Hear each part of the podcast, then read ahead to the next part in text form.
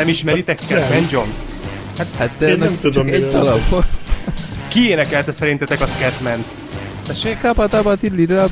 Na, az az. Na, elkezdtünk az első filmünkhöz.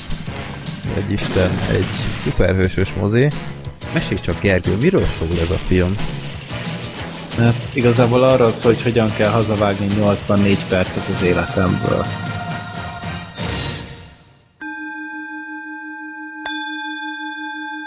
Filmbarátok podcast. Mondta Tamás hallgatónk ezzel a hangtállal, szignállal. Köszönjük szépen neki. Itt ilyen nagyon medita- meditatív kezdés volt itt az elején, és ezennel üdvözlünk benneteket. Ez a száz hetvenhetedik Filmbarátok podcast. Itt van a teljes csapat, azaz Gergő. Sziasztok! Sorter. Sziasztok! Black Sheep. Hello! És én, Freddy. Na, itt van mindenki. Itt volt is néznivaló októberben, és itt először is szeretnénk megköszönni a borítóképeket. Kettőt kaptunk ezúttal, egyet Istvántól, aki egy nagyon impozáns Joker borítóképet küldött el, aki odafigyel a részletekre, esetleg egy nagyszerű filmet felfedezhet a, a Joker kezében, illetve illetve Gábor ismételten küldött nekünk egy borítóképet, ami Zombielandes, úgyhogy nagyon illet is a létszám, hogy négyen vannak ott, négyen vagyunk mi. Meg ennél közelebb ezt... szerintem sose leszek el Mastonhoz. Jó. Jó, úgyhogy köszönjük szépen. Van itt még pár bejelenteni való, többek között volt itt a csatornánkon Filmbarátok Express adás. Itt próbálom úgy időzíteni, hogy hetente legyen valami a csatornán, amikor nincs számozott adás, akkor kirakunk egy-egy ilyet. Itt nagyon produktívak voltunk a nyáron, de most egy kicsit kifogyott az alapanyag, de se baj, lesz majd újabb, de kikerült egy Így ne legyél elnök című filmhez. Egy Filmbarátok Express, ez egy ilyen Hugh Jackman-es politikai film, illetve nagy drámák után megválasztottátok több hónapnyi ilyen, ilyen casting után a Losers nevű sorozatot is, hogy végre egyszer kikerüljön. Hát ez ilyen szánalomdíj volt. Hát adja is a neve amúgy magát, hogy ő lesz az utolsó. Így igen. Van. Úgyhogy ez egy Netflixes dokumentumfilm sorozat, ilyen sportos eseményekről, ahol a kudarc egy fontos tényező volt, és erről csináltam még egy videót, azt is tehát meg ez lehet egy nézni. Kud- a, ez egy kudarckép. Ö, így is lehet mondani, ja. Bájt, megint köszönjük. Jó, úgyhogy, illetve, bocsánat, még egy info, itt a szignálokkal megint csak ilyen, hát nem azt mondom, hogy hadilábon állunk, mert még van egy-két-három adásnyi szignál, de nyugodtan küldhettek nekünk szignálokat ide az adás elejére. Ennyi a teendő, hogy bevonjátok, beröfögitek, akármit, táncolhatjátok a Filmbarátok podcastet, akármilyen formában. Itt az utóbbi években ez egy hagyomány lett, és nem szeretnék visszatérni oda, hogy nekem kelljen bemondani, mert ez olyan megerőltető. Úgyhogy a Filmbarátok podcast kukac gmail pont com e-mail címre tudtok küldeni nekünk ilyen kis rövid audio fájlokat, és akkor ezeket idő után berakom adásonként egyet. Igazából ennyi, tehát nem kell nagyon rákészülni. Van, aki egyszerűen csak simán bemondta, van, aki dalt csinált hozzá, stb. Rátok bízzuk, úgyhogy ezt lehet még küldeni. Illetve részemről van még egy, egy új info, hogy nekem egy vadi új mikrofonom van, nem tudom a végeredményben mennyire hallani, de hogyha bármiféle észrevételetek van, hogy, hogy valami nem stimmel a korábbiakhoz képest, akkor írjátok, mert akkor ezt jobban ki tudom vizsgálni. Úgyhogy igazából ennyi részemről. De, de most már elvileg... annyira, annyira tiszta a hangot, hogy olyan, mintha itt ülnél mellettünk, és ez ijesztő. Igen, most már popfilterem is van, úgyhogy papapapapap, már nem fog ez se berezonálni elvileg, de mondjuk az a hátültője, hogy így egy nagy fekete korongnak pofázok itt órákon át, de mindegy, meg fogom jobb, szokni ezt rúdnak. Is. Jobb, mint egy rúdnak, bocsánat. Hát, de így legalább a képernyőt láttam, most itt fontosan itt, itt félre kell néznem, de mindegy, ez a show business. Na, ö, sorsoljunk népakaratába, vagy villámkérdések? Népakarat. Népakarat. Népakarata. Ez a beszéd. Jöhet a következő. Igen, itt nem, aki hát figyelte. Az, igen? Hát csak annyi, hogy így a mostani nem lesz annyira lehetetlen túlszárnyalni, tehát az a, az a minőségi... Nincs az a magasan minőségi a léc. Gát, az nincs olyan túlságosan magasra téve most. Igen. Tudjátok, itt szokták mondani azt, hogy a pizza akkor is jó, ha szart, na nem mindig. Uh-huh. Ja, most már ezt át kellett gondolnunk. Ja. Úgyhogy annyit akkor elárulhatunk, hogy legutóbb a Bazi nagy pizza című ausztrál eposzt sorsoltuk ki, amit Péter hallgatón küldött be. És akkor ez milyen jó poénnak tűnt, hogy ezt kisorsoltuk. Hát, igen, mert pont egy adással azelőtt beszéltünk erről a filmről, azt hiszem Rebel Wilson kapcsán, de hát nem tudom, most, most mindenféle, nem tudom, milyen, milyen filmet említettünk eddig, ami így, így ómen lehet, hogy kisorsoljuk most az. New Kids? Vagy mire gondolsz? Ne, ne, ne. Bár azokat már láttuk, azokat. Hát tudod, legutóbb, hogy említettük, és akkor kisorsoltuk. Ja, hogy, hogy szóval most bejön valami? Aha, hát az Így ne legyél elnököt, azt hiszem, azt említettem, de szerintem azt túl fogjátok élni, a kisorsolnánk, bár nem az nem tudom, rémlik, hogy... Space Jam, nem, nem tudom. Még egyszer. Én megnézem simán újra. Hát inkább, mint a Bazi nagy pizzát. Na, ezerkilencszáznegyvenkét filmnél tart a népakarata lista, itt már a második világháború kerős közepén vagyunk, és akkor most megnyomom a random pont org-on a generate gombot. huszonhárom! A mindenit. Oh, wow! Ajjaj, hát akkor ajjaj, ez az elejéről. Ez nagyon az elején. Ez a Michael Jordan szám. Lehet, hogy a beküldő már nem is hallgatom. Ha, de hogyha ez a hanyas volt, ez... ha ez a huszonhármas szám, ha ez akkor... a huszonhármas szám, ha... akkor azért olyan nincs. Hát uh, itt most... Elképzelhet, hogy újra sorsolunk, mert Zoltán no. által beküldött Ananász Express van, amiről viszont már volt szó a podcastben. Igen, az volt. Mert azt te adtad nekem karácsonyra, ugye? Igen, azt visszahallgattam egyszer egy adást. Én erre nem is emlékszem. És emlékszem arra, hogy beszéltetek róla. Ja, nekem nekem ez teljesen kimaradt. Ti azt láttátok, ezt a filmet? Igen. Én, én amúgy nem, de, de azt láttam, amikor a Ananá, nem, nem ananásszal, amikor a kaktusszal fenyegetik a fickót, akit kikötöznek, az mondjuk vicces volt. Uh-huh. De ez egy jó amúgy film, amúgy. Vicces film. James Franco állítólag azóta sem volt ennyire jó, de... A hatvanötödik azért... adásunkban volt egészen pontosan, kétezer-tizenöt január tizedikén került ki. Hát wow, akkor, akkor az első karácsonyos volt talán? Lehet. Valószínű. Ja, ja, akkor ezért nem emlékszem. Ja, hát akkor voltam olyan ember, tehát, hogy... Uh-huh. Azt azóta már én is megnéztem. Amúgy embert.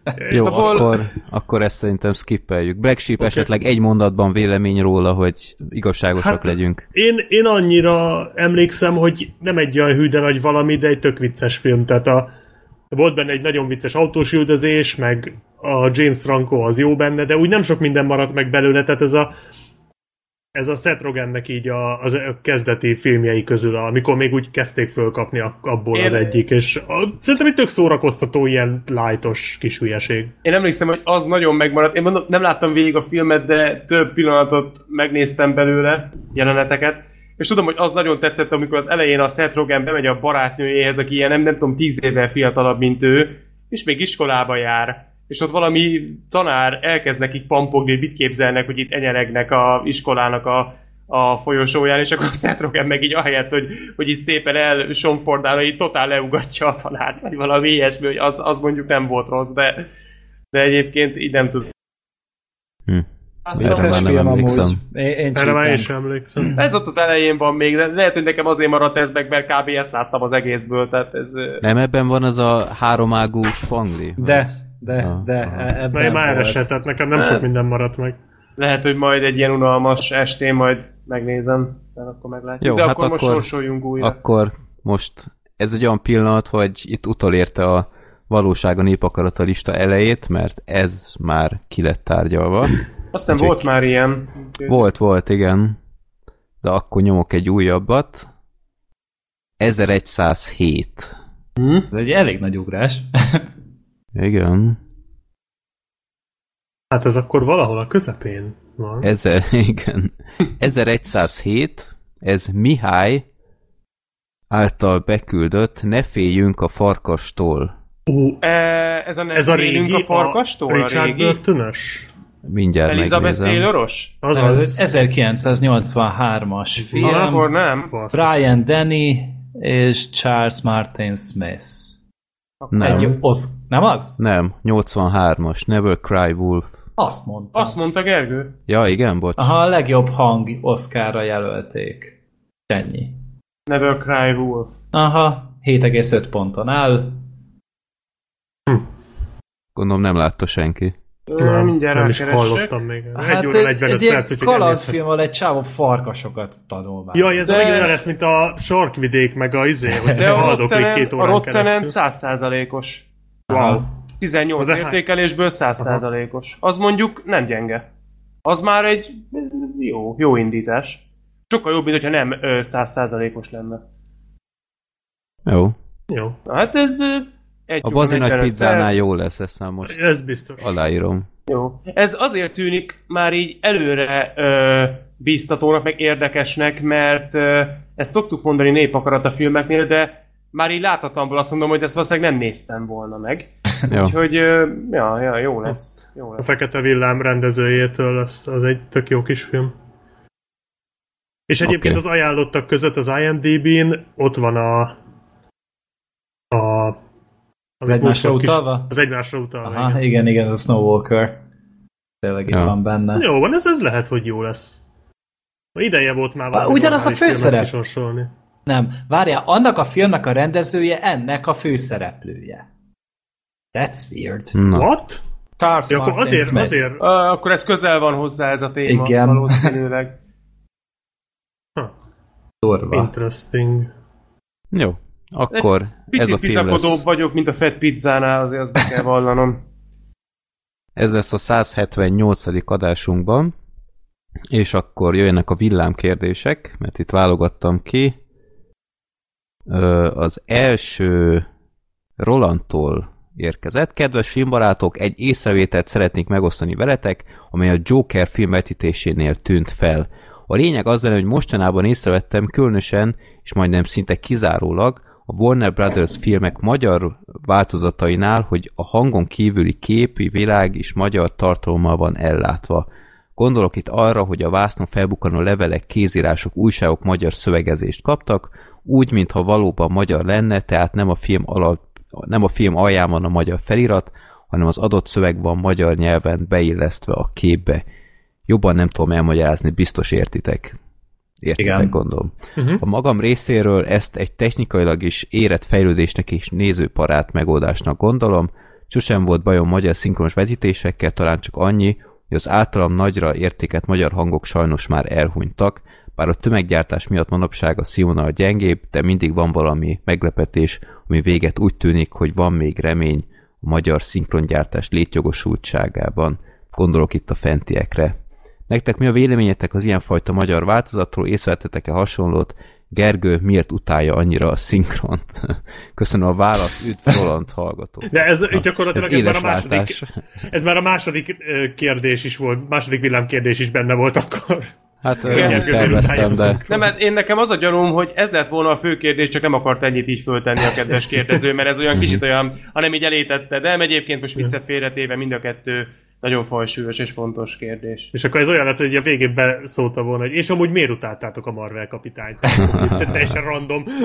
És amúgy Black Sheep, mi bajod van a reneszánsz borítójával? De úgy még. Nagyon kék. Na, akkor én nekem csak a Nonstop jut eszembe, ahol ez tök jól működött.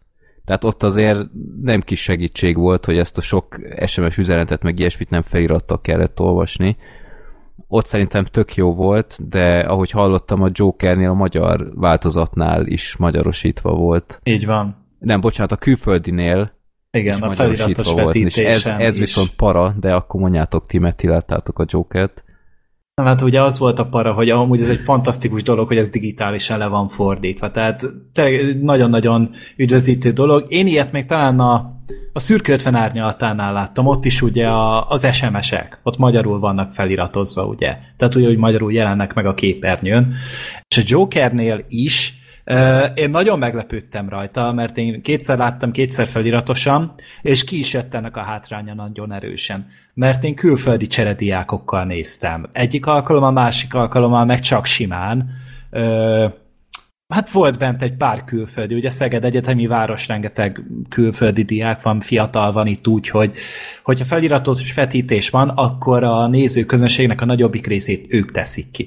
Na most el lehet képzelni, hogy milyen az, amikor ők bejönnek egy filmre, és akkor hát nyilván ők a feliratot ignorálják, ilyenkor a hangot hallgatják, és fontos információk vannak a lapokon, amit nyilván a forgalmazó is olyan fontosnak tartott, hogy lefordítsa, és nem értik. Semmilyen körülmények között nem tudták értelmezni azt, ami a papírra volt írva, és ezáltal a külföldi közönség meg volt baszva, hogy szépen fogalmazzak. Mert euh, tényleg, amikor felbukkant egy magyar levél, már látták, hogy veszik elő a papírt, már vinnyogtak kínjukban, meg nevettek, mert nem értették, hogy mi történik a, a papíron, ugye, vagy miről van szó. És ugye a filmben... Euh, Szerintem hatból négy alkalommal utána beszéltek róla, hogy mi van a papíron. Tehát, hogyha odafigyeltek a szinkronra, vagy a beszédre, akkor ki tudták következtetni, hogy miről van szó. De kettő alkalommal viszont abszolút semmilyen utalás nem volt rá. Az csak így a kis magá, magának jegyzetett a, a Joaquin Phoenix. És emiatt, hogyha már vesszük arra a fáradtságot, hogy biztosítunk eredeti nyelvű vetítést, és ilyenkor bele kell abba gondolni, hogy ez nem csak a sznoboknak készül, mint amilyen én vagyok, hanem azoknak is, akik nem tudnak magyarul. Ilyenkor azért tényleg ezt figyelembe kell venni. És jó, tényleg erre nem nagyon volt korábban példa, mert például a Szürke ötven árnyalatánál ott nem is volt feliratos vetítés, hogyha jól emlékszem, csak sima angol vetítés, és ott nem, szerintem azon nem volt így magyar szöveg. Itt viszont a magyar verzióra készítették el a feliratot. És ez sajnos nagyon nagy hülyeség volt szerintem a részükről. És valószínűleg most kapnak annyi visszajelzést, hogy erre a jövőben oda fognak figyelni, és akkor már ezt tudják úgy csinálni, hogy akkor csak a szinkronos verzió változat kapja meg ezt a digitális fordítást, és amazt pedig meghagyják ö, angolnak. És akkor így szerintem mindenki elégedett lesz, mert, mert, mert tényleg itt most egy elszámolás volt, egy szerintem kb. Példanélküli eset, ö, remélhetőleg le fogják vonni belőle a, a tanulságot. Nekem az volt furcsa, hogy nem volt következetes sem ja, minden magyar. Tehát a Joker levelei magyarok voltak, meg a... Hát igazából csak a Joker levelei nagyjából. Hát igen, a, a jegyzettüzete, a papírok, igen, ezek, de például a levelek. A jelentés, amit hozzákerült, az nem.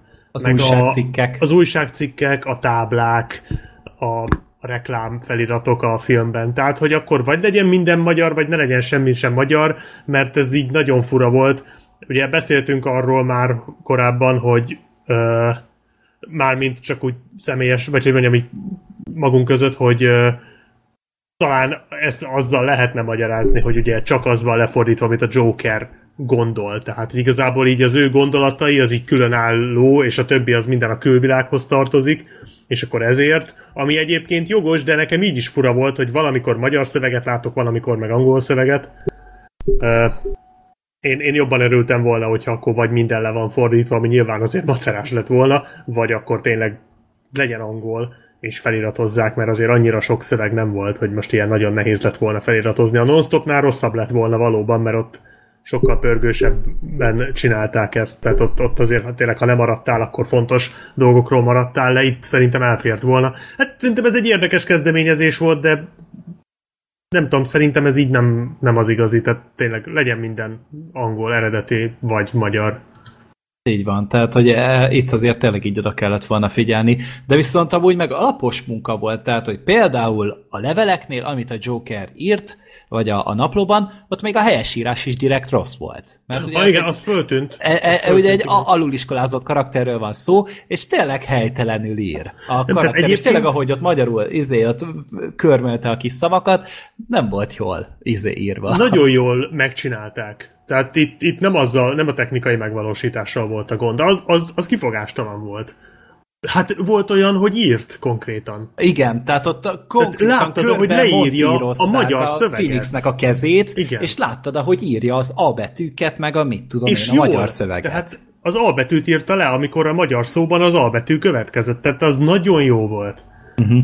Ö, tehát technikailag semmi, semmit nem le, semmi rosszat nem lehet rámondani, csak szerintem így kicsit átgondolatlan ez így, de jó, engem speciál nem zavart, azt el tudom képzelni, hogy egy külföldi hallgató, vagy nézőt ez zavar. Hát hmm. tényleg ki voltak zárva a filmnek egy bizonyos Aha. aspektusából ezzel. Ö, és hát tényleg nem, nem gondolták ezt át sajnos annyira, pedig tényleg az elképzelés az jó. Uh-huh. Jó, én esetleg gyerekfilmeknél tudom még elképzelni, hogy oda tökre jó lenne, bár ott sokszor alkalmazzák is ezt, meg régen is alkalmazták. Az ott volt, arra emlékszem nagyon Aha. jól, hogy ott volt ilyen, ahol tényleg lefordították. Jó. Jó, hát meglátjuk, mit hoz a jövő. És akkor egy mondatban, Gergő, miért utálod a szinkront? Hát, mert nem jó. Nem, az, az a problémám, ugye szerintem ezt már levezettem korábban is, hogy van egy, van egy film, dolgoznak legalább fél évet a forgatókönyvben adott esetben, hogy ezek a párbeszédek azok jól meg legyenek írva. Te kerestek hozzá egy színészt, aki még legalább fél évet utána készül a szerepre, a hangját kialakítja, a beszédstílust, mindent. Elkezdenek forgatni, ott is még fél évet dolgoznak rajta kb. Ott is ugye még inkább tökéletesítik, hogy rendesen összeálljon az a szöveg, és utána még az utómunkálatok során is a hangot összemixelik, vagdossák, mit tudom én, és ez egy olyan két éves folyamat, amit hallunk mi az eredeti hangnál.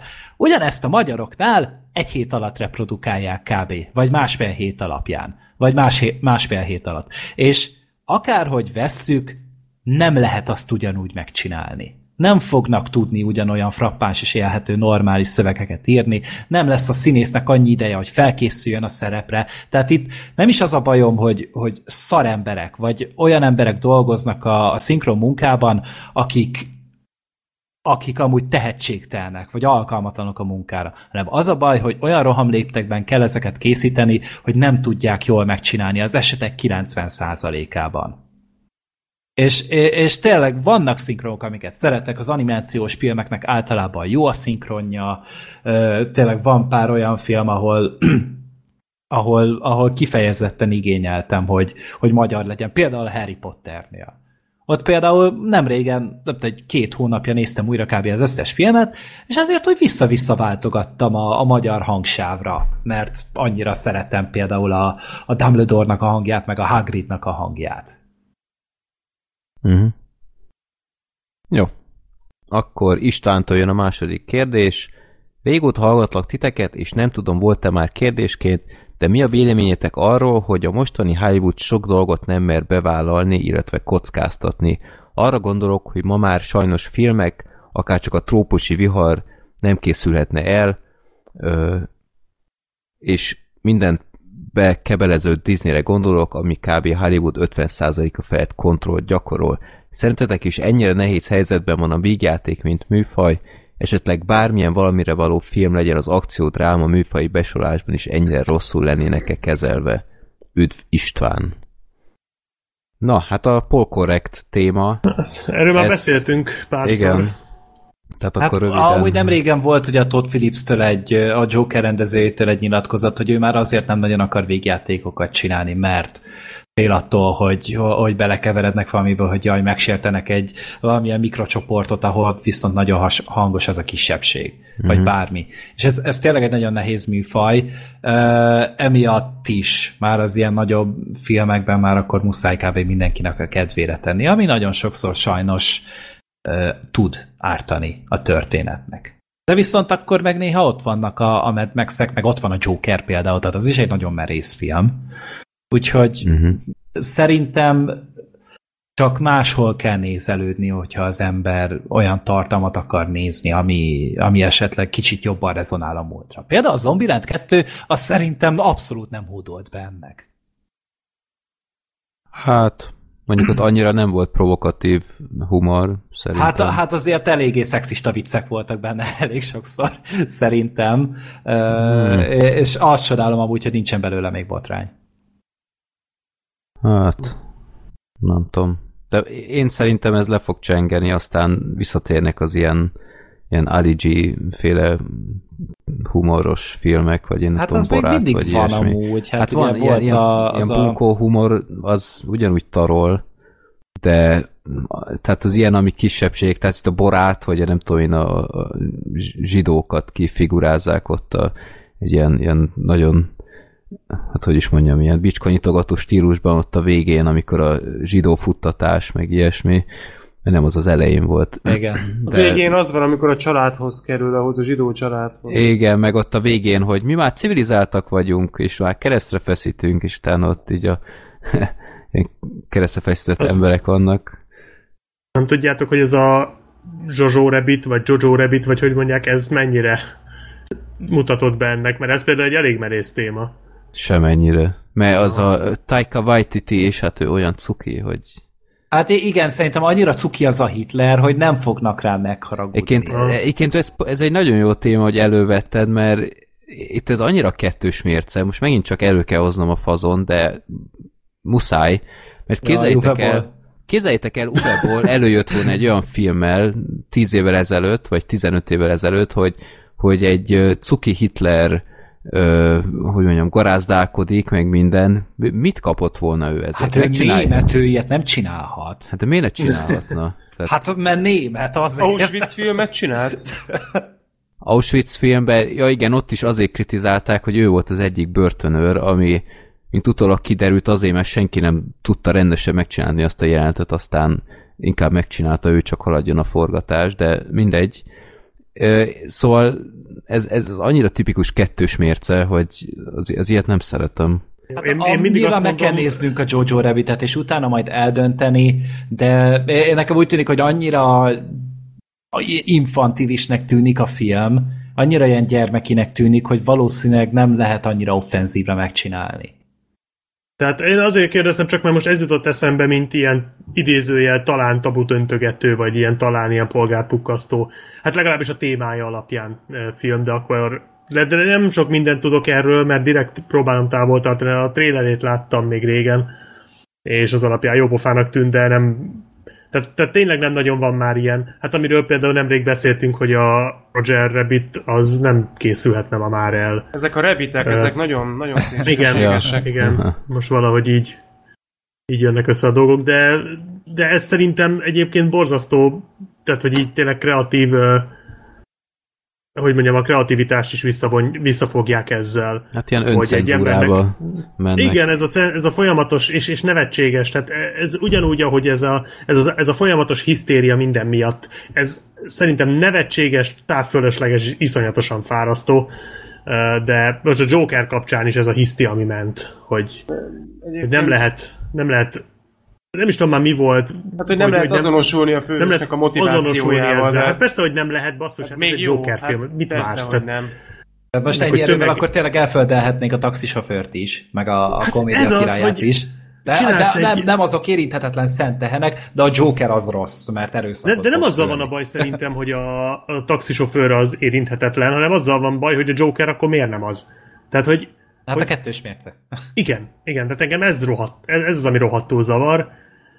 Meggondolom, nem csak engem. De... Igazság szerint, bocsicsak, hogy pont ezért nagyon jó az, amikor látni azért olyan alkotásokat, amik azért bekerülnek a mainstream vonalba, és, és nagy sikert is érnek el, és szembe mennek ezzel. Például, Például a Deadpool. Nem pont erre gondoltam, de akár a Deadpoolt is lehet mondani, hanem mondjuk a, a Jordan Peele-nek a a munkássága tulajdonképpen. Ők hát igen, a, az is. Az a, a tűnnyel, meg a mi, az egyaránt egy igencsak szélsőséges, és igencsak fajsúlyos problémát vett górcső alá, és nem finomkodott az eszközökkel. Mind a brutalitás, mind, mind, mind pedig a into the face megmondás terén. Hát jó, de és, ugye... és hát mind a kettő elég nagy siker is volt. Tehát itt a bizonyíték arra, hogy de, tehát hozzámernek ehhez még valószínűleg nyúlni, csak ennek még szerintem kell idő, amíg, amíg ez így szépen fokozatosan megint így kiteljesedik, nagyobb térhez jut, és valószínűleg, tehát én azt tudom elképzelni, hogy egy x idő múlva nagyjából ugyanaz a helyzet lesz, mint mondjuk a kétezres évek elején, vagy kétezer-tíz előtt. Csak most, most valahogy ugye nyilvánvalóan a Disney égisze alatt ez így nem annyira tud erősen működni, de szerintem, ha időt adunk neki, akkor ez azért, ha nem is teljes mértékben, de azért majd normalizálódni fog. Na jó, azért tegyük hozzá, hogy a Jordan Peele az fekete. Tehát igen, lesz, hogyha, egy... hogyha egy fehér csinálja meg, fehér csinálta volna. Hát most képzeld el, a Get Out-ban egy, egy fekete családhoz megy oda egy fehér srác, tehát... És egy, jó, fehér rendező, és egy fehér rendező. Mondjuk egy, egy fehér fickó, nem tudom, a nem tudom abban, hogy ki az, aki mérce. Ilyennek neki tudna ülni. Mit tudom, Seth Rogenék rendeznék meg például ezt a filmet, és ugyanúgy egy fekasrác lenne a főszereplő. Egy fehér családban. Szerintem darabokra szedni. Gergő, egy, egy biztos, megnézném. Ez jó, hát ez, attól még ez lehet, hogy jó film. Ha Seth Rogen rendezne egy Get Out-ot, arra azonnal beülnék. Miért, hogyha egy, hogyha, egy, hogyha egy fehér ember csinálta volna meg azt, amiatt a Spike Lee a Black Clansman végén, akkor mi lett volna? Tehát, érted? Jó, az, az a Spike Lee-től okay. is undorító volt szerintem. Igen, persze, nem, nem, nem azt mondom, ez így is szar volt, de hogy, hogy itt megint csak azt érzem, hogy kettős mérce van, és, és ez a kettős mérce, ez pont, hogy alá rak, már úgy, úgy, tehát pont, hogy ez megáldja, az még jobban ennek az egésznek, ennek az egész pé cé-skedésnek, és ez tényleg, tényleg undorító, és ez, én is abba bízom, hogy egy idő után ez már túl sok lesz, mint amit a South Park is csinált pár éve, ugye a pé cé Principle-vel. Hát tudom, meg most is csinálják elég durván, hát be is tiltatták most a South Parkot Kínában. Igen? Mert, na, aha, jó, hát Kína az, az más kategória. De, de eddig nem bántották a South Parkot, de most már ugye, hogy, hogy tényleg ugye a gazdasági befolyás miatt politikai nyomást tudnak ö, alkalmazni bizonyos helyeken, ö, emiatt ugye elkezdtek egy picit úgy célkeresztbe kerülni, és hát a South Parkban volt egy sztoriszál, ahol a, a Randy Marsh meggyilkolta a Mici mackót, mert ezzel bízta meg a kínai államfő, mert ugye nagyon sokan vele mos, mossák össze. És e, hát, az új évadokat még nem láttam. Én is csak olvastam róla, én sem nézem őket, vagy követem őket annyira, de nyilván azért vannak azok a South Parkosok például, akik ennek nem hódolnak be, meg a másik műfaj, aki még ennek nem adja meg magát, az a stand-up. Tehát, hogy például a Dave Chappelle, vagy a Bill Burr, vagy az Aziz Ansari, ezek mindig beleszállnak ezekbe a témákba, és nyilván minden egyes új stand-upjukról, vagy öt cikk születik, hogy, hogy milyen szinten sértette meg ezt, vagy azt a réteget. Aztán utána ők meg lerendezik a létező legértelmesebben, mert értelmes emberekről van szó. De ők nyilván tudják, hogy ezekről a témákról csak humorral lehet beszélni. Mert akkor te egy kicsit közérthetőbbé válik. Ja. Hmm. Jó, hát hát rem, reméljük, hogy, hogy elmúlik, vagy legalább, mert jó, tehát most nem arról van szó, az alapjai ennek nem, len, tehát nem lenne hülyeség, tehát amiből ez kiindult.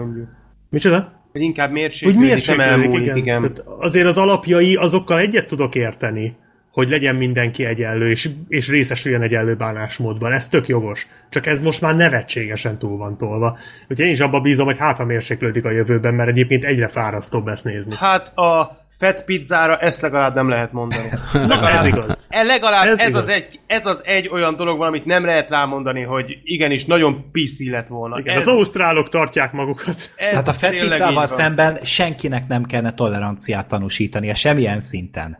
Ja. Na, hát erről még beszélünk az adás végén, de akkor jöjjön a harmadik kérdés Balástól, akinek egy nagyon rövid kérdése volt. Átlagban mennyien hallgatják az egyes adásaitokat? Tehát ezt és, meg tudod nézni YouTube-on. Me, igen, de itt arra gondolt, hogy YouTube-on túl. Tehát mi ja. azért most már elég sok helyen fenn vagyunk. És akkor villogjunk egy kicsit az adatokkal. De az, az érdekes, hogy igazából én sem tudtam rá a választ, úgyhogy mert én, én tényleg nem szoktam nézni, mivel nincs se reklámbevétel aktiválva, se semmi, tehát nekünk nem számítanak a klikkek, de a száz hetvennegyedik adást azt elővettem, mert az már pont elég rég volt, hogy nagyjából mindenki hallgatta, akit érdekel, tehát itt, itt észrevesztük, hogy sokszor hetekkel később hallgat meg egy-egy hallgató egy adást, mert hát lemaradás vannak, meg hát fossuk itt a szót órákig, tehát ez, ez teljesen reális, hogy valaki csúszik, de akkor úgy jöttünk, hogy a száz hetvennegyediket akkor előveszem, és akkor mondom itt a számokat. Tehát YouTube-on tízezer-hatszáz megnyitás volt, ez nem jelenti azt, hogy tízezer-hatszáz ember hallgatta meg, tehát ha valaki több részletben hallgatta, akkor ez ugyanúgy beleszámít. Tehát ez csak a megnyitást mutatja. Aztán Mediafire, tehát ez az a Uh, ilyen, ilyen file megosztó oldal, amit a kezdetektől használunk, és teljesen meglepődtem, hogy még kétszázhetvenhét ember letölti ott az adásainkat, ami a régi adatokhoz képest azért egy masszív negyedelés, sőt a negyede, tehát itt régen simán ezren is letöltötték és ott egyes adásainkat, de azt hiszem a kétszázhetvenhét egyáltalán nem rossz. Aztán van egy direkt linkünk a honlapon, azt háromszázhuszonnyolcan használták. Az igen. És akkor következő SoundCloud, ugyebár innen streameljük tovább a különféle applikációkba, iTunes-ra, stb. Azt háromezer-hétszázhetvenen nyitották meg, vagy intották az adásunkat, és ebből nyolc a letöltés, tehát azt annyira nem szokták használni. És akkor még ide jön a Spotify, ahol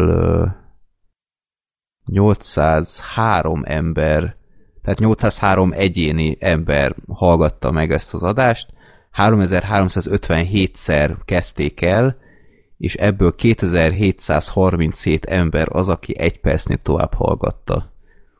Tehát itt az intrónkat intrónk el, ö, elrettentett, vagy hatszáz embert, vagy én nem tudom, de... Pedig a Sorter Mark Wahlberg-eskedése az nem is abba volt. Nem, hát ez, ez már a profi dzsí áj. Joe-s intrónk. Ó, az legjobb.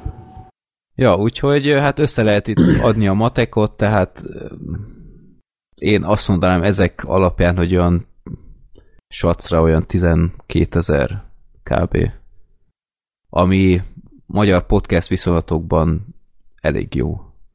Hát de nyilván, hogyha valami hype-osabb filmünk van, akkor meg ez a szám akár ilyen húszezerre is felmehet. Hát igen, ilyen, ilyen Star Wars, Last Jedi, meg évértékelők azok jók szoktak lenni. Endgame, tehát hogy az is biztos szerintem sok ember. Ja, az igen, a saját adást is kapott, ja, az, az is jól futott. Thunder, Reds, meg ilyenek. Ja. Meg Ocean's Eleven, meg Ocean's harminc. Ja, úgyhogy hát, köszönöm a kérdést, mert itt sose vettem a fáradtságot, hogy megnézzem, de tök érdekes. És hát ez jól mutatja, hogy a Spotify az nagyon jól működik, és befogadtátok. Tehát azt tényleg használjátok. És, ja, és hát ezen belül még a, az iTunes, az, azt így le se tudtam hívni az adatot, meg hát az applikáción keresztül. Tehát ez nem hiszem, hogy az mint a, a SoundCloud-os adatokban benne lenne, tehát lehet, hogy az még azon felül van, bár erre nem veszek mérget, de ja. Tehát szerintem a tizenkétezer az egy reális, reális szám, tehát ez mint embert, tizenkétezer ember. Ja. Úgy átlagban.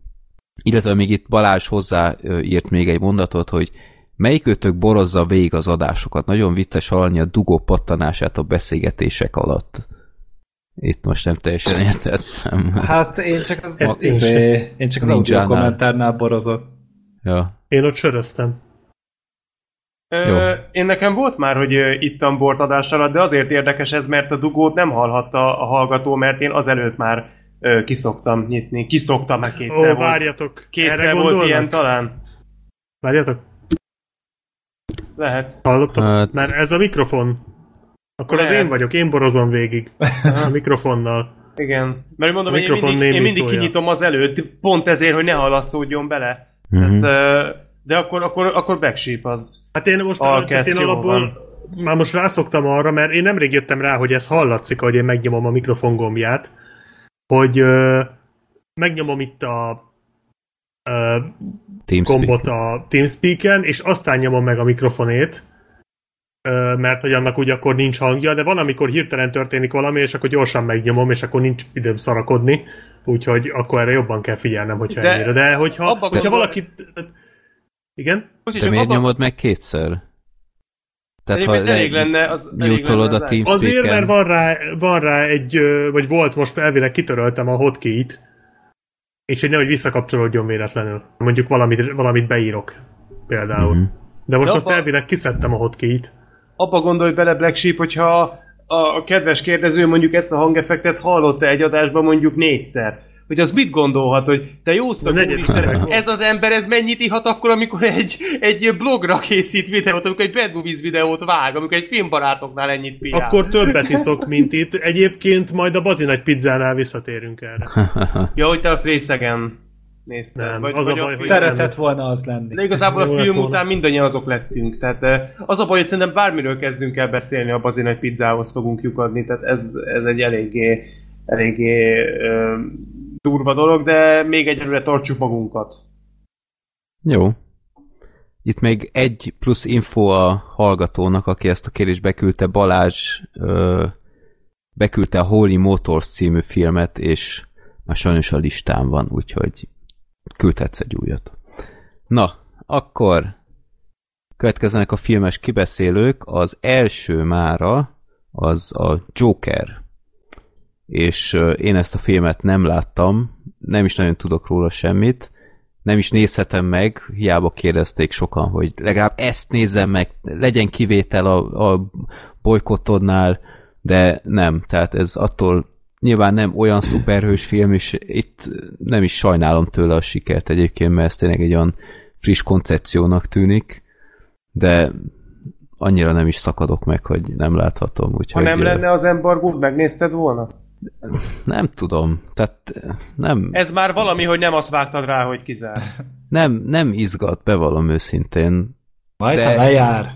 Én, én simán el tudom képzelni, hogy ez, ez nyilván sokkal jobb, mint ami a, a Thor, meg amiket láttam a Marvelnél, meg ezek. Igen, a spoiler a Thornál valóban jobb. A Thornál jobb, igen. Jól, jól sejtem. Hát én még azt sem tudom képzelni, hogy megnézem és nem utálom, de annyi más nézni való van, hogy nem, nem érzem azt, hogy most nagyon bajba lennék, hogy nem nézhetem meg, de azért ennek ellenére meghallgatom szívesen a beszámolótotokat róla. Szerintem mindenki erről beszél amúgy. Tehát, hogy, hogy tényleg egy akkora fenoménnál nőtte ki magát ez a Joker, pedig hát az elején szerintem még mindannyi egy kicsit furcsán néztünk rá, hogy mi a csöcsnek kellene a Jokerről egy filmet forgatni. Szkeptikusak voltunk kicsit. Hát igen. Ráadásul ugye így Todd Phillips-a rendezett, az, ja, oké, jó volt a Haverok fegyverben, meg a másnaposok, de a másnaposok kettő-három például nem.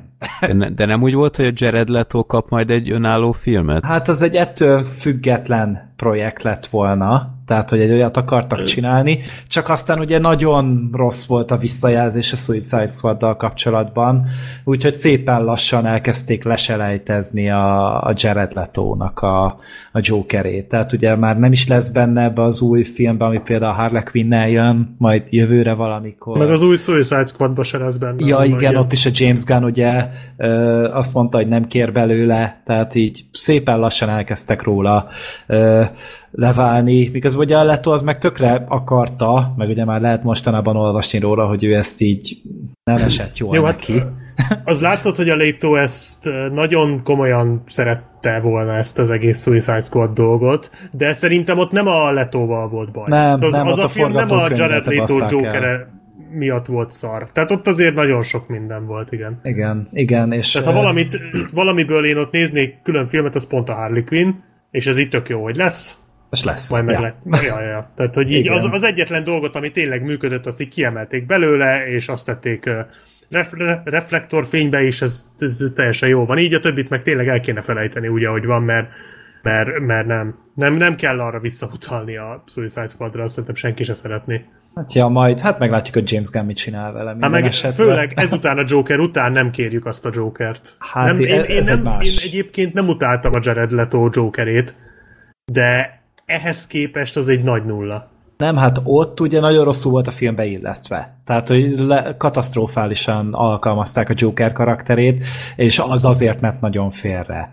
Üm, viszont ugye itt meg elkezdtek ezen dolgozni, és hát nyilván akkor csillantak fel az első reménysugarak, hogy hoppá, Joaquin Phoenix elvállalta a főszerepet. És hát azért tudjuk, hogy a Joaquin Phoenix nem sok filmet vállal el, nagyon-nagyon meggondolja, hogy, hogy miben vállaljon szerepet, és emiatt ugye az emberek elkezdtek egy kicsit érdeklődni. Aztán utána elkezdte, elkezdtek forgatni, megjelentek a képek róla, hogy hogy fog kb. Kinézni, megjött az első előzetes, ahol felfedték, ugye sminkben, és az emberek elkezdtek egyre jobban rákapni, és mire eljött a premier, addigra meg már ilyen kilencven millió dolláros nyitó hétvégét jósoltak neki, ami több, mint bármi másnak októberben, tehát eddig azt hiszem a Venomé volt a rekord valami nyolcvan pár millióval, Üm, és akkor a Joker pedig kilencvenegyel bedurrant, úgyhogy sikerült a marketing, ugye a Velencei Filmfesztiválon bemutatták a filmet, ami annyira nem jellemző, hogy egy ilyen mainstream filmmel kezdenek el házalni egy ilyen ö, független filmes fesztiválon. Nem csak bemutatták, hát meg is nyerte. Ja, igen. Tehát ez igen, volt a döbbenet, hogy a fődíjat megnyerte. Hogy a fődíjat elvitte onnan egy, egy hát idézőjel képregényfilm, mert az, ugye azért is mondtuk uh, mi is a Fredinek egyébként, hogy azért se érvényes erre az embargó, mert hogy ez nem is képregényfilm. Tehát ez egy, ennek nincs semmi képregény alapja. Tehát ez... Na jó, de azért mégis Gotham meg... Uh, persze, persze, annyi, abban a, ab, jó ebből a szempontból igen, de hogy nincs... Tehát a, de az, hogy most Gotham, tehát ez lehetne akármelyik város. Én a film közepéig amúgy azt hittem, hogy amúgy New Yorkban játszódik, vagy nem tudom. De amúgy ott forgatták, ott, is. ott forgatták, hogyha jól emlékszem, aha. Csak tényleg így annyira eltávolodik ettől, hogy nagyon minimális az a kötődési pont. És pont emiatt szerintem ugye még azok is elkezdtek érdeklődni iránta, akik amúgy azt mondják, hogy aj, hát engem nem érdekelnek a maszkos szuperhősök, és akkor ehhez képest ugye tehát semmilyen nincsen benne. Én is teljesen félre voltam vezetve, mert azt hittem, ez egy gangsterfilm lesz. Hát nem egy gangsterfilm lett, abszolút, hanem egy, um, egy Arthur Fleck nevű férfiról szól a film, ilyen hát negyvenes, ötvenes porma fickóról, aki a, a beteg anyjával él, ápolja, az anyuka sem teljesen százas, beteg is, nem önellátó, és anya minden nap levelet ír Thomas Wayne-nek, aki éppen ö, polgármester akar lenni, és arra kéri a Thomas Wayne-t, hogy anyagilag támogassa őket, mert hogy ismeri régebről, és nem, hogyha látná, hogy ők hogy élnek, ugye egy kis lepra lakásban élnek, akkor biztos, hogy nem bírná el a lelkiismeret, és biztos segítene nekik. Ez olyan, mint a Sosem voltál itt. Igen, ezt akartam amúgy hozzáemelni, hogy amúgy nagyon sokban hasonlít a Sosem voltál ittre is a film. Mindenesetre ugye Arthur pedig próbál ugye fennmaradni, ugye egy ilyen, hát egy ilyen bohóc ügynökségnek, társulatnak dolgozik, akiket ki lehet bérelni, mit tudom, hogy marketingeljenek valamit, hogy mit egy táblával táncol az utcán, hogy mit tudom, gyertek ide, akció van, akkor kórházakba meghívják például, ahol gyerekeket szórakoztat. Üm, csak ugye nehézkesen boldogul vele, mert ö, nem csak az anyja ö, beteg, hanem maga Arthur is, mentálisan szörnyen labilis. Ugye egyrészt egy ilyen ö, kényszerbetegsége van, hogy Art akaratlanul elkezd hisztérikusan nevetni nagyon sokszor, ö, de nem azért, mert olyan jó kedve van, hogy bármi, hanem mint egy Tourette-szindróma. Kb. Csak őnála ez egy ilyen full dokló, ö, visító nevetés, amiről hallod amúgy, hogy nem boldog, hogy nem örül semminek, hanem szabályosan szenved tőle, tehát néha full doklik szabályosan, hogy próbál ugye vele küzdeni. Másrészt pedig hát mellé egy nagyon visszahúzódó, szerencsétlen ember, akinek iszonyatos mennyiségű problémája van, de ugye senki nem hallgatja meg.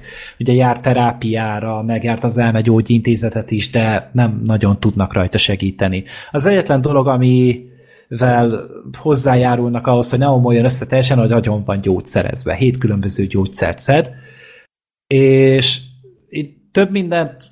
Ez tényleg a, a filmnek az alapsztoria, így a többit nem akarom mondani. Az a lényeg, hogy őnek így elkezdi indulni teljesen lefelé egy spirálban az élete, és azt látjuk, ahogy egy, egy beteg, szerencsétlen, instabil emberre szépen lassan rácsavarodik egy nagyon-nagyon beteg világ. És ez a beteg világ végül odáig fogja ellökni ezt az embert, hogy elkezdi bóznak sminkelni magát, elkezd Rá, elkezd rájönni arra, hogy nem is biztos, hogy kell szenvedni, hanem ezt a szenvedést akár rányomhatja másokra is, és megmutathatja nekik, hogy nem is olyan rossz ez, és meg lehet tanulni ezzel együtt élni.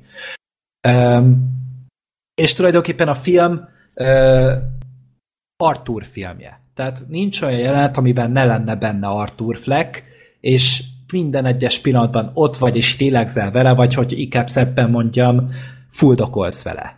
Ahogy szépen lassan tényleg összenyomja őt a világ, és tényleg az a sokszor, amit a nyakába döntenek a film során, erre ez még egy épeszű embert, egy stabil, egészséges embert is haza tudna vágni, és terápiára szorulna tőle, de viszont ugye, mivel itt van mellette egy olyan ember, aki, aki már így is nehezen funkcionál, éppen hogy csak túlél, így, így tényleg megnyomorítja a film, és akár így a néző, nézőt magát is.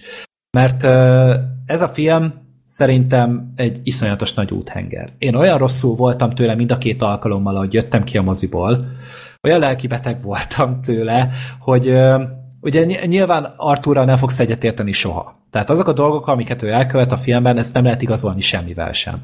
Viszont látni fogod azt, hogy mit tud egy embert ilyen, tá- ilyen messzire szal- taszítani az elkölcstől, a moralitástól, a józanésztől, mindentől. És ezt a film egy nagyon aprólékos folyamattal, egy remek forgatókönyvvel mutatja be, ahol egy nagyon lassan hömpölygünk a vége felé a két órás játékidőben, nincs is talán két óra a film, valami száztíz pár perc, de mikor eljutunk odáig a, a csúcspontig, akkor már te is teljesen elengedted az egészet, és már nem hiszel abba, hogy amúgy Arthurnak nem, hogy Arthurnak még van visszaút. És ettől rohadt meggyőző ez a film. Hát igen, mondjuk, hogyha nem tudnánk, hogy ez egy Joker film, akkor lehet, hogy nagyobbat ütne például a vége. Mert azért mind, végig ott volt ugye az a fellépés, hogy akkor az, az, az lesz majd a kitörés az egészből. De hát mivel tudtuk, hogy Joker film, így azért sejtettük, hogy nem erről van szó. Tehát úgy lehet, hogy még nagyobbat ütne egyébként. Egyébként, ja, nagyon jól összefoglaltad. Tényleg nagyon erős darab. Az, az, az nagyon tetszett, hogy az elején így, ha, ne, ha nem tudom, hogy Joker film, így el nem tudtam volna képzelni, hogy ebből a fazonból majd Joker lesz. Tehát tényleg annyira a, a Phoenix annyira egy más figuraként kezdi az egészet. Egy ilyen tök ártalmatlan valaki, aki tényleg a végére így, tényleg fokozatosan jelenetről hát jelenetre. Aki mellett elsétálnál az utcán egy igen, olyan ember, igen. Akit lehet, hogy ránézel, és így, ú, bakker, kéne neki egy szendvics, mert jaj, de rosszul néz ki szegény. Tehát, hogy de, igen, de és egyébként szerethető. Tehát kicsit szánalmas, de összességében szerethető figura.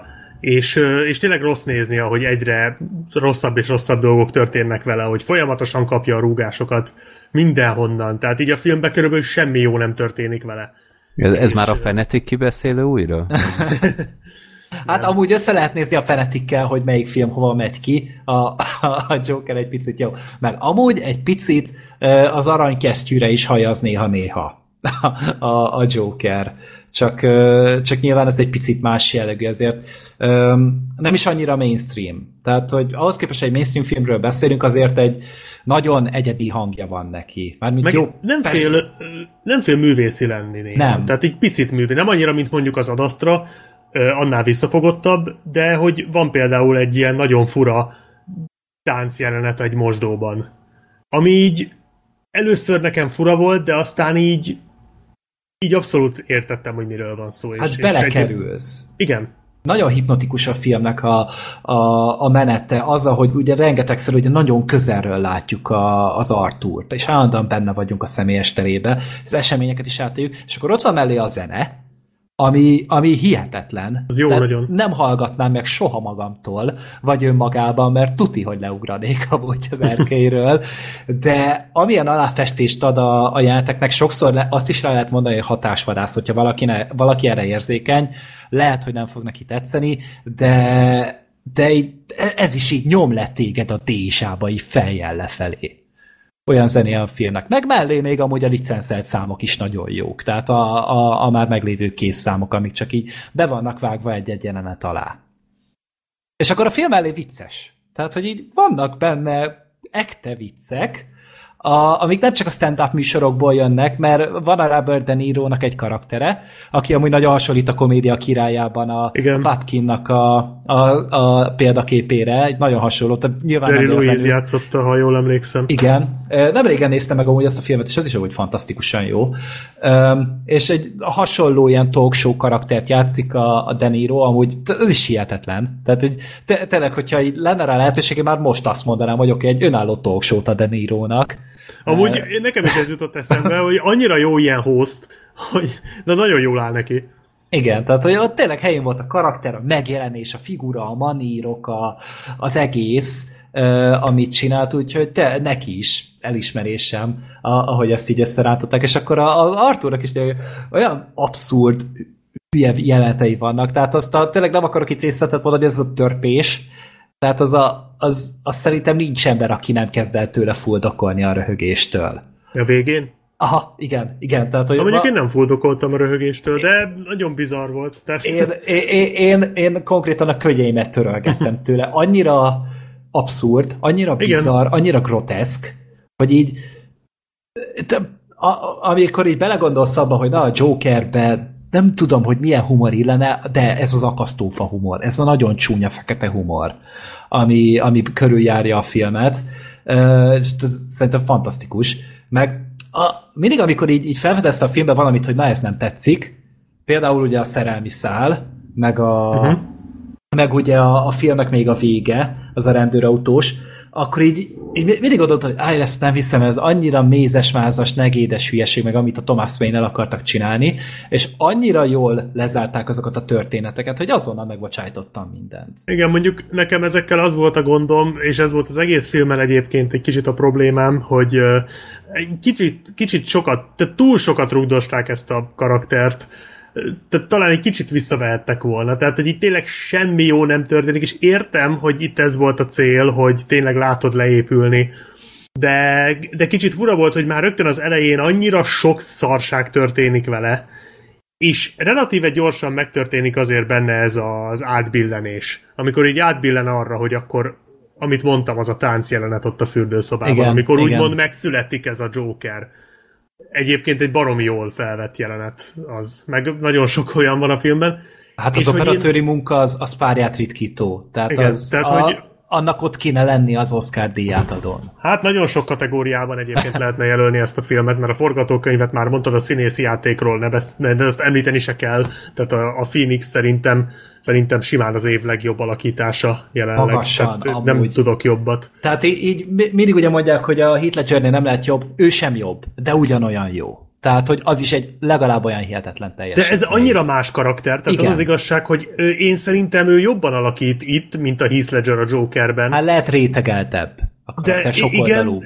Hát de, meg a, de jó, meg de a Ledger a... összesen húsz percet szerepelt, igen, a Phoenixre meg ráépítettek egy filmet, azért ez sem mindegy. De én azt akarom mondani, hogy a Ledger tehát nem egy jobb Joker, hanem hogy egyszerűen más. Szerintem jobban játszik, de egy tök más karaktert, egy olyan karaktert, aki, akinek köze nincs a nevén kívül ahhoz a figurához, amit a Sötét Lovakban megismertél.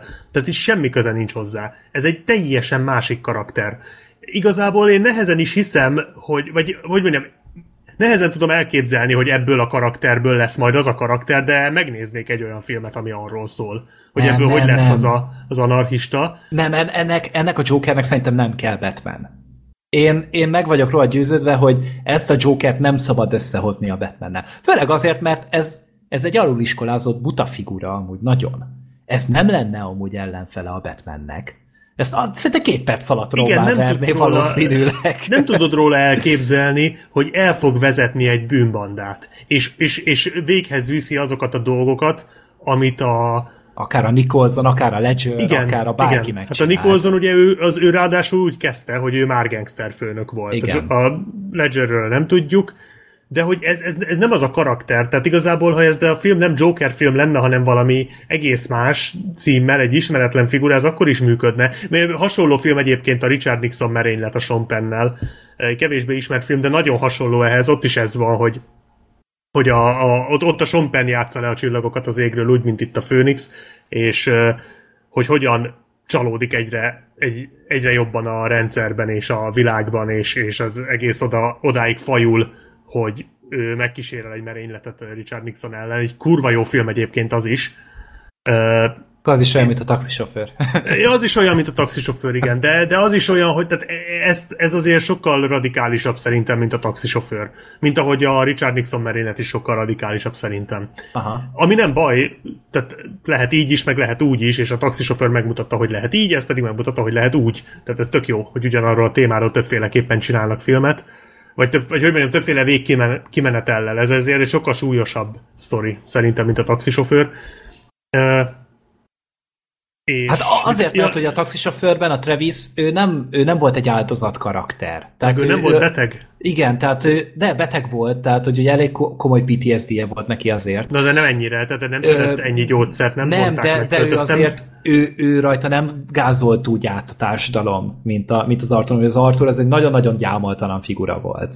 De végig hát az anyjával él, hát könyörgöm. Tehát tényleg annyi handicapet adtak ennek a szerencsétlennek, hogy szinte már irreális amúgy. Igen, ezt mondom, hogy a, mindig a Precious című film jut ilyenkor eszembe. Ja, amikor a szegény főszereplőnő tényleg, amikor az összes létező visszamaradottságot képviseli, és még egy tévét is rádobnak a film közepén. Tehát... Nem, ez, ez... Most nem akarom elsorolni, hogy mi van a... Pre... Olvassatok utána Precious a boldogság ára, hogy a főszereplőnő milyen csorsú, és tehát röhelyes, tehát nem már. Na mindegy, és, és itt is kicsit ezt éreztem, hogy, hogy annyira sokat bántják ezt a karaktert, hogy az már egyszerűen túl sok, és visszatérve volt ez a jelenet, amikor átbillent tényleg ezen a határon, és én azt gondoltam, hogy utána lesz egy éles váltás a sztoriba, de nem, hanem, hanem ütik, rúgják ugyanúgy, tehát hogy, hogy azt szerintem ezt későbbre kellett volna rakni, amikor ő rájön. Mert, mert bár elfogadom, hogy mondjuk annak ellenére, hogy ő ott ráébredt, tudatára ébredt ennek az egésznek, annak ellenére ez, mire eljut a tettlegességig, vagy hogy mondjam, szándékos tettlegességig, az azért nem, még mindig egy folyamat, az még mindig tarthat sokáig, de ez a filmben ilyen nagyon fura volt, hogy, hogy ott volt egy csúcspont, és aztán, aztán megint lemegyünk a mélyére, megint elkezdünk, tehát folytatódik ugyanaz a szenvedés, amit addig láttál, és aztán megint jön egy csúcspont a végén, illetve, tehát ez volt egyet, az egyik problémám, hogy egy kicsit ezt szerintem jobban összeránthatták volna, illetve azok a rendőrök, azok a rohadt hülyék voltak, vagy én nem tudom, de azok így egyszerre így így ö, gyanúsították is, meg nem is, nyomoztak is utána, meg nem is, üldözték is, meg nem is, tehát ilyen, nem tudom, nagyon furák voltak azok a nyomozók. Igen, hát jó, sok olyan jelent volt, hogy ez nem hiszed el, hogy ezt megúszta. Tehát, hogy igen, olyan nincsen. Na, de nagyon főleg úgy, hogy ott volt. Voltak a sarkában, tehát, hogy, tehát hogy, hogyha, hogy ha azok tényleg le akarták volna tartóztatni, akkor fogták volna és letartóztatták volna, de, de tehát, hogy ez alapján így nem akarták letartóztatni, mert nem volt elég bizonyíték, de ahhoz képest meg úgy nyomultak, mint hogyha le akarnák, tehát azt, azt, azt nem tudom, hogy ez hát hogy sikerült. Nagyon, nagyon beszélgetni akartak volna vele, de mást így nem. Hát és, más nem. Ja. Pe, pe, pedig vele nem kell beszélgetni, szegény Artúrra nem kell beszélgetni, tényleg nagyon. A, az a baj ugye a karakternek, hogy tudja, hogy baj van vele, de nem tudja, hogy mi. És nem tud róla beszélni, ezért nem tudnak rajta segíteni. És ezért szól ez a film arról, hogy mi van akkor, hogyha egy beteg embernek nem segítelek. Tehát, hogy, hogy ugye tényleg ugye gyógyszerre kondicionálják, mit tudom én, meg ö, pszichiáterrel, stb., de őt ugye nem tudtak vele kapcsolatot létesíteni, és ettől zuhant le annyira szerencsétlen. Hát, plusz még, amit nem, nem emeltünk ki ebben a filmben, az az, hogy nem csak az Artúrt látjuk az egésznek a közepén, hanem a társadalmat is körülötte. Gothamnek a, a rajzát, ahogy bemutatják nekünk. És emiatt emelkedik ki szerintem még jobban a film igazából a többi közül. Mert addig egy karakterdráma. De utána már egy szociodrámát csinálnak belőle, amikor elkezdik ugye megmutatni Gothamet is körülötte. És igen, az érdekes volt a, az Arthur Wayne-nek a kijelentésére és annak a reakciójára. Ja, Thomas Wayne, igen. A Arthur volt a főszereplő. Ez a Batman apja, vagy? Igen, a Thomas igen. Wayne, igen. Igen. Aha. De tehát, ismét hogy... azt mondom, hogy lehetne akárki is, tehát ez egy tök jó plusz dolog, hogy például van egy jelenet spoiler, de ez talán nem spoiler, hogy tehát ő találkozik a Batmannel is, a, a kisfiúval. A Bruce és Wayne-nel. Bruce Wayne-nel, és Hú, de creepy volt az a jelenet. Nagyon creepy volt az, az creepy jelenet. Volt, igen, de hogy igazából akárki lehetne az a kisfiú, tehát most az, az egy plusz adalék, hogy ő lesz majd a Batman, tehát most tehát ettől nem lesz több a film, ezek ilyen érdekes, ilyen idézőjel easter egg-ek, de, de jó az a sztoriszál egyébként, amit ott az Arthur Wayne-nel végigvisznek, a, megint Arthurt mondom, Thomas, Thomas Wayne-nel végigvisznek, hmm. mert, mert hogy Arthur volt a Hogy hívják igen. a komornyik, és már itt nagyon sok Arthur volt. Az, Ar- Ar- az Alfred volt. Az, az Alfred, Alfred volt. Jó van, na nem baj. Miben volt Arthur? Vagy mi volt Arthur is? Hát na, Arthur Fleck, a főszereplő. Stopposoknak. Úristen, na. Toval a, toval a Batman.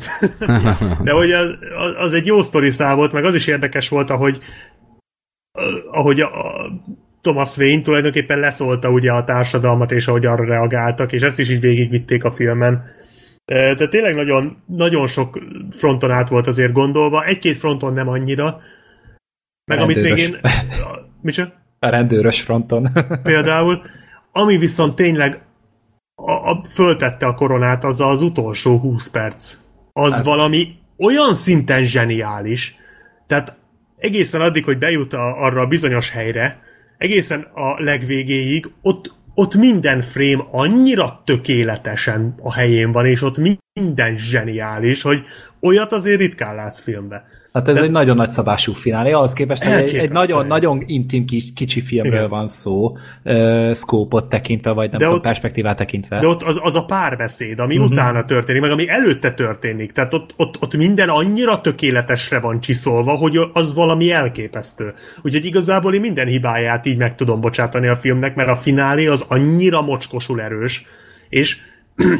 és tényleg egy ilyen óriási katarzis. Tehát így ott tényleg látod azt, hogy, hogy megszületik az a Joker, akit, akit, akire vártál, úgy idézőjel vártál. Tehát, hogy így, hogy így az Arthur Fleck ott tényleg átalakul, és így egy pillanat alatt.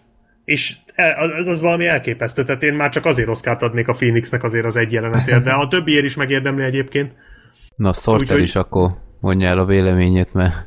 Nagyon hallgat szegény. Belefolytattuk a szót. Mert ő valójában utálta a filmet. Igen. Mert uh, igazság szerint uh, amik elhangzottak, én, én majdhogy nem mindennel egyetérteni tudok, csak uh, egy, egy iszonyúan megdöbbentő erejű film ez, és tényleg uh, ezt most tényleg nem azért mondom, mert uh, tehát ez nem Fredinek most egy ilyen kiszólás, vagy ilyesmi, nem erről van szó, de tényleg azok az emberek, mert azért, mert azért jó pár ilyen néző akad, aki nem mondom azt, hogy minden alap nélkül, de nagyon szkeptikus a képregényfilmekkel, szuperhős filmekkel. Én ezt meg tudom érteni, mert önmagában nem lelkesedem én sem, különösképpen ezért a, most már mondhatjuk talán, hogy alműfajért.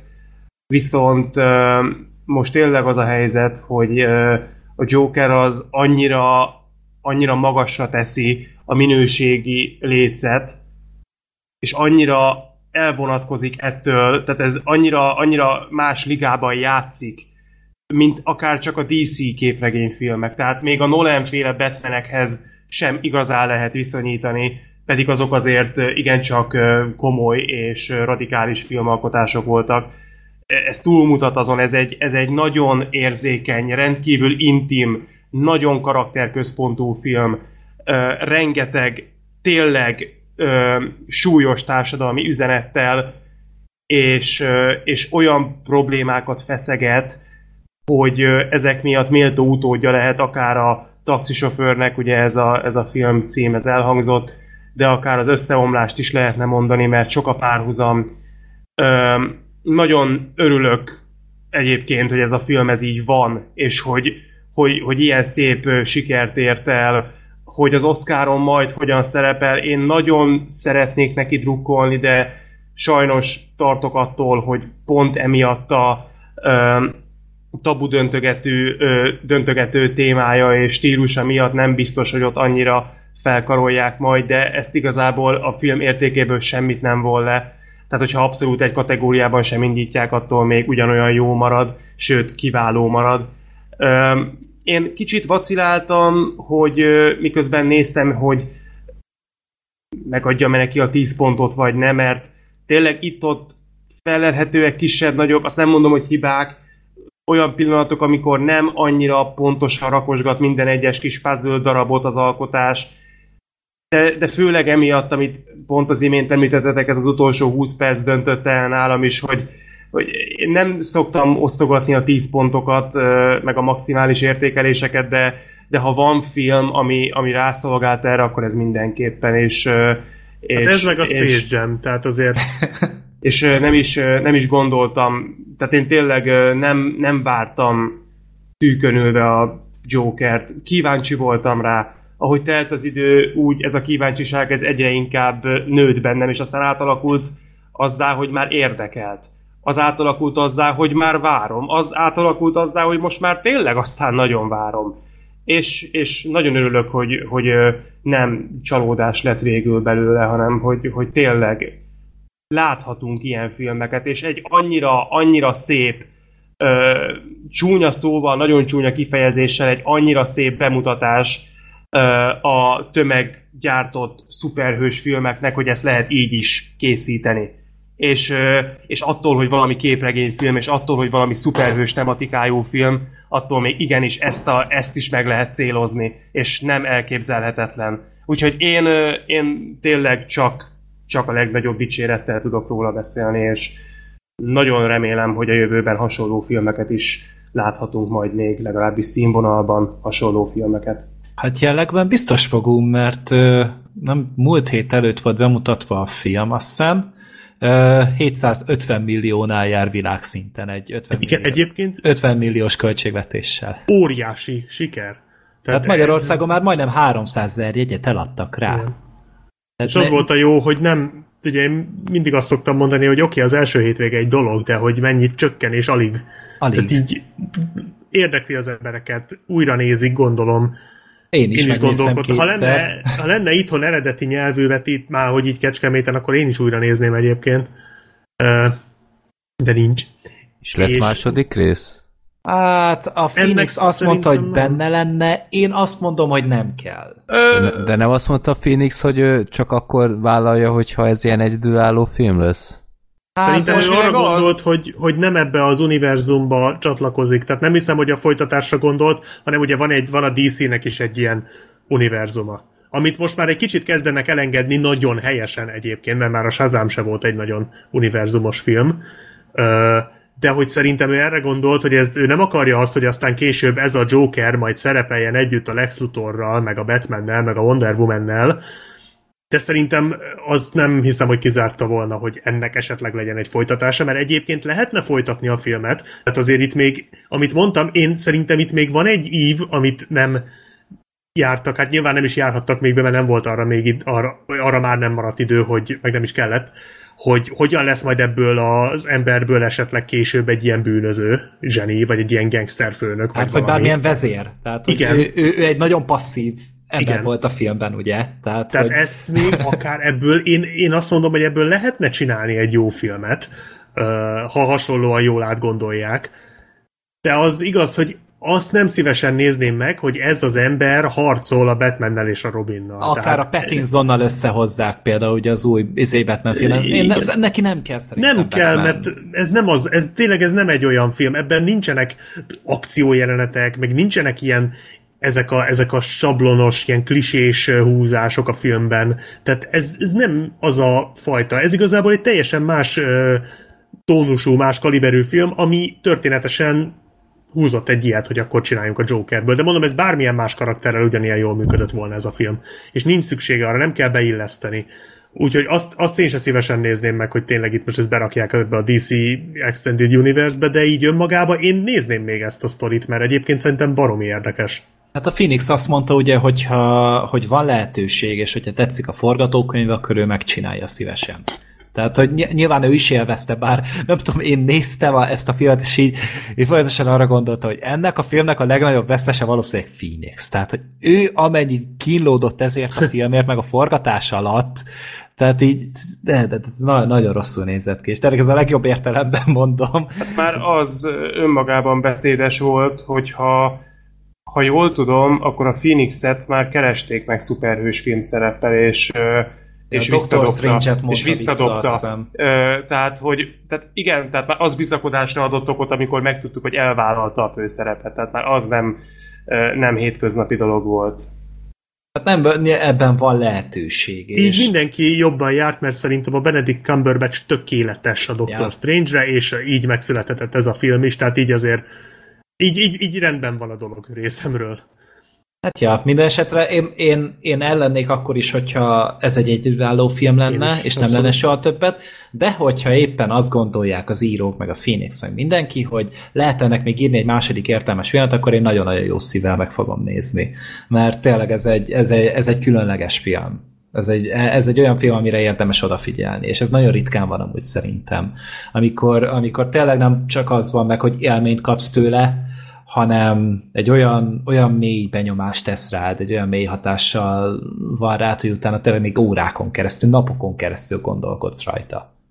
És a, és a más, második megnézést is megérdemel, mert én amúgy másodjára jobban élveztem, mint elsőre a filmet.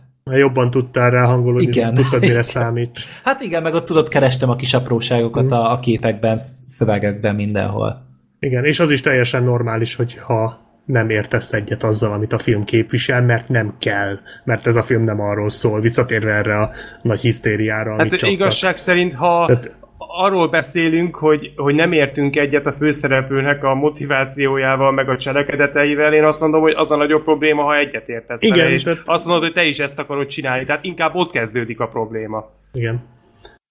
Na jó, majd kétezer-huszonkettőben megnézem a Suicide Squad után. Tehát, tehát ez egy jó, igen, igen, főleg tehát ezután ne nézd meg a Suicide Squadot. De a Suicide Squad után ezt megnézheted, és igen, akkor igen, egy, lehet még jobban fogod szeretni. Nem tudom, hogy ezt jól érzem, de, de Fredivel azért már párszor beszéltük ezt a Joker-es témát, és valahogy itt most kicsit rajtad is azt érzem, meg azt éreztem akkor is, hogy ezt, ezt nem tudod olyan nagy elánnal mondani, hogy nem érdekel. Tehát itt, mint hogyha picit úgy azt érezném rajtad is, hogy erre azért úgy, úgy beülnél, de lehet, hogy amúgy rosszul a gondolom. Komédia királyát azt láttad azóta, Freddy?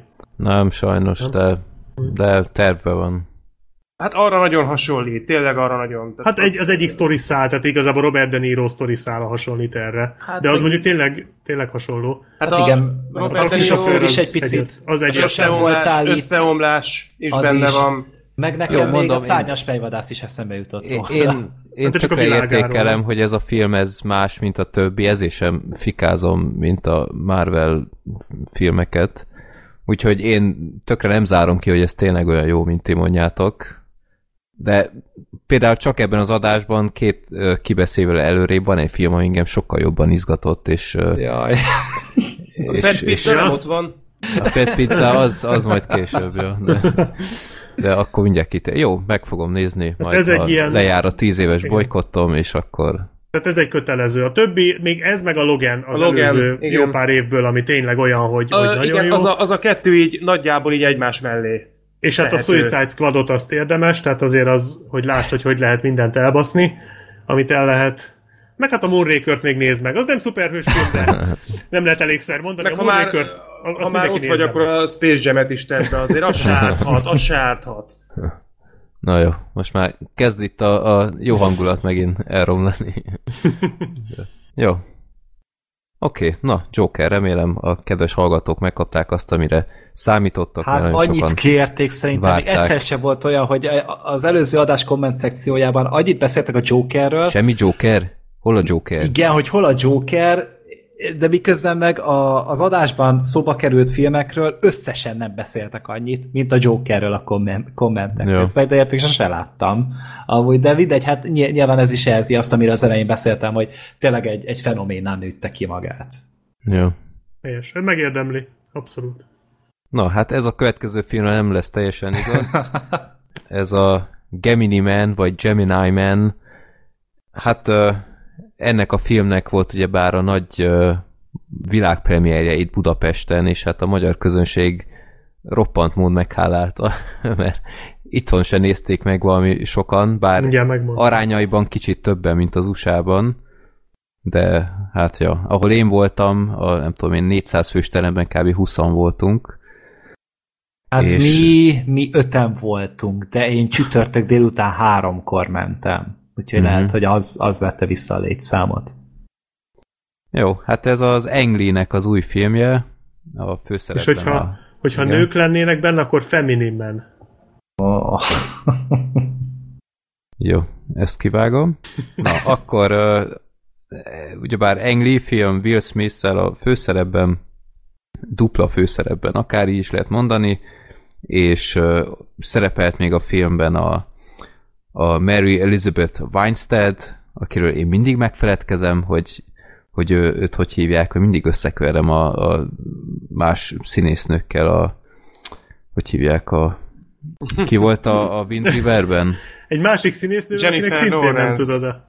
Wind Riverben Jennifer Lawrence, nem. Nem, ott a...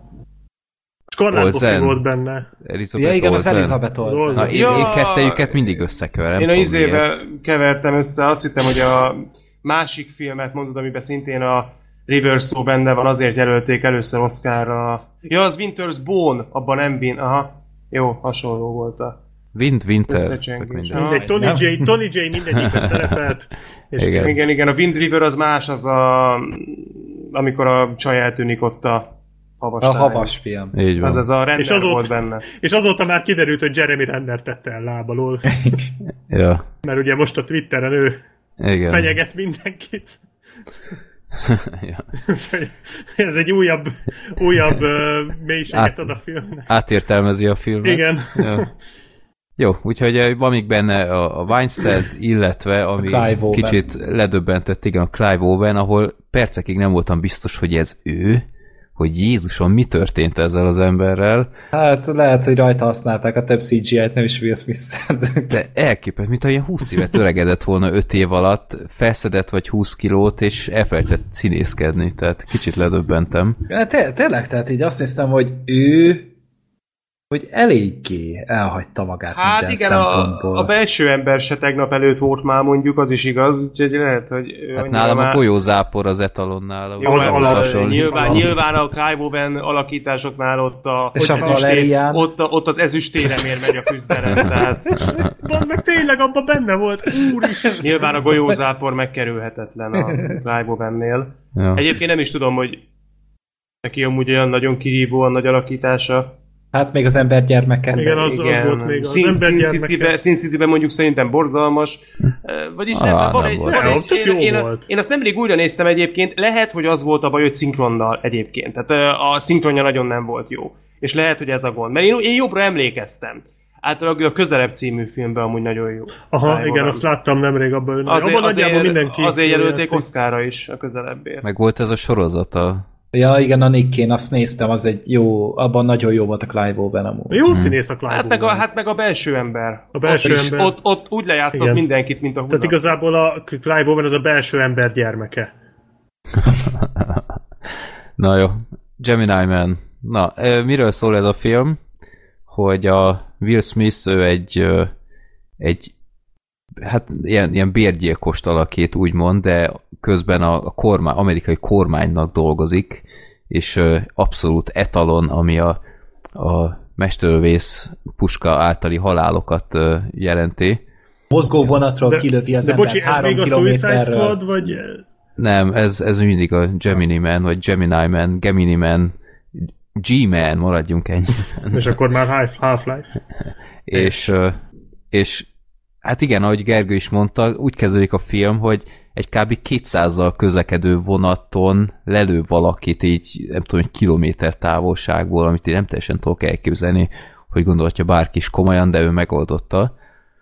És hát ő vissza akar vonulni, és hát a, az amerikai kormány ezt nem igazán akarja elfogadni, és a, a nyugdíjba vonult Will Smith csak azt látja, hogy valaki el akarja őt tenni lábalól, és akkor idővel kiderül, hogy úristen, hát ez úgy néz ki, mint ő, csak éppen jó húsz-harminc évvel fiatalabb énje, és akkor minden trükkét ismeri, honnan tudhatja, mit gondolok, stb. Hát azért, mert a, a fiatal klónja próbálja őt eltenni lábalól.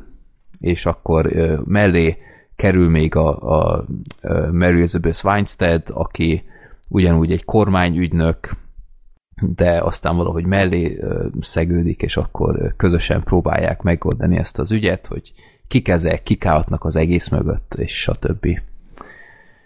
Na, hát ezt részben Magyarországon forgatták, ugyebár mindenki hallotta a sztorit a láncidas táncikával, meg stb., meg most ezért is volt itt, meg adta ezt a húsz perces villámkoncertet, Hogy, hogy itt promózza ezt a filmet. Hát Magyarország szerepel is benne, mint Magyarország, tehát Budapest pontosabban.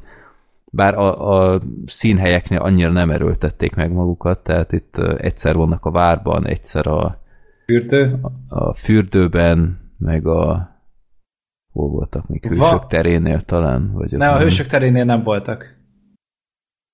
Csak azt tudom, hogy olyan helyen voltak, ja, a, a, a szovjet emlékmű az rémlik még, ott a Szabadság térnél, de végig az volt a fejemben, hogy basszus, bárcsak Budapest tényleg ilyen üres lenne, mint ebben a filmben, mert kb. Alig volt ott valaki. Én azon voltam ledöbbenve, hogy én még sose láttam olyan filmet, ilyen külföldi filmet, ami Budapesten játszódik, és forinttal fizettek, bazd meg. húszezer forintosokat adtak. Nem ám euró, meg mit tudom én, hanem konkrétan magyar forinttal fizették. Hát, hát mert látták, hogy milyen euró ö, átszámolási rátával dolgoznak lehet, a magyar helyen. Lehet, de ez fantasztikus volt. Imádtam ezt a jelenetet például. Meg, meg ö, a Vajdahunyadvárt, azt ja, is kimondta. Sőt, még le is pötyögték neki azt a címet, valami a, a, a szem... Ja, ez egy teljesen magyar cím volt a telefonban, vagy ilyesmi, úgyhogy ez, ez úgy tényleg úgy tök jó. Tehát nem az van, mint sok filmben, hogy itt forgatták, aztán nem tudom, München, meg nem tudom, milyen helyeket Oroszországot szokta játszani Budapesten. Jaj, hát igen, tehát köszönjük. Ja, úgyhogy ebből a szempontból tök jó. Azt olvastam is, hogy az Ang Lee azt mondta, hogy eredetileg Párizs lett volna az, amit itt forgatnak, de annyira beleszerettek a városba, hogy átírták Budapestre, ami hát még a jó plakátra is rátették. Hát de csak a magyarra, tehát itt megnézed a nemzetközi plakátját, rohadtul nem így néz ki. Hajak? Ja tényleg, nem, itt valami víz van a háttérben. Ja, ja azt hittem, hogy, izé, hogy mindenhol rajta van. Hát annyira nem prominens a, a magyar színhely, hogy mindenhol ezt, mindenhová ezt rakják. Ja. Jó, hát mindenki azt dumált a filmmel kapcsolatban, hogy hogyan működik ez a, ez a cé gé i klón, és utólag olvastam basszus, hogy ez a, ez a fiatalabb Will, ő nem ilyen motion capture-rel lett csinálva, hanem teljesen digitálisan. Hm? Igen, így és van. És ettől lefostam a bokám, mert rohadtul nem látni. Nem, na, kivéve a, a film végét, erre majd kitérünk. Na, az borzasztó. De úgy egyébként így ledöbbentem. Tehát ez abszolút szintugrás. Hát ugye általában azért már próbálkoztak így ilyen-olyan cé gé i fiatalításokkal, meg digitális karakterekkel, de tényleg nagyon durva az, ahogy tényleg nagyon életszerű, ahogy, ahogy megmozdul, ahogy, ahogy tényleg ahogy beszél, ahogy mozog. Akciójátékban meg aztán nem jössz rá tényleg soha. Amikor párbeszéd van, akkor itt-ott. Hát ezt úgy forgatták, mint mondjuk a Roger Nyulat, hogy így fogták a semmit, meg ilyesmi? Vagy, hát volt ott egy másik elképzelni? Ember, akivel beszélgetett a Will Smith, utána elmondta a jeleneteket, ugye fölvették, ugye, tehát ilyen kamerákkal, arckamerákkal a, a, a magát az alakítást, és utána az digitálisan reprodukálták. Aha. De viszont hát küzdöttek egymással, tehát valami kellett, hogy legyen ott. Hát persze, ott volt uh-huh. egy dublőr. Ja. Csak mondjuk te, tényleg szegény Will Smith, akkor mindig az öreg Will Smith, amikor látszott az arca, akkor egy fiatal dublőrrel verekedett mindig, tehát mindig ő volt amúgy hátrányban a, a többihez képest. De, te, De azok a játékosok nagyon rendben vannak. Az akciójáték tényleg tök jók, és, és tehát én, hogy nem mondják, vagy nem olvasom utólag, hogy ez teljesen cé gé i, én, én életemben nem jöttem oda. Én azt hittem, hogy ez ugyanaz a a motion capture technológia, és nem is értem, hogy miért nem azt használták, tehát miért nehezítették meg ennyire a dolgukat. Hát mert azért, mert Ang Lee forradal már. Igen. Mert ő folyamatosan azon agyal, hogy hogy lehetne ugyanazt megcsinálni, csak kurva drágán és kurva nehezen. Hát igen, és meg is van az ára, hogy hát került persze, százötven millióba, és negyedét sem Jó, hát össze. Néha meg összejön, a pi életénél meg összejött neki, hát most, most ja. meg nem, hát van ez így. Pont a, a Vox-ban volt egy interjú az Ang Lee-vel, és hát gyerekek, nem tudom, olvastátok? Nem, nem, nem, szórt, nem, nem. nem. Hogy érdemes elolvasni, mert itt teljesen ledöbbentem, hogy mennyire belelát dolgokat, ami, ami szerintem teljesen irreleváns. Tehát ahogy a filmbe?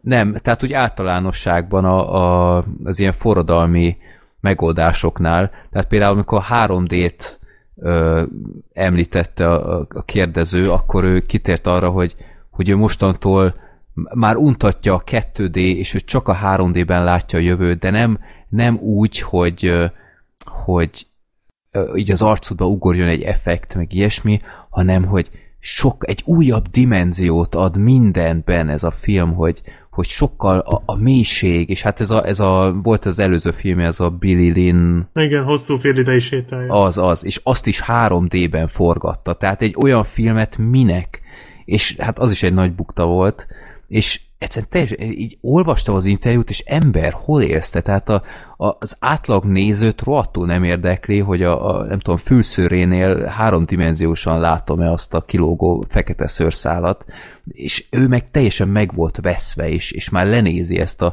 sima kettődés filmtechnológiát, meg ilyenek. Ahhoz képest amúgy nem tudom, hogy miért volt így beszarra, mert ez a film három dében egy nulla volt. Tehát, hogy én ugye a há ef er három dé verziót néztem meg. Na, erről majd meséljél. És ez a, ez a három dé egyetlen egy jelenet volt ott a végén, amikor lőtték szét azt a boltot. mm-hmm. és akkor tudod, a raktárban ott repültek szanaszét részecskék. Az ja. gyönyörű volt, az kurva jól nézett ki, de azon kívül semmit nem ért a három dé. Tehát, mm-hmm. hogy te egy jelenethez nem adott hozzá semmit se. Úgyhogy nem tudom, hogy amúgy mit látott bele, mert akkor már azt hinné az ember, hogy akkor ja, persze, hogy minden jelenetnél ott külön izé dolgozott rajta, hogy térhatásban működjön. Semmi ilyen nincsen.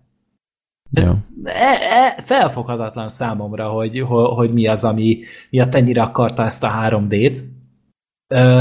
A, ja, meg a másik három dé, ami még a, az egyik támogatónak, vagy az egyik stúdiónak a logója volt, ami jól nézett ki. Ja, az egyik kínai? Igen, igaz, olyan piros volt, vagy az utolsó előtti volt, hogyha jól emlékszem. Aha. És az, az jól nézett ki, de azon kívül, tehát számomra az teljesen felfoghatatlan. Na, akkor beszéljünk kicsit a filmről, hogy, hogy igazából, nem, nem tudom, tehát a, maga ez a sztori, hogy a klón üldöz téged, ez úgy izgalmasnak hangzik, de ahhoz képest ez a film ennyi két órás volt, azt hiszem, Na, még annyi majdnem, se. Annyi, annyi se. se.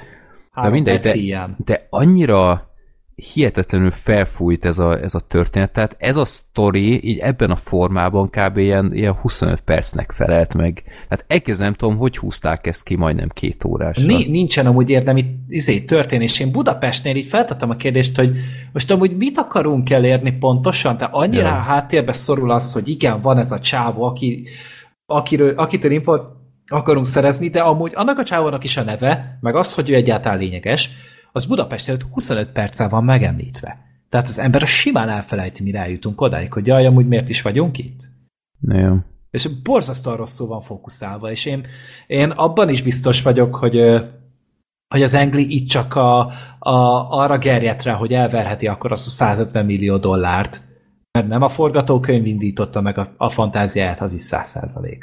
Mert mer, mer, mer ez, ez egy á négyes lap. Ez a cselekmény, a, amit itt elmesélnek. És tehát a párbeszédek azt szerintem vérlázítóak nagyon sokszor, nagyon rosszul vannak megírva a, a beszélgetések a filmben. Hát a, a Weinsteddel sincs olyan óriási kémia szerintem hát nem a nagyon, filmben. Pedig, pedig ő egy, egy tök helyes, vonzó nő. Tehát, hogy így tényleg őt jó nézni a, a képernyőn.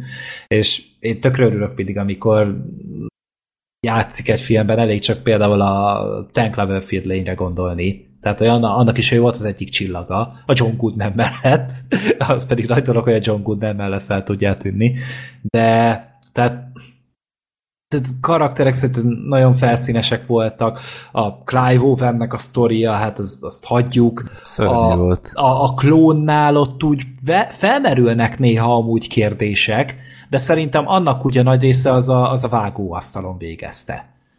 Tehát, Igen, a... tehát ez, ezt az egész klónos dolgot, ezt így tökre nem használták ki a potenciáját szerintem. Tehát ilyen tök jó ilyen beszélgetések lehettek volna, de sosem voltak azok túl mélyek, hogy, hogy úgy érdemben valamit kiosztak volna ebből. Meg én és azt sem láttam, hogy amúgy annyira rácsodálkozott volna egyáltalán, hogy neki van klónja. Hát ez az, hogy a, a, a klón, mint hogyha ilyen totál hülye lett volna, hogy, hogy mondja, hogy te úgy nézel ki, mint én, és így fel sem fogja. Tehát oké, okay, hogy van köztük, nem tudom, huszonöt év vagy mennyi, de basszus azért ennyire nem lehet hülye a csávó. De az öreg se. Tehát hogy az is ilyen teljesen vízfejűnek tűnik sokszor. Hát azért ő hamarabb észrevette, de, de igen, tehát valahogy ilyen, ilyen kihagyott zicserek sora volt ebben a filmben. Kicsit olyan, ma, meg olyan... maga ez a klón sem volt olyan, olyan hűde, verhetetlen terminátor, mint ahogy próbálta a film folyamatosan előadni. Nem lehet jobb a Will Smith-nél. Tehát a Will Smith-nél a cé gé í Will Smith nem lehet jobb, mert munkanélküli marad szegély. Ja. Will Smith. De... Kicsit olyan looperesen hangzik egyébként az egész. Az izgalmasabb volt ennél hát gondolom. Sokkal. Tehát ott azért volt egy sztori, ott volt azért egy világ körülötte, meg a, abban azért volt a dráma. Rendesen. Itt, itt, itt nem, itt tényleg a, az Ang Lee az így rábaszódott, hogy akkor akciójelenetek. De őszintén szólva szerintem kettő volt olyan, amire azt mondom, hogy na ez valami. Hát az a motoros. A motoros, gondolom. Tehát az, az a high frame rate-ben is az olyan volt, mint az álomgyerekek. Teljesen le voltam, el voltam tőle hűlve, hogy ez mennyire királyul nézett ki, és tényleg ott úgy, ott a koreográfia, az operatőri munka, és tényleg hozzáadott az a százhúsz ef pé es, amiben ugye a film ment. meg a végén az a verekedés még az ott király volt ott a uh-huh. barkácsboltban. Ez a kettő járt le a kalappal. A motoros ez meg még, még föntebb volt, csak annak szerint a vége volt elbaszva az a motoros kung fu, vagy nem tudom mit csinál. Tehát ott azért úgy a cringe már beütött uh-huh. egy csöppet, de ez nem tetszett. Az a baj, ez pont olyan fajta film, hogy két hete láttam, és rohadt nehezen szedem össze, hogy, hogy mi volt benne, mert ez a furcsa egyébként ebben a filmben, hogy tényleg az égvilágon semmiről nem maradsz le, ha nem látod. Tehát tényleg, de miközben nézed, nem is idegeskedtem szét magam, mert, mert úgy nézette magát, de olyan különösebben semmi nagy eredetiség nem volt benne. Hát én a... ugye egy, egy húsz-harminc percet, percet úgy masszívan untam is benne. Aha. Én tök kipihentem, mentem oda, mert aznap nem dolgoztam, betegszabin voltam, és, és így gondoltam, akkor jó, akkor megejtek egy mozit, és így majdnem, majd, majdnem elvágódtam ott a teremben. Uh-huh. Mert néha annyira nem kötött le. Tehát ez, ez a, főleg a forgatókönyvnek a hibája, mert tényleg amikor nincs akció, akkor, akkor egy teljesen másik arcát mutatja meg a film. Hát a sokkal komolyabban az... vette magát ez a film, mint kellett volna. Igen. Szerintem ez is egy alapvető hiba volt. Mondjuk, ha nem az Ang Lee forgatja, szerintem az, az mindenképp jót tett volna ennek az egésznek, mert, mert ő azért nem az a humoros fajta filmrendező. Hát nem. Míg ebben elfért volna, szerintem. Ő bírta volna, egy kicsit ilyen öniróniás, önazonos poénokat elbírt volna a film, de itt, itt egyszerűen nem, itt tényleg egy nagyon, nagyon komolyan akartak előadni, egy nagyon bárgyú történet, nagyon, nagyon kis uh, bugyuta sztori volt ez. És tényleg még ugye a másik, ez a, ez a high frame rate, tehát az akcióknak jót tett. Sokszor.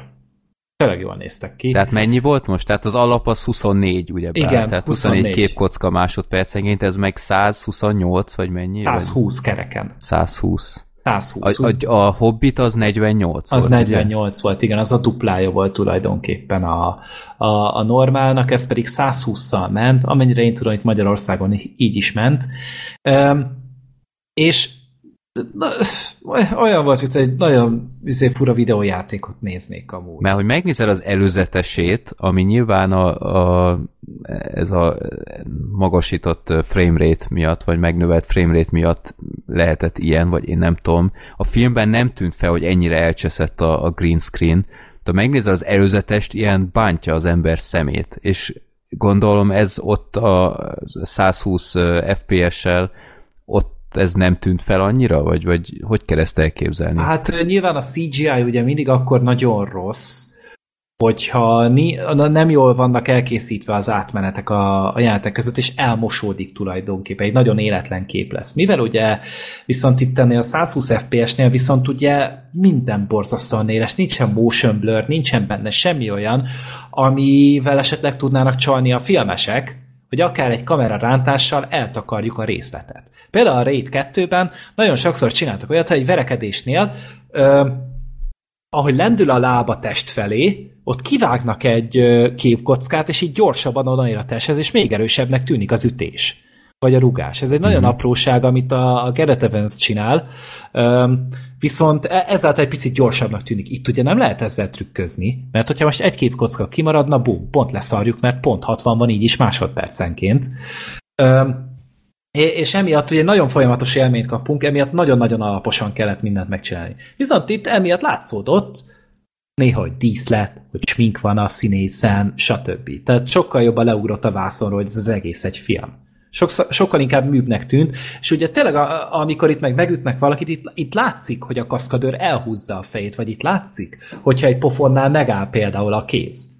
Hogy nem basznak oda neki. Bud Spencer filmet száz hússzal megnézni. Igen, azt a mindent. Te, te, tehát hogy a, amúgy, hogyha így profikkal forgatnak, itt profikkal forgatnak tényleg, amúgy jól nézett ki nagy részt a film, de azért néha-néha leugrott a vászonról. És itt is tényleg csak az akciónál. A párbeszédeknél tényleg ilyen barátok közt beütése volt neki. Vagy té- tényleg, amikor van valakinek egy, egy telefonja, egy iPhone-ja, vagy bármilyen telefonja, ami akár hatvan, vagy kétszáznegyven, vagy száz húsz ef pé es-ben rögzít, megnézed azt a kamerát, és látod, hogy ja, valaki bohóckodott a kamerával. Itt viszont azt látod, hogy valaki százötven millióból bohóckodott a kamerával. És tényleg ezek a melodrámás, párbeszédes részek nem igénylik azt a száz húsz ef pé es-t. Ez, ez, ez egy olyan dolog, hogy, hogy mivel még nem láttál ilyet, és otthon így nem fogod tudni megnézni, ezért egy gimmicknek, egy egyszeri élménynek, egy vidám parknak ö, annak megfelel. Hogy egyszer ilyet is lát az ember, és akkor amúgy el is lehet ezt az egészet engedni. Tehát ami az Ang Lee mond, hogy, hogy ő a jövőt ebben a magas framerate-ben látja, szerintem felejts el. Ez egy ilyen tech demo. Most megmutatták, hogy ja, tudunk egy ilyet is csinálni, éppenséggel nem lett fájdalmas, mert nem fájdalmas a film annyira, mert, mert amikor működik, akkor rendesen működik. Emiatt is nincs bennem egy rossz szájíz, csak valószínűleg, hogyha egy hónap múlva beszélnénk, akkor már nagyon-nagyon erősen kéne támaszkodnom a jegyzeteimre. Uh-huh. Jó, tehát ha a jövőben mondjuk a nem tudom én, Sóna Bárány második filmje lesz százhúsz ef pé es-sel vagy huszonnéggyel, akkor ugyanúgy a huszonnégyet fogod megnézni. Az, hogy jobban jár vele szerintem, mint nagyon nehezen tudom. Tényleg egy, egy, egy raidnél, vagy tényleg, ahol tényleg ilyen nagyon profi ázsiai harcművészek dolgoznak, akkor azt lehet, hogy még érdemes lenne esetleg így megnézni hatvan ef pé es-ben, de, de ahol tényleg a, ahol trükköznek a filmesek, és tényleg akár a vágással, akár a kameramozgással, akár a cé gé í-jal próbálják meg elrejteni azt, hogy itt amúgy nem, ne, nem tudnak mindent teljesen életűre megcsinálni, akkor nem érdemes. Mhm. Tehát ez, ez tényleg, hogyha egy ilyen, akár egy ilyen parkúros filmnél, hogyha ezt így fel, felveszik úgy rendesen, akkor ez egy nagyon királyélményt tud adni. Mm. De nem, szerintem nem ez a mozi jövője. Mindenki sokkal jobban jár, hogyha ugyanúgy huszonnégy ef pé es-ben néz filmet, hogyha a tévén kikapcsolja ezt a motion flow, vagy folyamatos képvarázslós hülyeséget, amit már az újabb tévékbe ugye beleraknak, kapcsoljátok ki, és sokkal szebb lesz minden. Mm. Jó. Amit még említettünk a, a beszélgetés közben, tehát a, a cé gé í karakter az igazából tök jól működött a filmben. Legtöbbször mondjuk hozzá kell tenni, hogy kicsit a fél homályban van sokszor. Rejtegették. Igen. A film végén viszont ilyen full napsütésben van, és ott már nagyon érződött, hogy itt ezzel az emberrel valami nem stimmel. A szeme az el volt csúszva, az a, nézett ki nagyon furán. Meg a szája is olyan, olyan nagyon természetellenesen. Hát a mozgott. Felső ajta, ajka mozgott, miközben a felső ajkadban nincsen izom, az nem mozog amúgy. És emiatt egy kicsit, kicsit hülyén nézett ki. Szerintem az amúgy egy utóforgatott jelenet volt. És hódfelesleges, tehát az már ilyen kifejezett kínos ja. jelenet volt szerintem. Tehát te, te, szerintem az az volt, hogy szerintem ezt egy, egy hónapja vagy két hónapja forgatták le, és ugye nagyon kevés idejük volt rá, hogy ezt meg tudják csinálni, és hmm. emiatt néz ki ennyire gyászosan. Mert ugye láttuk, hogy hogy tudják megcsinálni, hogyha van idő, meg hogyha ráfekszenek. Uh-huh. Nem hiszem el, hogy hirtelen elfejtettek a film végére már izé Will Smith-t animálni. Nem tudom. Jó, hát, hát Ang Lee-nek most már kéne valami sikerélmény, vagy valami, mert az ő karrierje is kicsit leszálló ágban van. De hát meglátjuk. Mindenesetre nem volt ez a nagy dobbanás, de a, a Will az biztosan nagyon élvezte a forgatást, hogy ilyen katonásdit játszhat. De kb. Ennyi. Jó, hát Black Sheep Sorter, gondolom, annyira nem hoztuk meg a kedveteket. Hát ö, nem, annyira, annyira nem. Én megnézem majd előbb-utóbb egyszer, de valószínűleg itthon most. Novemberben nem fogok Gemini Man-t nézni a moziban, tehát bőven lesz más. Úgyhogy nem.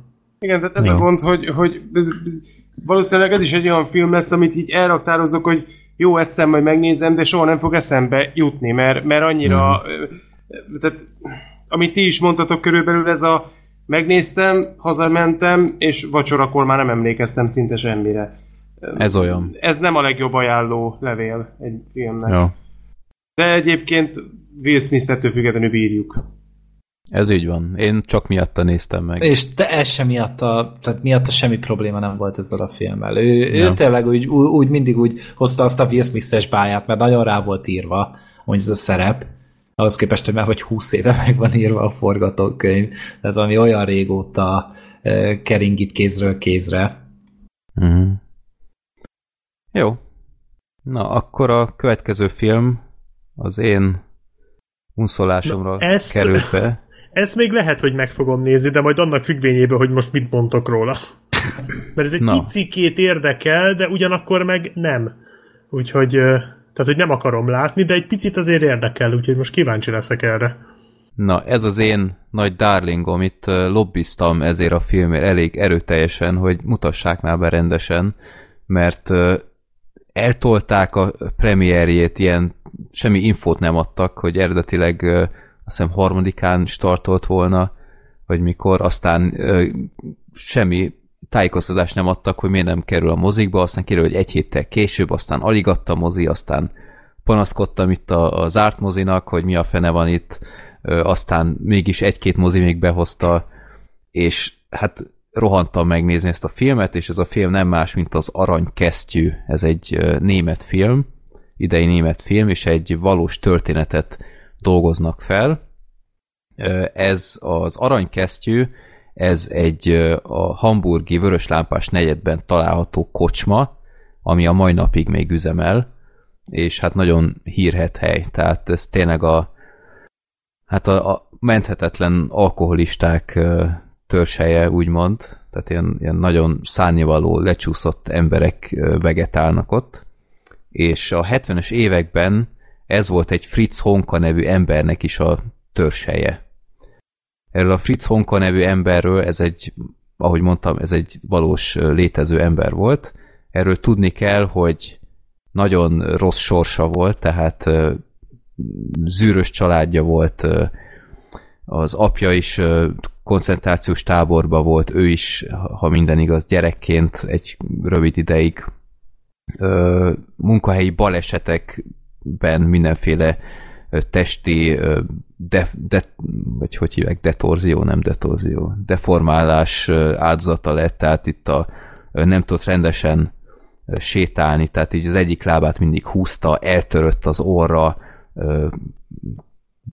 kancsali volt, tehát egy, ha megnézitek az arcát, nem egy igazán rendezett ember benyomását kelti, és éppen ezért semmiféle szociális élete nem igazán volt, csak azok a kocsma töltelék emberekkel volt kapcsolata, illetve volt egy felesége korábban, ez a filmben mondjuk nem szerepel, ez így utólag olvastam, de attól is, az a nő is elvált tőle, mert... Megemlítik, hogy volt neki felesége, nem?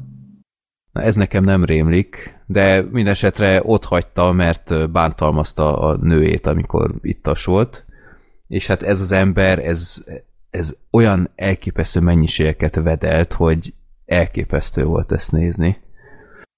És hát ez az, erről a Fritz Honka nevű emberről tudni kell, hogy ez a hetvenes években több nőt is meggyilkolt a lakásában, méghozzá ilyen nagyon-nagyon lecsúszott és hát nem túl dekoratív prostituáltakat, meg ilyen alkoholista nőket szedett fel, mert szinte csak ők álltak vele szóba, mert annyira visszataszító kinézete volt, és hát őket is igazából csak azzal tudott haza csalogatni, hogy van nálam egy csomó pia, és hát alkohol hatása alatt hát meggyilkolta ezeket a nőket, és hát annyit még elmondok, hogy ö, tehát megpróbál, az első gyilkosság után megpróbál megszabadulni a holttestől, de nem igazán sikerül, és akkor olyan nagyszerű ötlete támad, hogy a, egy ilyen kis tetőtéri lakásban lakik, hogy a, a falakban van egy ilyen kis kamraszerűség, és oda rakja be a, a testdarabokat, tehát a, a lábat, meg ilyesmi. És hát azért annak van szaga, főleg így évek után, és hát mindenki, aki csak bejön a lakásába, az, azzal kezdi, hogy mi ez a bűz. És mindig az alatta lakó görög vendégmunkásokra fogja, hogy ezek állnak, csak főznek mindenféle szart, meg ilyesmi. Na, és hát ezt az élettörténetet láthatjuk, hogy mi történik az Aranykesztyű kocsmában, mi történik Fritz Honka életében, és gyerekek, ez a film egyszerűen zseniális és lenyűgöző. Tehát hozzá kell tenni ugyanakkor, hogy én filóztam sokat, hogy ezt így ki tudom-e jelenteni, de szerintem igen, hogy ez a legundorítóbb film, amit szerintem életemben láttam, de nem feltétlen azokból az okokból, amikre ti gondolnátok. Tehát itt nem, tehát a filmben azért jelen van olyan, hogy levág nőnek fejét, meg ilyesmi, de ezeket nem látni. Tehát nem véres dolgok miatt mondom ezt, hanem a filmnek az atmoszférája, a karakterek, ez, ez egyszerűen olyan szintű olyan szinten lenyűgöző, és olyan jó meg van csinálva, hogy abszolút átérzed, hogy milyen bűz lehet abban a lakásban, milyen szaguk lehetnek ott a, a kocsmában, az emberek milyen bűzt áraszthatnak, meg ilyesmi, és ez abszolút lejön a vászonról, és ez egy olyan teljesítmény, hogy, hogy csak úgy lestem. Úgyhogy hát Gergő, ő, ő, hát nem tudom, te is láttad, nem igen. tudom mennyire értesz egyet ebben. Hát maga, arra egy rossz szavam nem lehet amúgy, hogy milyenek voltak a színészek, a karakterek, meg a, a díszletek, a korrajz az, amit tényleg fölvázol a film. Tökéletes, csak én nagyon kevés filmet gyűlöltem annyira, mint ezt. Tehát, hogy minden egyes porcikája taszított ennek a filmnek. A... mint hogyha azt kellett volna néznem két órán keresztül, hogy valaki a gennyes gyulladt pattanásait nyomkodja ki két órán keresztül. Tehát ez a... Én elhiszem, hogy ez megtörténhet, de én nem akarom ezt nézni attól függetlenül. Nekem erre nincsen szükségem. Tehát ez a...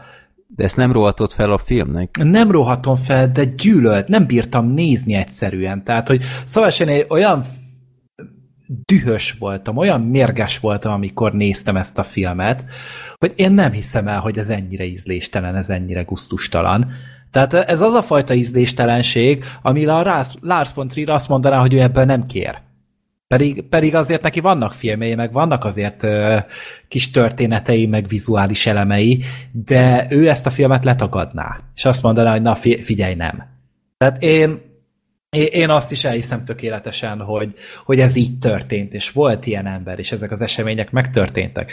De amikor egy, amikor azt látod, hogy egy összevert arcú, öreg, kövér nőt elkezd, félig mesztelen kövér nőt elkezd folytogatni a lakásán úgy, hogy rajta nincsen nadrág, aztán csapognak össze-vissza a lakásban, aztán az öreg az, hogy még össze is szarja magát közben, és látod, hogy folyik le a combján, akkor így azt mondod, hogy na nem.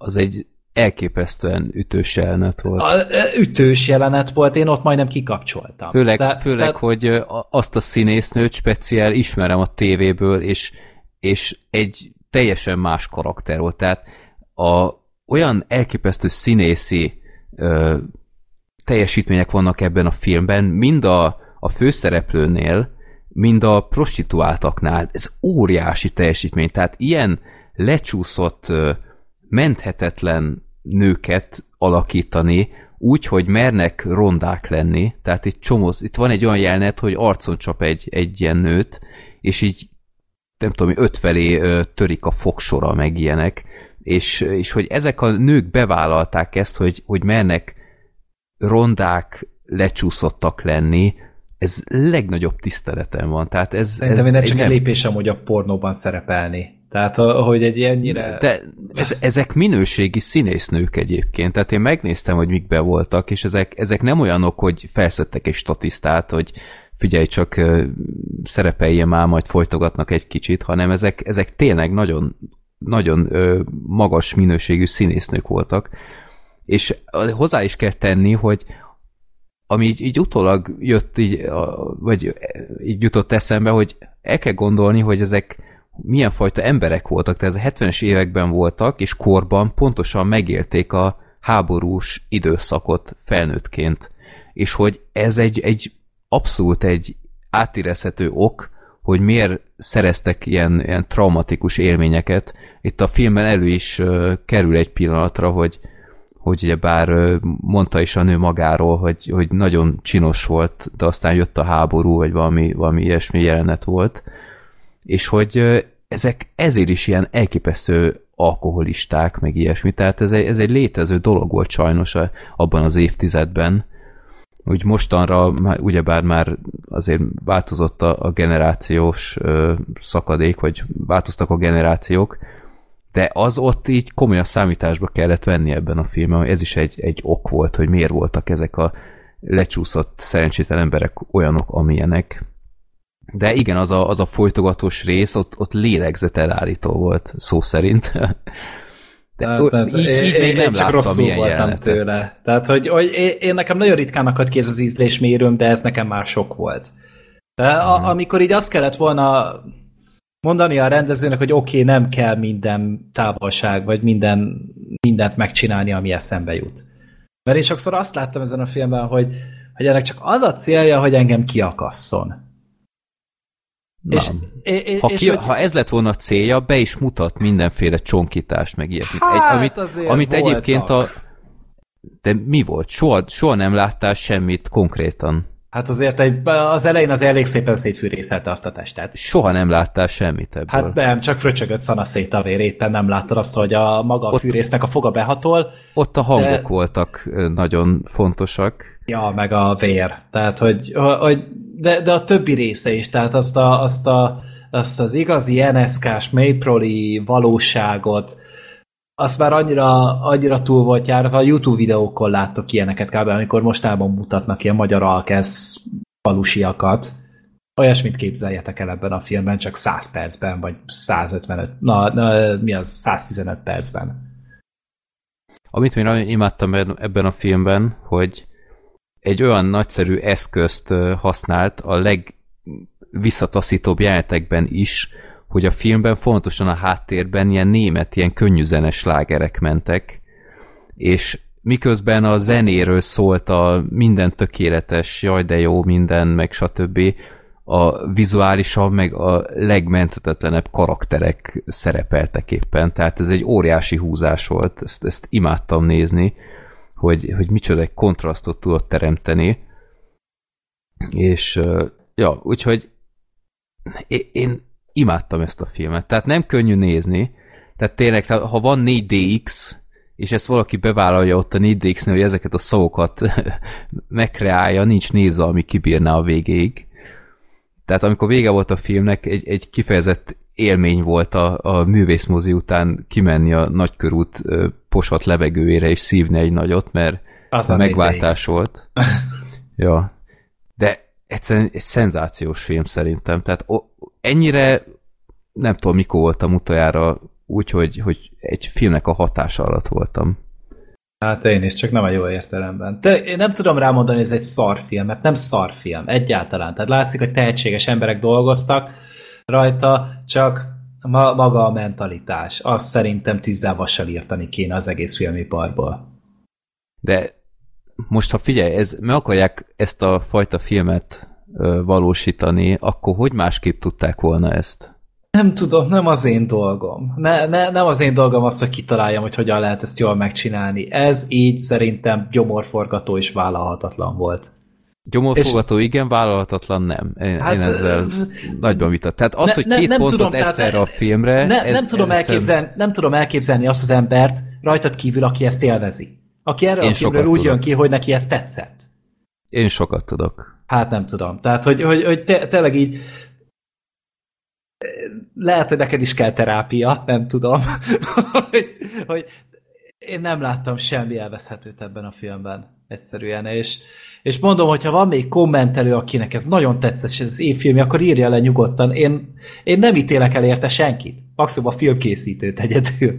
Hát a Fatih Akin, ő, ő rendezte, akinek ez a fajta film, ez egy premier volt, tehát ő azért nem szokott ilyen fajta filmeket csinálni, de szerintem óriási. Tehát egyébként ezt utólag olvastam, hogy például a, a Fritz Honka, a gyilkosnak a lakása, fontosan a film alatt minden gyilkossággal kisebb lett, tehát hogy ezt a, ö, ezt a szorul a hurok mentalitást valahogy érzékeltesse. Ez nekem nem tűnt fel, nekem de sem. Legközelebb, hogyha megnézem, akkor erre figyelek, de szóval i- ilyen fajta megoldásokat is használ a film, és ö, mondom, én, én szerintem ez egy, az év egyik legjobbja, tehát én imádtam.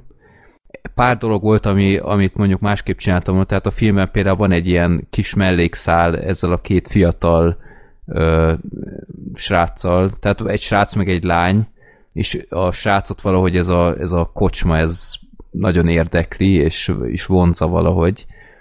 Nyilván ez amiatt volt, hogy valahogy ezt a kocsmát bemutassák a nézőnek, aki nem vágja, hogy miről van szó, de ezt szerintem egy kicsit másképp is meg lehetett volna oldani, illetve a film végén szerintem még nem lett volna rossz egy pár ilyen plusz infó. Tehát voltak kiírások, meg főleg ami döbbenetes volt a, a valódi ö, képek, tehát a lakás valódi fotóit is mutatták a helyszínelésnél, és hát a díszletesek olyan csillagos ötös munkát végeztek, hogy tehát csak, mint a néző látta azt a helyet, és, és rosszul lettél. Tehát, hogy hogy lehet, hogy tud így élni egy ember, az, az a klotyó, meg ilyenek, az, az szörny, azok a babák a kanapén, meg ilyesmi. Azt nagyon-nagyon odafigyeltek, hogy hiteles legyen az egész, de úgy hiányoltam a végéről egy pár infót, hogy, hogy, hogy hogyan folytatódott a bíróságon az ügy, meg ilyesmi. Mondom, csinálták, de én ezt egy kicsit még kibővítettem volna, illetve magáról a, a főszereplőről is egy kicsit többet meg szerettem volna tudni a film alatt, hogy honnan jött ez az egész, miért, miért viselkedik így, tehát csak az alkoholra nem fognám, tehát biztos volt ott valami a háttérben, de ezt úgy annyira nem mutatták be, de ennek ellenére szerintem egy kötelező film.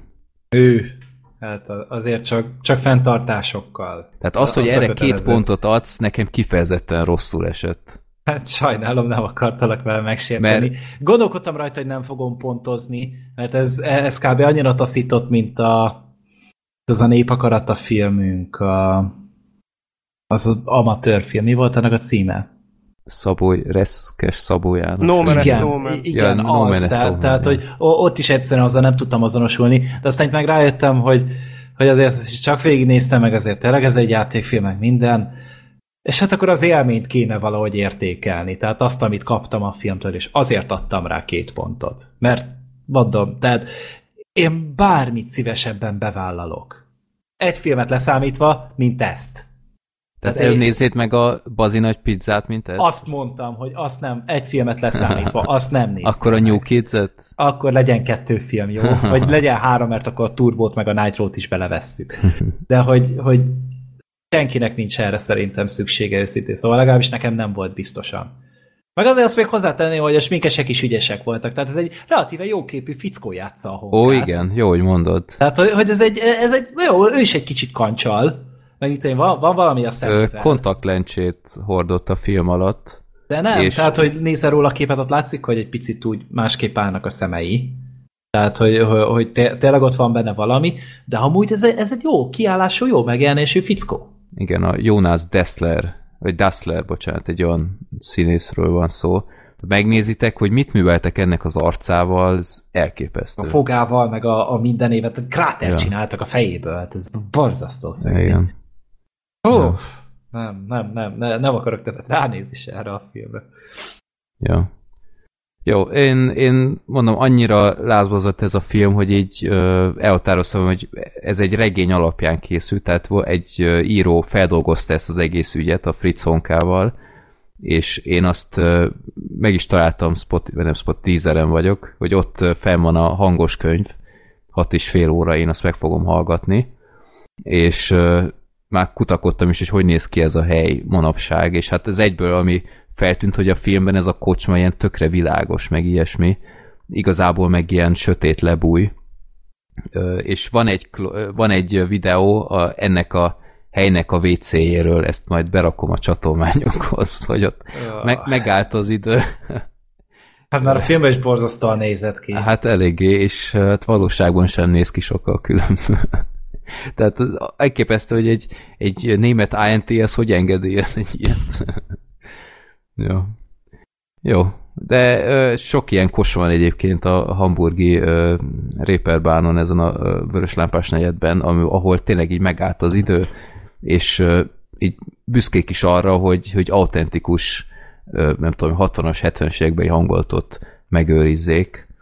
Ugye ez, ez is valahol szerintem egy tök jó dolog, de ugyanakkor meg hót szomorú is, mert, mert tényleg így az alkoholistáknak ez, ez egy ilyen gyülekező hely a, a rossz sorsú embereknek. De hát ilyet sajnos itthon is látni, amikor mész munkába, és már nyitva van a kocsma, is tele van meg ilyenek, tehát reggel hatkor, hétkor. Ja, hát amikor már fél hétkor el akar esni a csávó a, a kocsma előtt, tehát az a szép amúgy. De nyilván ezek a, ezek a jó kis faszatalpon álló kocsmák, ez a három árva, hat csöcs, tíz forint a kis fröccs helyek. Tehát ez ilyen, ilyen, ilyen volt még Kiskunfélegyházán. Uh, ja, ez egy létező dolog. Nagyon. Jó, én tényleg bátorítok mindenkit, Black Sheep, én azt mondom, hogy nézd meg ezt a filmet, mert ez egy egy óriási film. Ez... Ne egyél előtte. Közbe se. Érdekes, hogy amikor... Veszek előtte egy bazi nagy pizzát. Amikor nézte, vagy vettem a jegyet, mögöttem egy, egy néni ugyanerre a filmre vett jegyet, és a pénztáros így mondta neki, hogy, hogy ugye túr, tudja, hogy ez egy nagyon durva film, és a néni, ah, jó lesz ez. és, aztán be, mi történt? És, és beült elém popcornnal, és rögtön a film ugye úgy kezdődik, hogy csak egy ilyen mesztelen holttestet látunk, és akkor a fazon fűrészszel a kezében, meg ilyesmi, és így eszi a popcornt, úgy mondom. Ez azt igen. Nem letette. Nem, nem, soha, őt nem zavarta. Ja. De egy olyan film, ami elől nem tud, vagy ami nem tud levenni a szemet szerintem. Hiába undorító meg minden, én nagyon a hatás alatt voltam. Úgyhogy bátran ajánlom mindenkinek, aki, aki mer bevállalni egy ilyenfajta élményt, mert szerintem nem fogja megbánni. Black Sheep jó, felé hát, nézek. Uh, jó. Nem mondom, az éves nem... top listámon valószínűleg halni fogjátok. Uh, én itt már elárulok. Nem mondom, hogy nem vagyok kíváncsi rá, de ah, nem biztos, hogy nekem szükségem van most erre. Na, még gondolkodom rajta. Kicsit nekem olyannak tűnik, hogy ez egy francia film volt, a Irreversible. Kicsit nekem ja, visszafordít. az, a visszafordítatlan. Nekem kicsit azt juttat, azt juttatta eszembe, főleg ez az utolsó mondat, amit a Freddy mondott, hogy, vagy az egyik utolsó mondat, hogy, hogy bármennyire sokkol, meg, meg undorító, meg, meg rossz ránézni, meg visszataszító, meg hányingerkeltő, így nem tudsz nem ráfigyelni. Az volt ilyen. Uh-huh. Hát jó. Hát lehet, hogy majd megnézem, aztán majd megmondom a Frankót. Majd én megmondom, hogy kinek van igaza. Majd azt én tudom. De mondom, az a baj, hogy ez a, ez a kínozzunk embereket, és akkor nézzem azt, hogy itt darabolnak, meg embereket ölnek, é, így nagyon nehezen veszem, egyre nehezebben veszem rá magam arra, hogy így ezt nézzem, mert... mert de nem... itt nincs ilyen. Na, itt, Tehát itt, itt e... csak alázzák. De a leg, legmocskosabb, legundorítóbb módon alázzák az embereket. Tehát itt, itt nem, fiz, nem annyi a fizikai erőszak, az is van. Főleg sokszor tényleg ilyen magatehetetlen, szerencsétlen nőkkel szemben, de itt azért inkább verbális erőszak van. Uh-huh. Abból viszont rengeteg. Undorító embereket kell nézni két órán keresztül. És ezt így be kell vállalni, mert, mert nem... Nem, nem, nem kell, nem kell, de Freddy szerint érdemes. Én abszolút azt mondom, hogy nézzétek meg. Mert vannak a hangok, akik nem szerették ezt, de leginkább szerintem azzal volt problémájuk, hogy a Fatiakintól nem egy ilyenfajta filmet vártak, mert ez nagyon így a filmográfiájában ez kicsit eltér az eddigiektől. De akit érdekel ez a sztori, azt szerintem maximálisan megkapja azt, amit, amit vár. Én azt jól láttam, hogy ennek a rendezőnek most hozták be Magyarországra egy tavalyi filmjét, ez a műszerző nélkül. Ez nem, nem most? Nem, az, az a Donnersmarck, az egy más fazon. Akkor az más. Az, a, a, hogy hívják azt a stázis filmet, a, az Mások élete, azt csinálta. Ja, azt értem. Rendezte. Okés. Ez, ez egy más rendező. Jó, hát majd lehet, hogy ráveszem magam, aztán megnézem így a nagy novemberi unatkozás közepén. Hát nem tudom, adják-e még nálatok, hogy egyáltalán... Nem hiszem, de... hogy moziba megyek, meg nem fogják, tehát én azért fenntartanám magamnak a lehetőséget, hogy kikapcsolhassam. Ez uh, egy bölcs döntés. Igen, ez a Bazi nagy pizzánál is egy nagy előny volt, hogy végig tudtam nézni tíz perces etapokban. Igen, az jó, hogy így meg lehetett szakítani, hogyha, vagy hogy őt ki tudtad nyomni, tehát hogy azt mondtad, hogy most ez neked így elég volt, hiába lehet, hogy kicsit nehezen érted el a stop gombot a röhögéstől, mert annyira vicces volt, de egyébként úgy legalább ki tudtad, ha akartad. Jó. Na, no, egyébként megnézem, aztán majd beszámolok róla. De egyébként ez, ez tényleg, tényleg kísérteties, hogy bármelyik filmről kezdünk el beszélni, a pizza szóba kerül valahogy. Azt hiszem, hogy az, most az összes közül Joker ide vagy oda, az pizza tette ránk a legnagyobb hatást. Én is úgy ültem le most, hogy így, így én ma reggel fejeztem be, tehát a rögzítés napján fejeztem be a Bazi nagy pizzát, és, és sokkal univerzálisabb hatást tett rám, mint a Joker vagy az El Camino, tehát egy, egy teljesen másik kategóriába, de most, de most sokkal inkább beszélnék arról. És amikor meg majd oda jutunk, hogy beszélni kell a Bazi nagy pizzáról nem is sokára, akkor meg igazából nem fogunk tudni mit mondani azon kívül, hogy ez egy szar. Spoiler. Úgyhogy, ja. Na jó, mindegy. Megnézem valamikor, azt aztán meglátjuk, de egyelőre. Tehát, tehát én, én engem amiatt vagyok kíváncsi, hogy az alapján, amit mondtok, ez egy ilyen bődületes hülyeségnek tűnik, vagy egy, egy rossz filmnek tűnik, de hogy ennyire... Hát jó, Gergő nem dicsérte, de Gergő is elismerte, tehát engem ez emiatt érdekel egy kicsit, hogy hogy lehet ezt úgy megcsinálni, hogy, hogy közben meg valaki azt mondja rá, olyan, hogy ez zseniális. Nem olyan ez, egy, nem olyan ez egy picit, mint az amerikai pszichó. Az, az volt még hasonló tematikájú. Mert jó, az...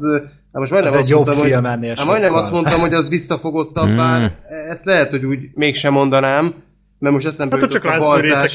Ja, az eszembe jutott, meg eszembe jutott a baltás jelenet, mikor a fickó fejét kicsit átrendezi egy baltával, meg ilyenek. De hogy abban nem, volt... a pszichó az, az szól is valamiről is szimbolikusan, ez meg tényleg csak egy halom ilyen elcseszett karaktervergődése. Nincs is nagyon történet ennek se. Tehát, hogy nincsen ennek lényegi cselekménye, nincsen egy hát olyan végcél, ami felé megyünk. A karakternek van egy íve, most nem akarok kitérni, hogy ott a közepe felé hogyan változik az élete, meg ilyesmi. Az, az is szerintem egy, egy nagy fordulat, vagy megoldás, meg ilyesmi volt.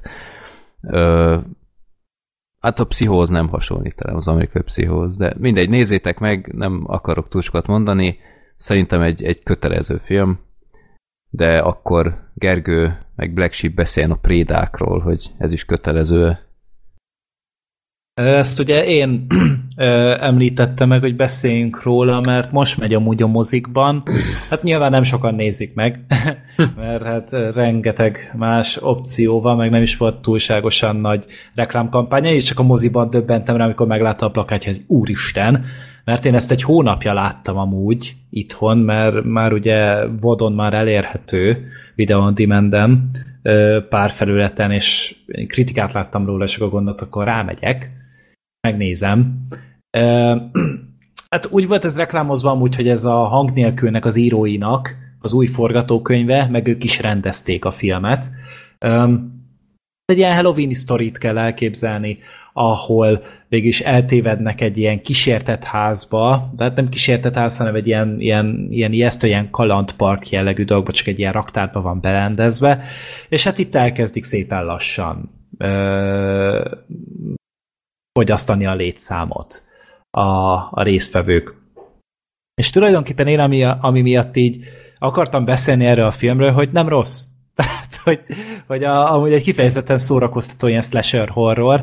Üm, néha tök jó, tehát ők karakterekeid néha megfelelő időt száll rájuk, szerintem tök jól működnek a, a figurák, akkor a színészek teljesen rendben vannak, néhány gyilkosság tök jól működik a filmben, és hát a maszkok, hát én beszartam a, a maszkokon. A maszkok azok jók. Tehát a, ne, már, már maga a jelmezés, amit fölvesznek, azok is királyak, de amikor lekerül az a jelmezés, meglátod az arcukat az embereknek. Tehát én konkrétan a hideg kivert tőle, annyira elbaszottul király volt. Tehát itt nem csak arról beszélek, hogy, hogy fasza volt a dizájn, meg faszán volt megcsinálva, hogy tényleg tök hatásos volt ez a leleplezés, ahol, ahogy szépen lassan így be, beláttál a maszkok mögé. És hát meg a filmnek a fináléját is imádtam. Szóval itt az utolsó, az az öt perc, ahogy itt tényleg így el, elvarják a szálakat, és mm. ez nagy slusz poén a végén, azért hihetetlenül király volt. Ja, igazából én azért néztem meg, mert mondtad, hogy legyen róla szó, nekem meg még belefért az időmbe, és igazából tényleg nem rossz, tehát hogy így nem nagyon lehet szerintem úgy nagyjából miről beszélni, mert tényleg ar- er- ennyi a sztori, hogy bemennek ebbe a izébe, és akkor ott elkezdják először gyilkolászni őket, ami mondjuk szórakoztatóvá tette, hogy ők is aztán elkezdték, tehát ahogy elkezdenek küzdeni, tehát hogy így eléggé Aha. kompetensen küzdenek ezekkel az idiótákkal, és, és így a végére már tényleg oda jutott, hogy a body count azért mindkét oldalon elkezd nőni, tehát hogy így elkezdik, nem csak, a, nem csak menekülnek, hanem ők is azért gyilkolásszák rendesen a ezeket a gonoszokat, és ez szerintem marha szórakoztató. Tehát szerintem a, filmnek ugye, a film ugye a második felére válik igazán szórakoztatóvá, mert az eleje az kicsit szenvedős. Egy kicsit sokáig tart a felvezetés. Igen. Meg ez a, az egy picit el van húzva. Azért nem túl érdekes ez a helyszín, tehát most milyen szervek vannak a másik oldalon, meg az, a, az alagút, tehát ilyen tök unalmas dolgok vannak ott. Tehát engem egyáltalán nem szórakoztatott azzal, hogy ezek bementek abba a, ebbe a nem tudom, mi ez, hound, ilyen, ilyen kísértett kastély, vagy minek hívják ezt, és akkor ott, amíg még nem kezdődött el a gyilkolászás, addig ilyen tök unalmasnak tűnt az egész, és uh, így kicsit mondom, kicsit olyan szemvelgős az eleje, de igazából tényleg szórakoztató, tehát ez egy ilyen egyszer meg lehet nézni kategóriájú film, szerencsére elég rövid, eléggé bepörög a második felére, a maszkok tényleg faszák, meg a gyilkosságok azok azért helyenként elég jók, meg gondolok itt a sárgános jelenetre. Az azért fasza volt, de így kb. Ennyi. Tehát ami így eszembe jutott erről a filmről, hogyha a Meryl Streep szerepelne benne, akkor az ördög prédát visel lehetett volna. De egyébként így nagyjából ennyi. Kicsit olyan egyébként a film, mint a Green Room. Aha. Csak az jobb. Hát azért az egy thriller, az egy ilyen drámásabb jellegű ez egy dolog. Ez egy, ez egy klasszikusabb horrorfilm. Igazából csak azért voltam rá kíváncsi, mert én ugye így kifejezetten szeretem a, az ilyen egyszerűbb slasheröket, főleg, hogyha nem szar, hanem, hanem, hanem effektíve szórakoztató is a dolog, és van, van benne valami kis extra íz, és ez a film ezt tudja. Úgyhogy tényleg, hogyha valaki igazából... egy ilyen random horrorfilmet keres, hajjá. Meg úgy más horror most nincs a mozikban, az, az, az már kifutott, és ha most valaki így Halloween alkalmával most horrort akar nézni a moziba, akkor nagyjából ezt tudja választani, és ez amúgy úgy ennek nem rossz, tehát hogy ha itt beülsz, hogy Halloweeni hangulatban, hogy te most megnézel egy slashert, akkor azt úgy nagyjából kielégíti ez a film. Tehát ha valaki óckodik, hogy jaj, hát jó lenne horrort nézni, de csak ez az egy van, akkor bátran menjen, mert ez tényleg szórakoztató. De igen. Tényleg semmi extra, tehát ezt valószínűleg jövő hétre elfelejtjük ezt a filmet. Lehet amúgy. Hát most még jövő hét után lesz ugye a doktor Sleep, de hát ugye az, a, az egy ilyen drámás dolog lesz inkább, meg állítólag kurva hosszú lesz, vagy száz ötvenegy igen. perc. Az is. Miért is ne, miért is ne, hát az, aznál is annyira jól bejött. Meg még itt ígérgették ezt a lidérces mesék éjszakáját, Scary Stories igen, to Tell in the Darkot. Állítólag az nem rossz. Én tegnap megnéztem, mert már el lehet érni bizonyos helyeken, és amit tényleg nem rossz, úgyhogy november végén, hogyha valaki még horrorra akar menni, ilyen kicsit fiatalabbakra szabott horrorra, oh. de még mindig horror, akkor... Azt hiszem, ez felejtős lesz. Ne, fiatal ne, korosztálya ne, ne. Horrort nézni, az... Ah, az előzetes... Előzetese az azért az izé, amúgy vannak benne tök jó jelenetek, meg tök jól működik maga a film, sokszor csak na, e, e, itt sem kell azért nagy megoldásokra várni, de az is egy igényesebb megközé tartozó horror. És ha még röhögni is akarsz, akkor nézheted a Zombielandet. Ja, igen. Így a van, ez a, ez a második Zombieland. Szerintem rekordot döntöttünk, ez volt a legrövidebb filmes között. Lehet. Igen. Na, Zombieland kettő, a második lövés, ez a hivatalos címe, eredetileg Double Tap. Igen. Igen. Hát ez a, ez a Rule Two, az volt azt hiszem a második szabály az elsőben. Így van, hogy ha belelősz egy zombiba, akkor mindig lőj bele másodjára is, hogy biztosra menj. Kérdés, mielőtt a Zombieland kettőről beszélünk, bár csak a Gergő látta meg én, hogy megnézted előtte az elsőt újra? Én egy hónapja kb. Vagy két hónapja megnéztem újra, mert aha. én nekem egy nagyon-nagyon nagy szerelmem a Zombieland amúgy. Az elsőt nagyon sokszor láttam, egy ilyen, ilyen hat-hét alkalomról van itt szó. Uh-huh. Uh, amikor én ezt megnéztem, hát amiatt vagyok szerelmesem a Stone-ba főleg. és uh, mondjuk is nézett én, én ki szerintem keverem. Legjobban az összes filmje közül. Igen? A Zombielandben. Hát... Ja, hát igen. Igen, az első Zombielandben ott, ott csodálatos volt tényleg. Ö, meg talán még az Easy Hay-ben. De hogy, hogy de, tényleg az, egy, az számomra egy nagyon kedves film volt, mert tényleg vicces volt, szórakoztató volt, jók voltak a karakterek benne. Ö, és ö, annyit kiemelnék, ezt nem szokták a Zombieland kapcsán mondani, pedig szerintem egy nagyon erős pillanat volt benne, hogy egy nagyon-nagyon megrendítő ö, drámai pillanat is volt benne. A Harrelsonnak a múltjával kapcsolatosan, amikor ja, így a, ja, a viccelődésből egy másodperc alatt átváltott ilyen, ilyen megdöbbentőbe. Az, ja. az szerintem egy nagyon erős pont volt abban a filmben. Igen. Az a vicces, én is megnéztem uh, két Murray. nappal. Bill hát, Murray igen. emberek. Jó, hát a két. Bill Murray élete alakítása. ja. Máig nem értem, a Garfield rendezők hogy mentek bele ebbe. Már ugyanaz a stúdió volt, lehet, hogy az megválaszolna. Nem, nem tudom. tudom. Nem. Jó, mindegy. Amit lehet, azt a Garfield filmmel kapcsolatban igyekszem elfelejteni. hogy én is megnéztem két nappal a, a második rész előtt az elsőt újra, személyén azt hiszem talán harmadjára láttam, és mindig meg kell, hogy jegyezzem magamnak, hogy szerintem ez a legrövidebb nyolcvan hány perc, nyolcvanhat perces film, amit életemben láttam, mert olyan gyorsan megy az egész film, úgy pörög az egész, úgy jól, olyan jól működik az, a, a film, hogy így, így ránéz először az órára, és azt mondod észre, hogy basszus, már ötven perc lement, közben negyed órának érezted. És ez, ez egy óriási teljesítmény szerintem. A második rész szerintem pont annyinak érződik, ahány perc. Hát a száz perc amúgy, az se hosszú film. Az ez, se ez, hosszú. Ez még ja. amúgy nem feltétlenül baj, tehát azért ez nem, még nem, nem negatívum. Csak, csak azért a, így, így az elsőhöz képest is azért mutatja, hogy annyira nem tudja tartani azt a színvonalat. Hát ez egy kisebb kultfilm lett az első Zombieland szerintem. Igen, az, az, egy, az egy iszonyat jó ö, nyitó jelenettel kezdődik, tehát ah, az a lassítással meg ja, megoldhatok. Ja, a főcím, hát az, az, az, az etalon, tehát az ja. a viszonyítási alap.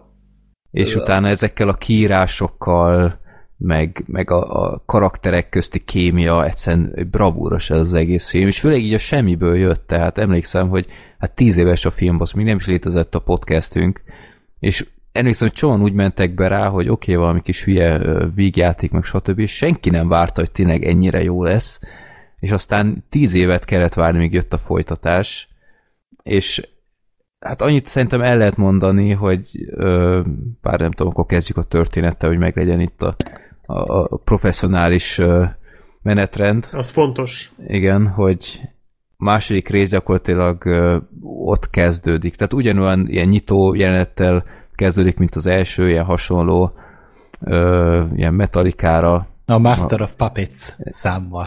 Biztos nem Puppet Master, Gergő? Igen, most már megtanultam. Muszáj voltam itt is elmondani, hogyha a tune-uposok hallgatnak esetleg. Igen.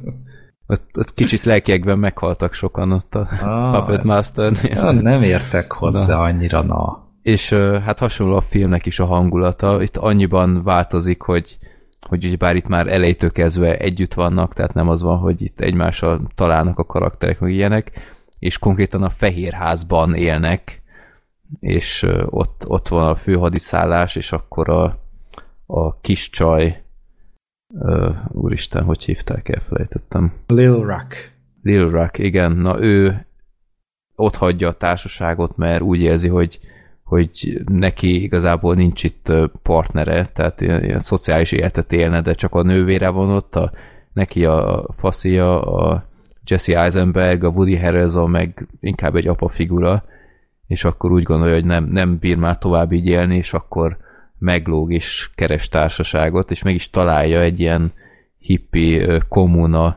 személyében, és hát ezt látjuk, és a többiek meg megpróbálják megtalálni.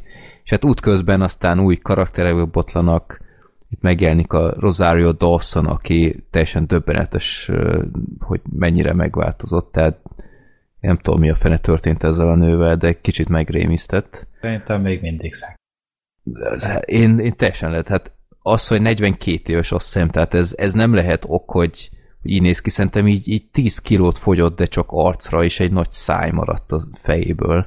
Nem, nem nézett ki egészségesnek, nem tudom, valahogy megijesztett, de ö, ő megjelenik, és hát megjelenik egy-két ilyen meglepetés karakter, akit nem lőnék le, de ja, a film nagyjából olyan, mint az első, csak nem működik annyira minden poén, nem működik annyira minden jelenet, tehát sokkal több a, a selejt ráta, mint az elsőben, de így is azt hiszem teljesen egy, egy jó kis filmélmény volt. Tehát lehetett rajta röhögni. Rögtön a film legeleje, a Columbia logó, ugyebár, az csodás. Gergő emlékszett, de én ott konkrétan imádom. Megijedtem annál a résznél, mert, mert ugyebár az ember beül egy filmbe, megvan a megszokott, nem tudom én, ilyen, ilyen menetrend, hogy logók, izé, korhatár, logók, aztán kezdődik a film egy zenével, vagy akármi. Ázsiai izé forgalmazó. Igen, a huszonöt kínai cég.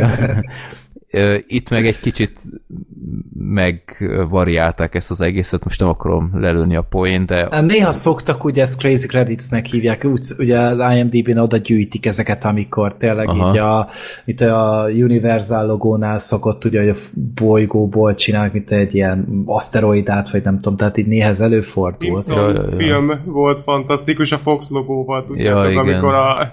Meg a, a Lego Batman, az nem klasszikusan ez volt, de, de az játszott még ezzel, hogy megjelentek így a kiírások az elején, és akkor a Batman már elkezdte kommentálni, hogy mi történik. Arra nem tudom, ja, emlékeztek, de, az, de figyelj, az is vicces bárhogy, volt. Bárhogy is próbálják fokozni más filmek, a legviccesebb logók a Supercella háromban voltak, tehát az, ja. amikor annyira sok mind van, hogy már az önmagában vicces, tehát Tehát ja. ugye a, a nyolcadiknál már zokogtam a röhögéstől, hogy erre, nincs. Erre reflektált egyszer a Family Guy is az egyik epizódban, ja, igen, arról igen. beszél a Peter, hogy sose tudja, mikor kezdődik a film, mert annyi logó. Ja. De nem, itt kevés logó van, de a, a Kolumbiánál ott történik valami váratlan, hm. és az, az bravúros volt, tehát én ott röhögtem a legjobban a filmben.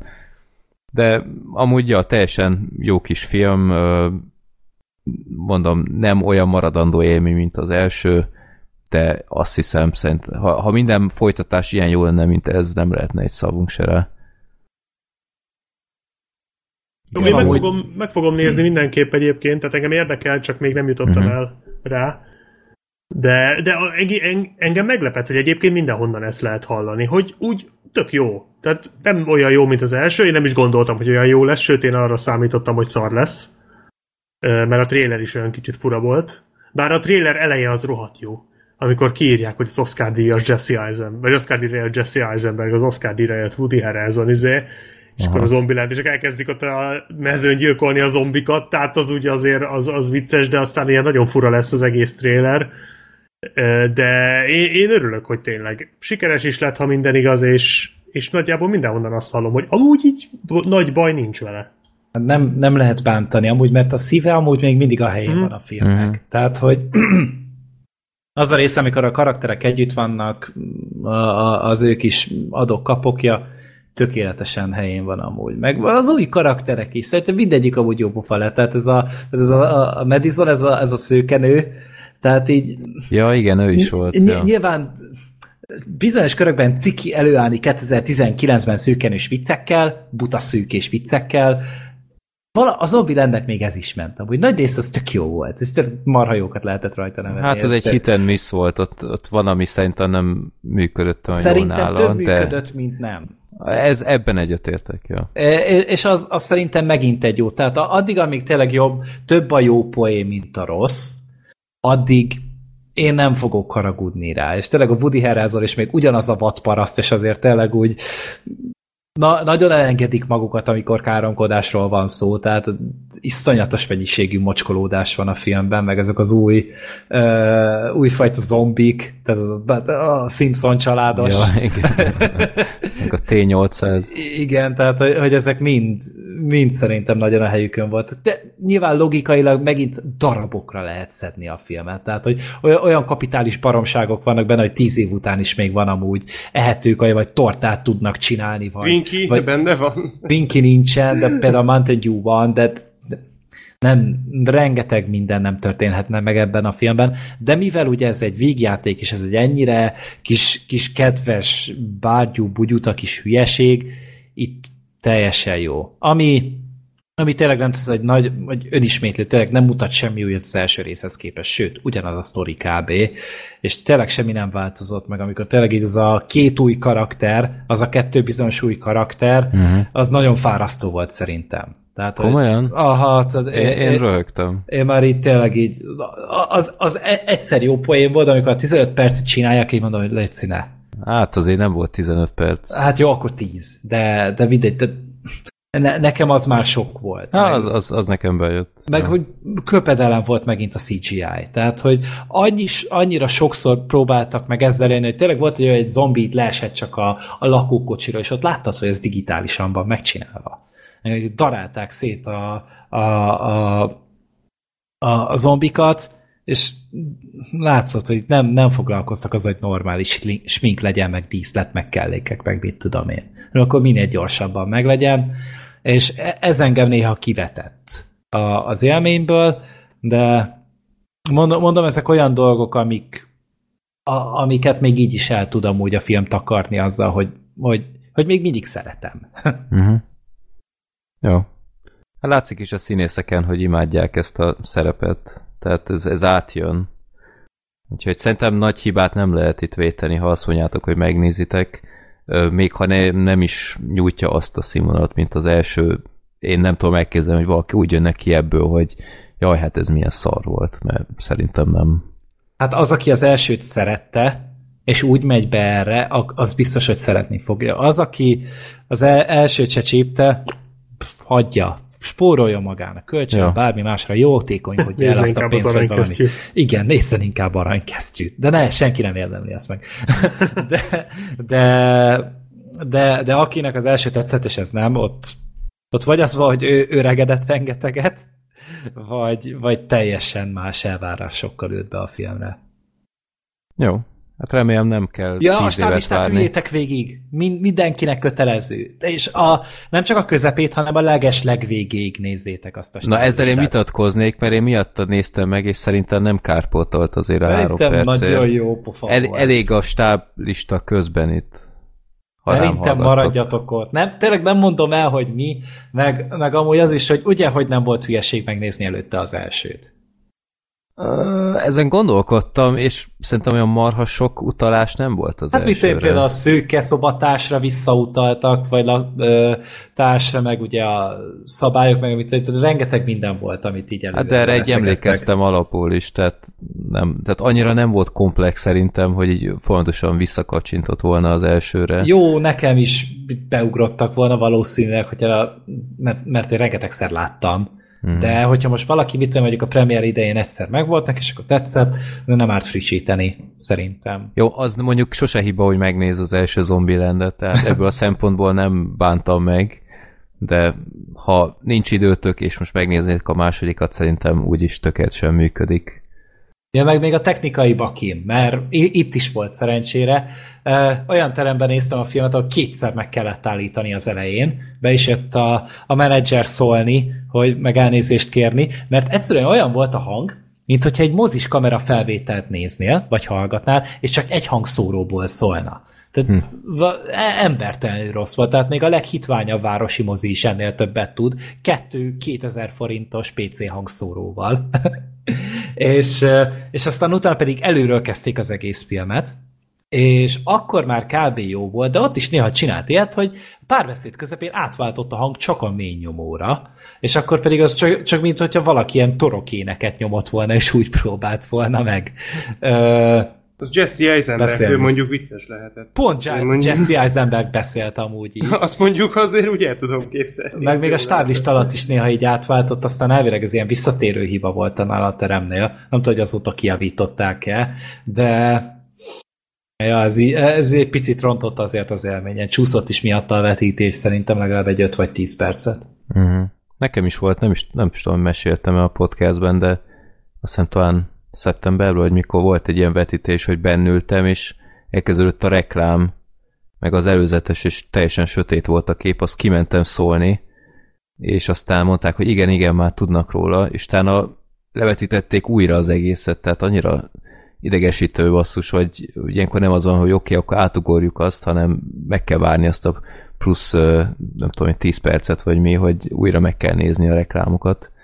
Tehát nyilván szerződésben van foglalva nekik, hogy, hogy ez így nem működne. Képpel együtt kell leadni. Ja, ja, ja, de nem mindegy, idegesítő. Jó, na, legyünk túl rajta, népakarata idő. Következő filmünk a Bazi nagy pizza kétezer-hármas ausztrál idézőjelben vígjáték. Ogy Igazából merénylet. Ez uh, hát egy... egy ilyen audiovizuális Armageddon tulajdonképpen, egy ilyen tömegpusztító fegyver.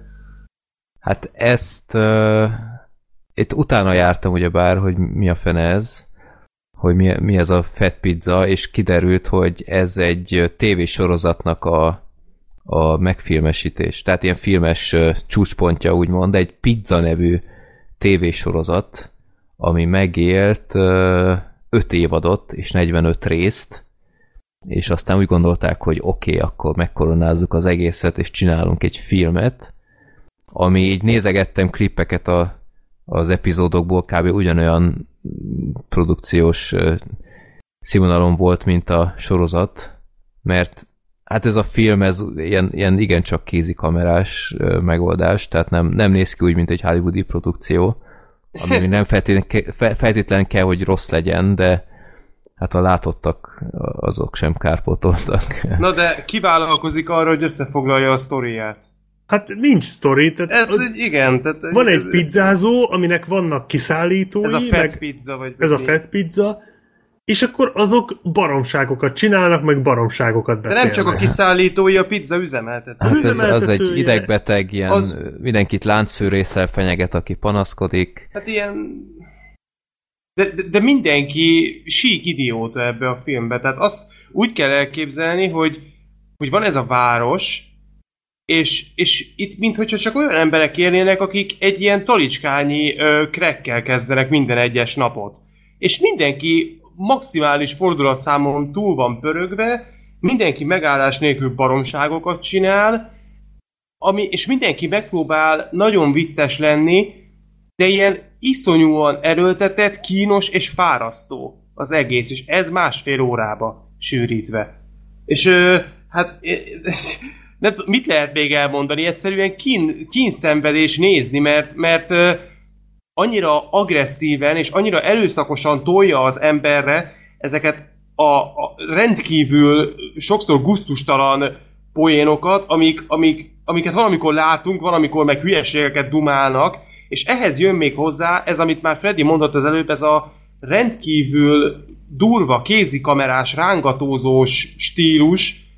Bár azt hozzá kell tenni, hogy nem akarok semmifajta pozitívumot mondani erre a filmre, de mondjuk a A technikai része, tehát a vágás, meg, meg ez, a, ez a, a fényképezés, a hangkeverés, a hangvágás, azon, azon látni egyébként, hogy, hogy dolgoztak ezzel. Tehát az, az lejön, hogy nem összehányva van az egész, de, de, de maga a koncepció egyszerűen nem működik. Hiába látszik, hogy a technikai részére azért odafigyeltek, ha maga az alapötlet nem jó.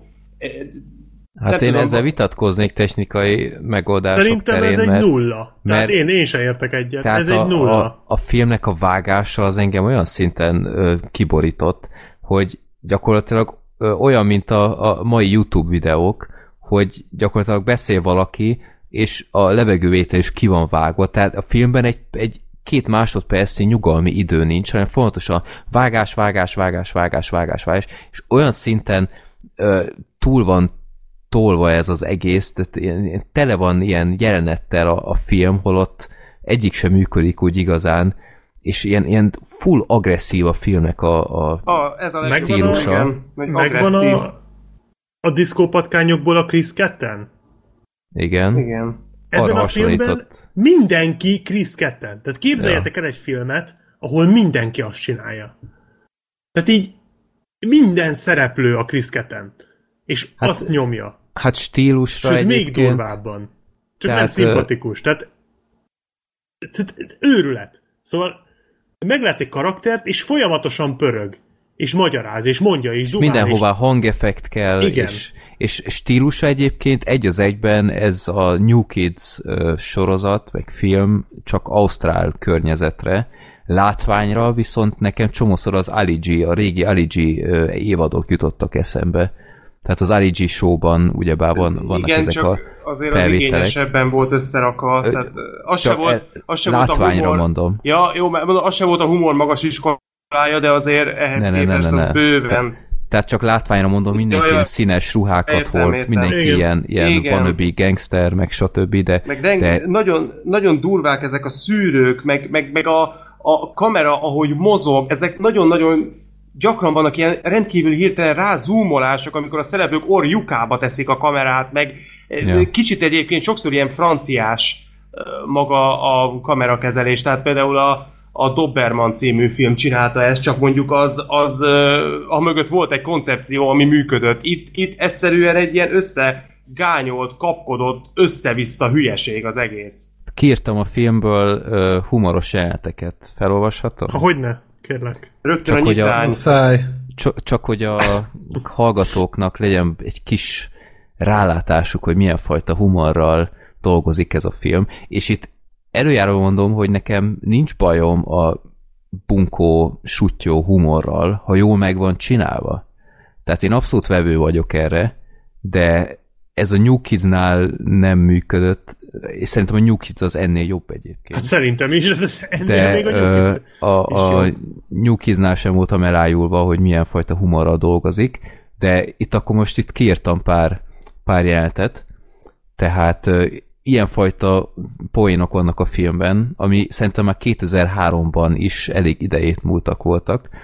Tehát, hogy van egy ilyen kétperces felvezetés, hogy egy fazon megy a kocsiban, és lát hátulról egy, egy embert, aki bicajozik, és jó feszes ruha, meg hosszú haj, meg izé nagyság, meg stb. És utána végig izé, uh, ah, és utána mellé megy a kocsival, és látja, hogy egy ilyen hosszúhajú, bajszos csávó.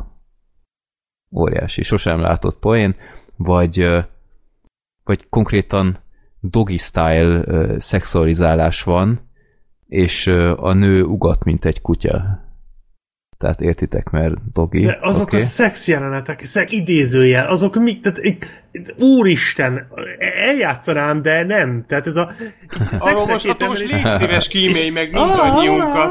Este, de így üvöltenek. És jaj, annyira jó! Az a jó, amikor megy egy párbeszéd, és és közben így random ezt így bevágják. Igen. Igen. Tehát a két szereplő beszélget, és az egyik mondja, hogy múltkor meghúztam azt a bulát kint a gardróba, és bevágják, és utána meg folytatják tovább a párbeszédet, és ez... ez ja. Képesztő ez. És, és nem egyszer, nem kétszer, nem háromszor. Tehát meg se próbáltak még csak úgy csinálni sem, mintha tényleg szexeljenek, hanem mindenki ruhában van. Igen, meg, igen. Nevetséges. És ez látod, is vicces egyébként, hogy se érnek. Az a vicces a filmben egyébként, hogy ahhoz képest, hogy mennyire... Tehát ezzel hirdeti magát, hogy mennyire nem polkorrekt, és minden határt uh, túllép, meg, meg itt nincs szabály, totál anarchia, a filmben kb. Egyszer van csöcs meg ilyenek. Tehát ja. Ugyanakkor annyira nem mert bevállaló lenni, tehát na mindegy, olvasom a további fergeteges ja, poénokat. Vannak még, bocsánat. Még, még hár, hármat felírtam. Van a filmben egy olyan jelenet, hogy, hogy van egy lakókocsi, és a már nem tudom kicsoda, de, de valaki le akarja szívni a benzint, ja, igen. És utána a főszereplő. utána a főszereplő, igen, hogy ki akarja szívni a benzint, hogy legyen, hogy át ö, szivattyúzza a saját kocsijába, és utána hát megszívja a szájával a csövet, és utána kiderül, hogy nem a benzin tartályt szívja le, hanem a lakókocsinak a vé cé tartályát, és utána ráhány a kamerára. Ja, igen. Ó, azt még láttam. Na, igen, és utána ö, a klasszikus gyerekek, a klasszikus sosem látott poén, hogy ö, van egy kisállat, ami ráharap az ujjra, ő meg rohangál egy ilyen friss kisállattal az ujján. Egyáltalán nem volt ízléstelen. És össze-vissza ö, futkos, és csapkodja, hogy lejöjjön a rákcsáló a kezéről. Óriási volt, főleg, hogy kb. Egy percig csinálták az egészet. Vagy, hát ez, ez ezt hagytam a végére, amikor ütköznek, és az airbag helyén egy felfújható gumibaba jön ki. Na hát ezt sem hát láttuk még. Ki, ki nem tudna ilyenen röhögni. És utána erre ráépítettek még egy poént, amikor mondták, hogy adakozzon, mert muszáj volt, mert, mert az a gumibaba az egy, az egy akkora poénforrás volt, hogy azzal az ütközéssel nem aknázták még ki teljesen. Meg a, a filmben ilyen filmes utalások is vannak, például a, a Matrix újra töltve jelenet van kiparodizálva, amikor a a Smith ügynökök helyett ilyen bohócok vannak. Jaj, a Ronald McDonald bohócok. Az, hát, az, az vicces. Olyasmi. Mert, mert érted, konkurens gyors héterem, úgyhogy, és őket megverik. Ja. Meg uh, Rocky Rambo, vagy mi? Ja, a, meg a Gandhi ellen boxolt, meg ilyenek. Abban mondjuk még talán egy kis fantázia is volt, de, de az is annyira olcsó volt megfilmesítve, hogy nem igazán működött. Öff. És ugye, meg kell kérdeznem, ti hogy néztétek? Eredeti nyelven, vagy szinkronnal? Szinkronnal. Szinkronnal, hát az dobott még rajta egy jó nagyot. Na, gyerekek, akkor én voltam csak ilyen hülye, hogy én eredeti nyelven néztem. Az ausztrál hangot még egyébként meg is szoktam egész gyorsan, tehát lehetett érteni, mit mondanak. De ez a film, ez olyan szinten kiidegelt azzal az ötlettel, hogy minden káromkodás helyén egy hangeffekt volt. Tehát képzeljétek el, hogy ez mennyi kilencven perc volt ez a film, és ugye vannak ilyen szaftos, káromkodós jelenetek, és minden egyes jelenetnél egy dudaszó volt, vagy egy sikoly, vagy egy, nem tudom én, egy összetört üveg, meg babasírás, meg ilyesmi, és amikor vannak ilyen vonatok, hogy hogy menj a kurva anyádba, te rohadt geci, meg izé istána, menj a anyádba, te és akkor így beszélnek kilencven percen keresztül, és azt a rohadt. Aztán megnéztem, hogy oké, okay, ezt szinkronon is így csinálták meg, egyébként nem tudtam, és magyarul meg végkáromkodnak, mint a nem tudom micsoda, úgyhogy valószínűleg ti jobban jártatok, de fú, ez a magyar szinkron is ilyen nevetségesen el van túlozva. Tehát, mentem a kocsiban, be haverral, izé, ezt jött a csaj, és akkor azt nyomtuk, nyomtuk a szexet, a gancsát, és úgy csináltuk, és ez nagyon kurva jó volt, hallod, de megyek pizzát szállítani, és így beszélnek már ja, ja, végig. Ja. Azt láttam, ja. Fú, tehát elképesztő, én tíz perces etapokban néztem meg, mert nem bírtam elviselni többet ebből. Én, én két részletben néztem meg, és Hú, nagyon büszke te. vagyok magamra. Ö, de egy jó poént kiírtam. Gyerekek, nem. amire azt mondom, de, de tényleg, van egy, egy ilyen olyan... nekem is volt, egyszer jó, egy, egy jó poén szerintem is volt. Egy, Na, egy oh, mondatot... oh, oh, hogy összeszedtünk hármat? Hát lehet, hogy mind a három ugyanaz egyébként. Ne, van a filmen egy jópofa frappás vonat, amit mondjuk el tudok képzelni, hogy máshonnan loptak, de mindegy, én itt hallottam először, hogy amikor a filmben van egy ilyen fergeteges rész, amikor három különböző maffia klán akar kinyírni egy pizzafutárt, mert kiderül, hogy a, az a pizzafutár az összesnek a lányát végigdugja, és utána mondja az egyik maffia vezér, hogy, hogy megölöm ezt a kretént, aztán újraélesztem, csak azért, hogy megölhessem újra. Ja, azt mondom, hogy oké, okay, ebbe, ebbe van egy kis szellemes ötlet, meg mondat, meg stb., de egyébként ez a film, ez egy olyan szenvedés, hogy azt a rohadt. Black Sheep, te melyiken mosolyog? Én nekem az Kicsit voltam, dicsérjük már. Igen, nekem az volt, így az óriási szartengerbe találtam egy Sam Rivizlit, tehát a, amikor mennek a kocsiba, és szól az a tusz-tusz zene, és akkor utána így megy egy valami párbeszéd, ilyen abban a stílusban, amit itt az előbb hallottatok, és aztán a jelenet végén látjuk a kocsit kívülről, hogy a zene az két hangfalból szól, amit egy ilyen bazi nagy hangfal, amit utánfutóval húznak maga után. Tehát, vagy maguk után. Tehát ez ilyen kicsit olyan borátos, hogy abban voltak mm. ilyenek, Na. hogy így látod kívülről a jelenetet. Tehát ezen úgy elmosolyodtam, de, de ezen, a ponton, én is, hogy én ezen a ponton már annyira elvesztettem a reményt, hogy már mindegy volt. Tehát... Én, én ott mosolyodtam el, de nem, az túlzás. Tehát ott, ott nem rándult görcsbe az összes arcizmom. Az is nem volt egy nagy valami, csak egyszerűen ott annyira, tényleg annyira hirtelen jött az egész, és ott éreztem azt, hogy ez mondjuk jó volt időzítve. Egy ilyen teljesen értelmezhetetlen, káoszos, szürreális mellékszám, mikor a főszereplő elmeséli, hogy egyszer véletlenül egy repülőre fölszállt, és börtönbe került. Tudjátok, ott a vége felé van ez.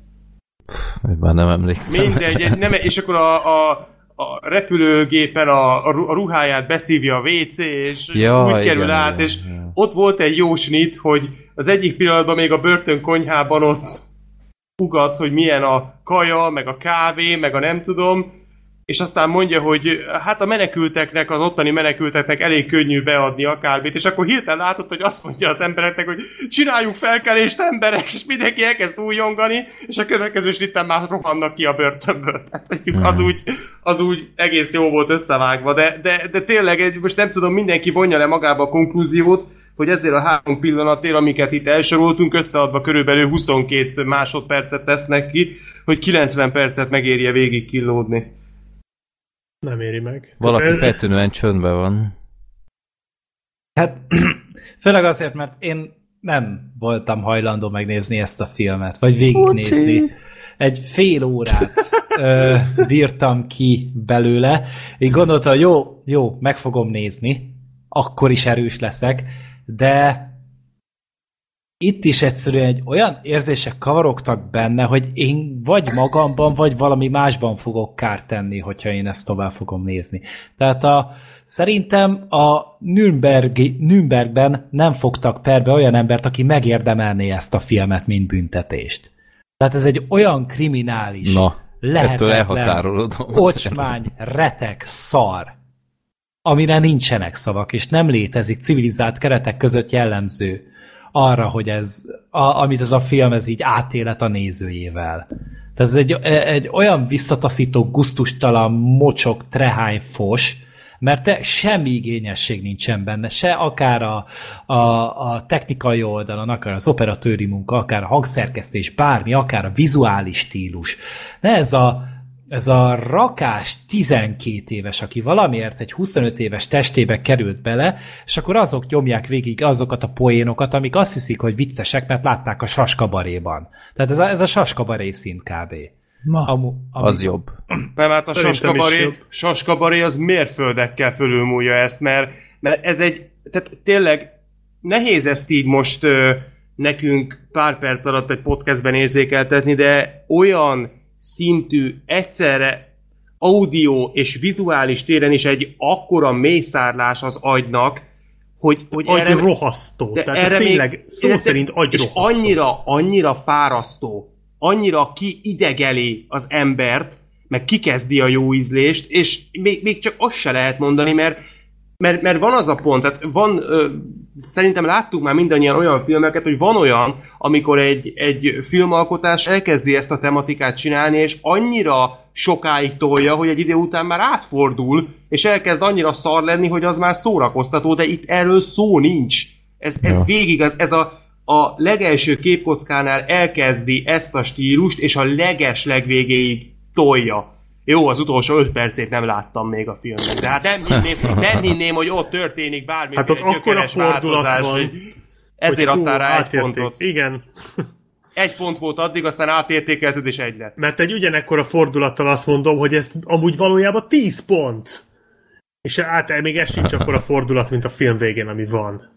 Hú, figyelj, az zseniális. Ne, ne hagyjuk, nem, de tényleg, tehát ez, ez uh, itt, itt nevetgéltünk, hogy jaj, a Bazi nagy pizza, meg így a, a, amikor kisorsoltuk, meg így a cím alapján így tök jó pofának tűnt, meg hát erre nem voltunk fölkészülve, hát ez, ellátom. Tehát ilyet, hogy egy, egy ilyen uh, papados napalmot így ránk küldenek, ez, ez egyszerűen uh, tényleg a népakarata egyik mélypontja. Hát igen, ez tényleg a mélypontok között van. Tehát ennél még a Mordekáj is viccesebb. Szóval nem gondoltam, hogy valaha ezt mondom. De a, ennél a még Kids, a New Kids is viccesebb. Még a azon New Kids az legalább filmszerűen van megcsinálva. Lepatintvát itt szittam, mint a bokrot. Hát most nagyon fölérték. Most úgy leülnék megnézni a Lepatintvát. Tehát a, a New Kids az legalább egy filmnek nézett ki. Tehát az technikailag szerintem rendben volt. Az is itt, itt még az sem. Tehát itt ez, ez a rettentő hektikus vágás, tehát tényleg, hogy fontosan nyomja másodpercenként az új ötleteket, amelyeknek a kilencvenkilenc egész kilenc százaléka nem működik, és, és egyébként csodálkozom, hogy ez valószínűleg lehet, hogy csak egy rossz célközönség vagyunk mi, mert Ausztráliában, Ausztráliában meg ez egy, hogy mondjam, lehet, hogy nem, az erő, a kedvelt az egy erős szó, de mégiscsak öt évadot megélt ez a sorozat. Nem és, gyűlölt. És öt egész nyolcon áll I M D B-n, tehát azért... Mármint a film. A film, igen, igen. Igen, igen, igen. Hát, tehát megvan ennek a közönsége. De biztos de valakinek egyszerűen... tetszik, de, de hogy nem mi vagyunk azok, az is biztos. Hát nyilván az akik igen. a sorozatot szerették, azok biztos, hogy megnézték, de én nem tudom elképzelni, hogy ezt a filmet bárki más megnézné azon kívül, akik... Hát akik kisorsolják a népakaratába, meg akik ö, a sorozatot szerették, de hogyha meg csak azok nézték, akik a sorozatot is szerették, akkor meg miért csak öt egész nyolc pont? Tehát, hogy uh-huh. valószínűleg még azok is kivetették ezt a szart, nem, mert azt mondták, tudom, hogy ez már sok. Én azt nem tudom, elképzelni, és azt jutott eszembe egy pillanatra, én a sorozatból nem láttam egyetlen jelenetet sem, te mondtad, te mondtad, Freddy, hogy belenéztél, és hogy, hogy nagyjából ugyanez. Nagyon. Most nekem azt jutott eszembe egy pillanatig, nem, nem tudom hány perces volt egy ö, sorozat epizód, hogy lehet, hogy kisebb dózisban ez talán működhet is, de nem, egyszerűen nem tudom elképzelni. Nem működik, én tíz perces etapokban néztem, és nem ez, működik. Pont ez jutott eszembe, működik. Hogyha mondjuk húsz vagy harminc perces egy rész, vagy maximum negyven, hogy az talán akkor még úgy működőképes. huszonöt de nem, egyszerű... és ötven perc között, ezt hát, láttam Wikipédián. Ja, értem, de, de egyszerűen nem tudom feltételezni, hogy, hogy kisebb adagokban ez, ez akár még mit mondjak, elfogadható lehet? Nem, egyszerűen ez nem, nem megy bele az agyamba ez a gondolat. Hát ez szerintem ilyen regionális humor. Tehát olyan, mintha most megnéznénk, vagy megnézetnénk egy, nem tudom én, göröggel a, a lárpurlárt, vagy, vagy nem tudom én, a besenyő család, vagy hogy hívták azt, mondjuk engem az is ki lehet kergetni a világból, de lehet, hogy az is nyilván egy ilyen regionális humor, lehet, hogy itt is ez egy tényező, nem tudom. Ez így önállóan, úgyhogy semmit nem tudunk erről az egészről, bár én, mondom, próbáltam informálódni, de hát engem is kiborított ez a film javarész, és én előttetek láttam jócskán ezt a filmet, és pontosan figyelmeztettelek benneteket, hogy mire számíthattok, de ezek szerint nem vettetek komolyan. Hát nem, erre hát nem de, lehet felkészülni. De igen, ez az, hogy... Okay, hogy... De csak én így néztem, és akkor így azt éreztem, hogy ez biztos, hogy nem lesz jobb, és elmentem inkább megnézni egy dokumentumfilmet a lapos földhívőkről. Tehát, szerintem, hogy, e- hogy teregetni mentél. Nem, nem, nem, nem, nem, nem, sajnos nem volt ilyen dolgom közben, pedig szerettem volna már így én... közben, akkor lehet, hogy végigbírtam volna nézni. Ne, figyelj ide, én az utolsó fél óráját már csak hallgattam, mert, mert, mert hirtelen minden jobb elfoglaltságnak tűnt, tehát takarítani ilyen nagy elánnal még sose akartam, mint a film közben, tehát ez mondjuk ilyen szempontból egyébként úgy hasznos, mert úgy kedvet kapsz ilyen dolgokhoz, hogy megfőzöl szépen, megölt kimosol, magad. Akár, ha mondjuk semmi más nem működik. Jó, persze ez nyilvánvalóan túlzás, de, de nem, tehát tényleg, szóval... Került vannak... négyszázezer dollárba, és nyolc milliót hozott össze. Atyos. Isten. négyszázezer dollárba került? Aha. Ez hát ez látszik is rajta. Relatíve... És cserébe... Cserébe Rebel Wilson első filmszerepét is láthattuk ebben a filmben. Jó, hát azért, ő azért köszönjük mondjuk... a világnak, Wilsont, és nem, hát azért ő, ő azért ezen már túlment. Tehát azért hát nem, nem sokkal egyébként, tehát nem, nem sokkal azért... ment túl azon, amit most itt csinált. Tehát ő volt a kövér nő, aki vihogott, meg üvöltött, és akkor így... Egy... Van, itt előttem, van itt előttem egy doboz, ami már üres, de régebben mentolos cukorka volt benne. Fölveszem másfél óráig, és túlmentem azon, amit ez a film csinál. Tehát annyira nem nehéz.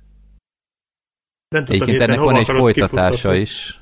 kétezer-tizennégyben na, készült még, még egy... Bazi nagyobb pizza, vagy mi? Egy fett pizza versus house sauce. Tehát az egy animációs, a... az egy animációs film, ha jól láttam. Nem.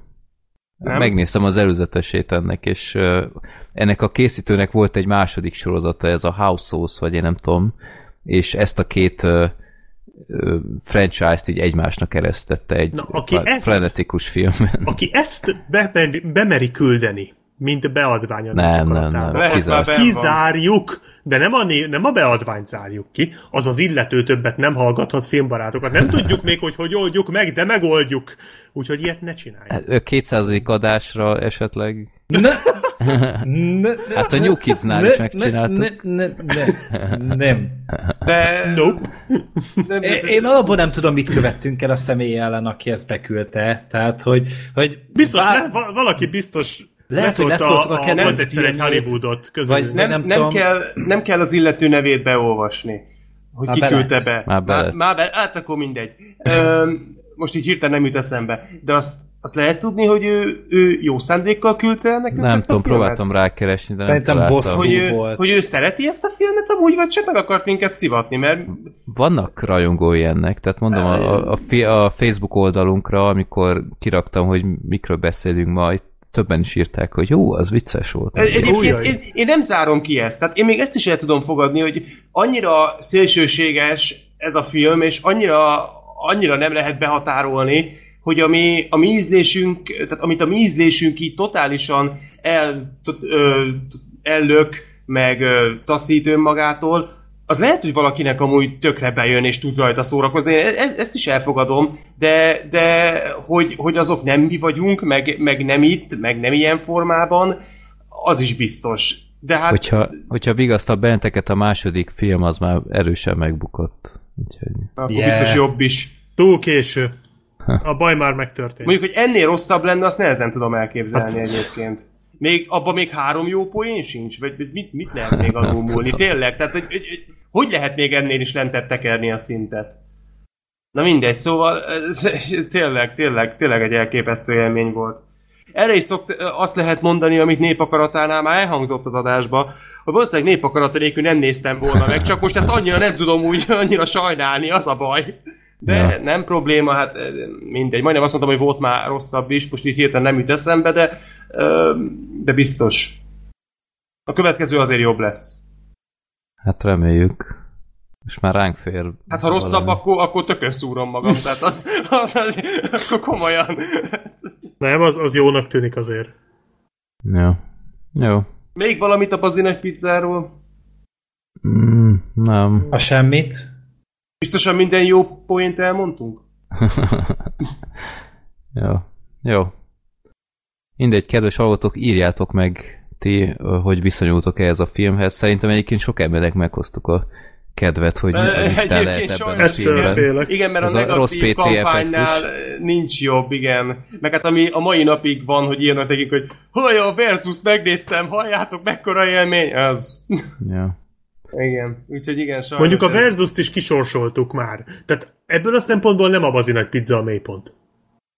Szóval, szóval igen, az, igen, azért eléggé alulmulhat. Meg a, a New Kids-et is kisorsoltuk, tehát, hogy hát, figyelj, szerintem a Szeres, ha mehetszett, még mindig hát nem hát tudom. Az is ott van azért. Hát ez nagyjából, van, nagyjából egy szinten van vele. Én lehet, hogy a pizzát előbb bevállalnám, mint azt. Hát, és az a durva, hogy a, én a három pontra díjaztam ezt a filmet I M D B-n, és ezzel messze én vagyok a legjobb pontozó. Bizony, te nagyon jó szívű vagy. De tényleg, és a, egyébként, ha már elkezdtük ezt így beszélni, még a az á dé jut eszembe, amit tudom, hogy én még nem láttam, de ilyen gyalázatosan rossz népakarat a film volt, meg ugye a Szaló. Hogy azokhoz viszonyítva? Hát a Szalóra kettőt adtam annó, mert az egyszerűen olyan röhelyes ah. film. Nem, a, a Szaló az nem rosszabb, ennél ugyanilyen rossz kb. Meg a New Kids is. Tehát, hogy az vagy ezek már egy olyan, olyan annyira elő, elérték a, a tengerfenekét, hogy annál lejjebb nincsen. Maximum a földnek a magja. De az új Doom film az felértékelődik. Hát az a Doom film az egy isteni csoda. Ennél még a Doom film is jobb volt. Akármelyik Doom film Akármelyik. is jobb volt. Igen. Ennél még az amerikai Ninja négy is jobb volt. Ja. Jó. Na, mindegy, akkor túl vagyunk rajta. Minden igen, van. El lehet felejteni ezt a filmet. Jó, tegyünk úgy. Na, most uh, nem egy film kibeszélő jön, hanem én még a nyáron rögzítettem egy ilyen jó harminckét perces kis ilyen hangfelvételt, mert volt régebben sokszor az adás elején egy-egy ilyen levélnek a felolvasása, ahol ti, mint hallgatók, küldtetek nekünk élménybeszámolókat, amikor külföldi mozikban voltatok.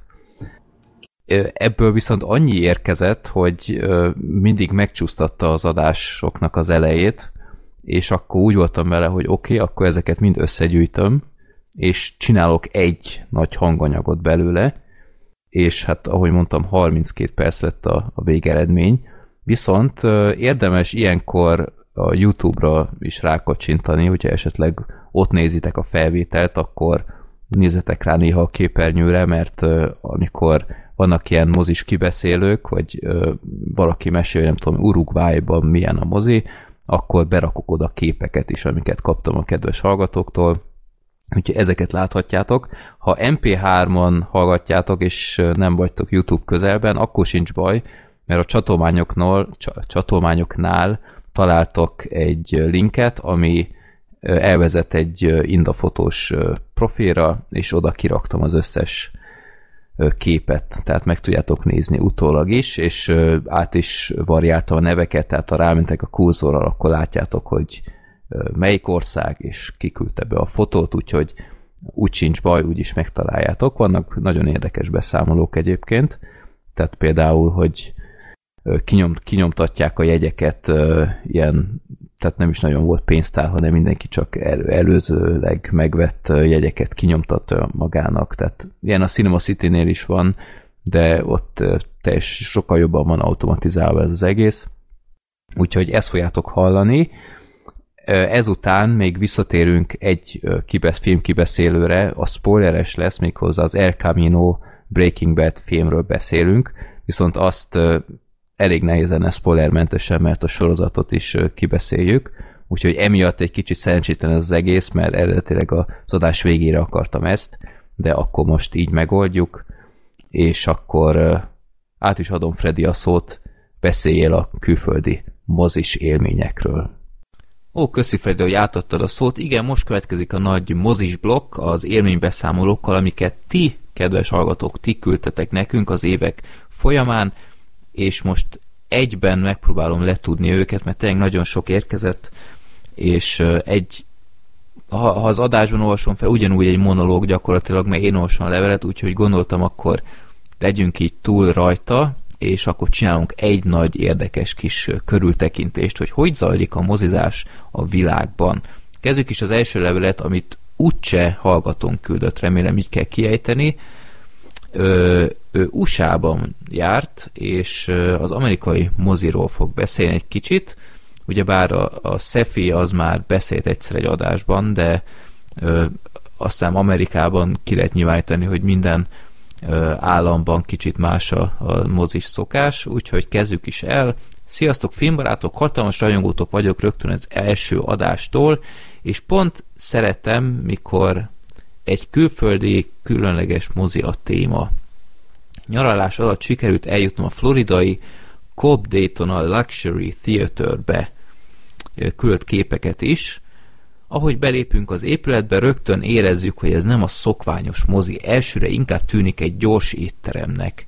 A szokásos popcorn, nachos és otthoni megszokott harapnivaló mellett itt pizza, hamburger és még ki tudja mi minden kapható. Lehet kávét kérni, sört, bort, de a mozi bárjában még rövid italok is kaphatók, és mindent be lehet vinni a terembe. Amennyire tudom, Amerikában átlag tíz dollár a mozijegy, a Cobb-ban tizenkét és fél, de ezért bőven megkapjuk a plusz kényelmet. Bár aki sumák, simán megúszhatja, mert a jegyellenőr olyan könnyen kikerülhető, hogy hihetetlen. Egy folyosó vissza termek felé, ahol mosdók is vannak, és ott ült egy srác, aki a jegyeket nézte, de úgy lehetett jönni-menni mellette, ahogy azt az ember nem szégyelte. Hmm, jó tudni. Ha a, a floridai Cobb Daytona Luxury Theaterbe akartok menni, akkor ez egy jó tipp, hogy hogyan lehet olcsó mozizni. A teremben, ahol voltunk, nyolc sor volt, mégis inkább egy nagy terem hangulatát adta, mert a sorok között hatalmas hely van. És kell is az a hely, mert az óriási bőrfotelek állítható háttámlával és lábtartóval rendelkeznek. Szinte teljesen vízszintesbe is lehet menni, de a film fejénél vissza kell kicsit vennem a pozícióba, mert a fekvő poszttól elkezdtem elaludni. Igen, ez egy, ez egy érthető probléma. Ami pluszban vicces, hogy mikor valaki állítja az ülést, olyan hangja van, mintha éppen elengedne egy szép hosszú galambot. Aha. Na, hát ez egy jó tipp. Kell, akkor a, a szék állításra foghatod. A közönség olyan volt, mint a korábbi szefis adásban. Minden érzésüket és gondolatokat kiadták magukból. Hangos wow, ó, ouch, de gyakran be is kiabáltak a filmbe, de abszolút nem bunkó módon, csak kommunikáltak a szereplőkkel.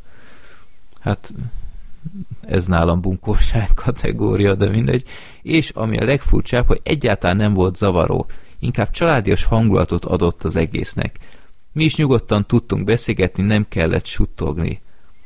Mellesleg a Shazamot néztük, lehet egy komoly filmnél már jobban idegesített volna. A teremből kifelé a mozi dolgozói megköszönték, hogy őket választottuk, mi pedig elégedetten távoztunk.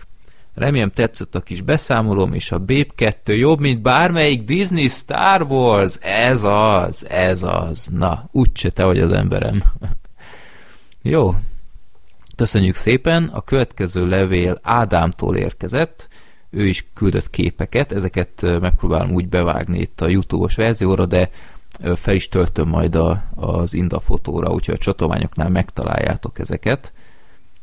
Ádám levele így kezdődik. Kedves filmbarátok, felbuzdulva a korábbi élménybeszámolókon, most késztetést érzek, hogy én is megosszam, milyen moziba voltam minap. Úgy hozta az élet, hogy egy Boston melletti kisvárosban töltöttem egy hetet, és az egyik este elmentem egy kis moziba, ahol egy darab terem van, a kassa is kb. tíz négyzetméteres helység. A teremben nem csak vetítés van, hanem stand-up előadások is. A filmvetítés szezonális, ami azt jelenti, hogy egy filmet vetítenek kb. egy-két hétig, azt sem minden nap, vetítenek még amerikai focit, ha egy helyi csapat játszik. Amit nekem sikerült megnézni, az az Old Man and the Gun Robert Redfordral. Egy egyszerű, üzenettel bíró, életigenlő film, minimális humorral. Nem is hallottam még erről a filmről. Ez ami régi, vagy... Na mindegy. Ami még különleges, hogy a helyi sajátossága miatt lehet sört, hamburgert, pizzát kérni a filmhez. Ez segítséget nyújt, hogy pár sor előtt vagy bizonyos székek mellett asztal funkciót betöltő fa szerkezetek vannak. Elképesztő. Az egész nézőtér szellős, van hely előre, hátra, jobbra-balra, egy csütörtöki napon kb. húszan lehettek.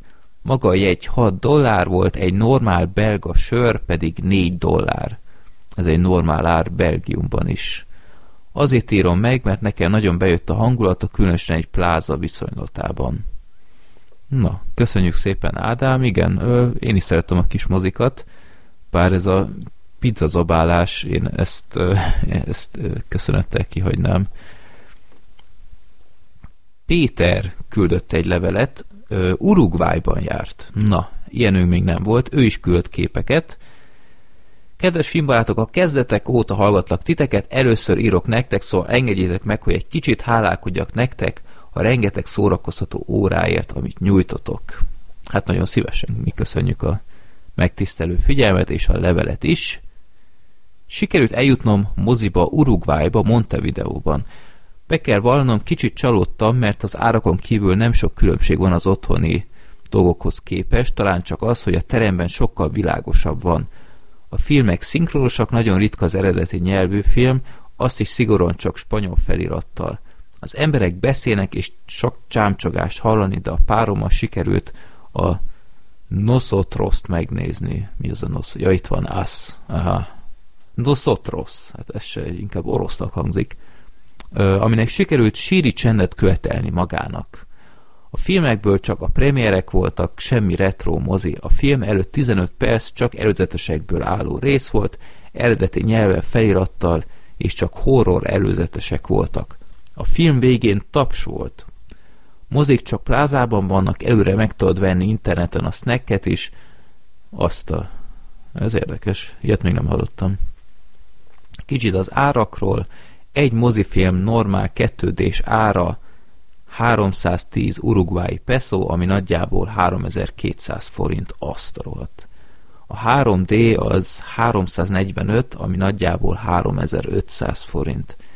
Természetesen rengeteg akció van, például mi egyet fizet, kettőt kap akcióban néztük, az üdítőből fél liter a legnagyobb, és a popcorn is talán három liter, ami menüben háromezer-ötszáz, de senkit nem érdekelt, hogy mit viszel be. Csatoltam egy pár képet, talán érdekes lehet. Kicsit csalódtam, reméltem, hogy kicsit izgalmasabb lesz ez a beszámoló, de sajnos tényleg nem sok különbséget tudok felfedezni. Szerencsére a film kárpótolt, tizenkétezer kilométerre Budapesttől is hasonlóak a szokások. Nagyon jók a maratoni adások, tűkön ülök április elsejéig. Igen, hát ez még akkori levél volt. Kívánom nektek a legjobbakat, szívélyes üdvözlettel, Péter. Na, hát visszamegy az üdvözlet, köszönjük szépen. Az online rendelhető snack, ez, ez nagyon érdekes, ez hogy működik? Ez, nem tudom, van erre szükség egyáltalán, hogy már kaját is online rendeld? Hm. Na, következő levél. Maradunk az egzotikus helyeken, Marci Indonéziában járt. Sziasztok, csatolva a mozizás külföldön rovathoz, osztanám meg az indonéz élményeimet. A főváros Jakartában mentem el egy normál moziba, egy plázában, a felnőtt jegy magyar forintban kb. nyolcszáz forint, ö, sima kettődés film volt. Az online vásárolt jegyeket egy külön kis asztalnál kinyomtathatod magadnak, ezáltal szinte alig kellett várni. Csatoltam is képet róla. Ha jól emlékszem, egy nagy popcornt, közepes kolát és frissen készített jeges kávét vittem be, ami kb. háromezer forint volt. nyolcszáz jegy háromezer forint volt a nasi. Hm. Kemény. A büfében még lehetett sült krumplit, virslit, virslit, fish and chipset és persze többfajta frissen készült kávét is venni, ami eltér az otthon megszokottól. A film előtt kb. tizenöt perc reklám volt, de ami idegesítő volt, hogy a legtöbbet kétszer játszották le egymás után. Ami tiszteletre méltó, hogy a héten Palu városában történt földrengés, illetve egy cunami áldozatairól is megemlékeztek egy rövidke szöveggel, fekete háttéren. A hang és a kép nagyjából megszokott minőséget hozta, semmi kiemelkedő vagy rossz nem volt benne, a sorok között volt bőven hely elfogyni a székben. Maga a film eredeti nyelven angolul ment, indonéz felirattal, gyakorlatilag ott minden film így megy, tehát szinkronizálás nem nagyon létezik az országban. Ami még talán említése méltó, hogy a filmeket néha cenzurázzák is, ha jól tudom, szexjelenetek például szóba sem jöhettek az itteni vallási kultúra miatt, és ö, az én esetemben ennél a filmnél cenzúra nem volt. Hm. Hát igen, cenzúra. Na, köszönjük szépen, Marci, ez, ez érdekes volt. Tehát ekkora különbség a snack és a belépők között. Mondjuk tényleg bepakolta itt a, a popcorn közepes kóla, jeges kávé. Jó, köszönjük szépen. A következő levelet Zsolt küldte, aki nem elégedett meg egy országa, hanem egy egy nagy kombót küldött itt, lengyel, holland, Egyesült Arab Emírségek, te jó Isten, ha már cenzúránál tartunk, és német mozit is beleírt. Na, még kortyolok egyet. Sok beszédtől itt kiszalad a szám. Hmm.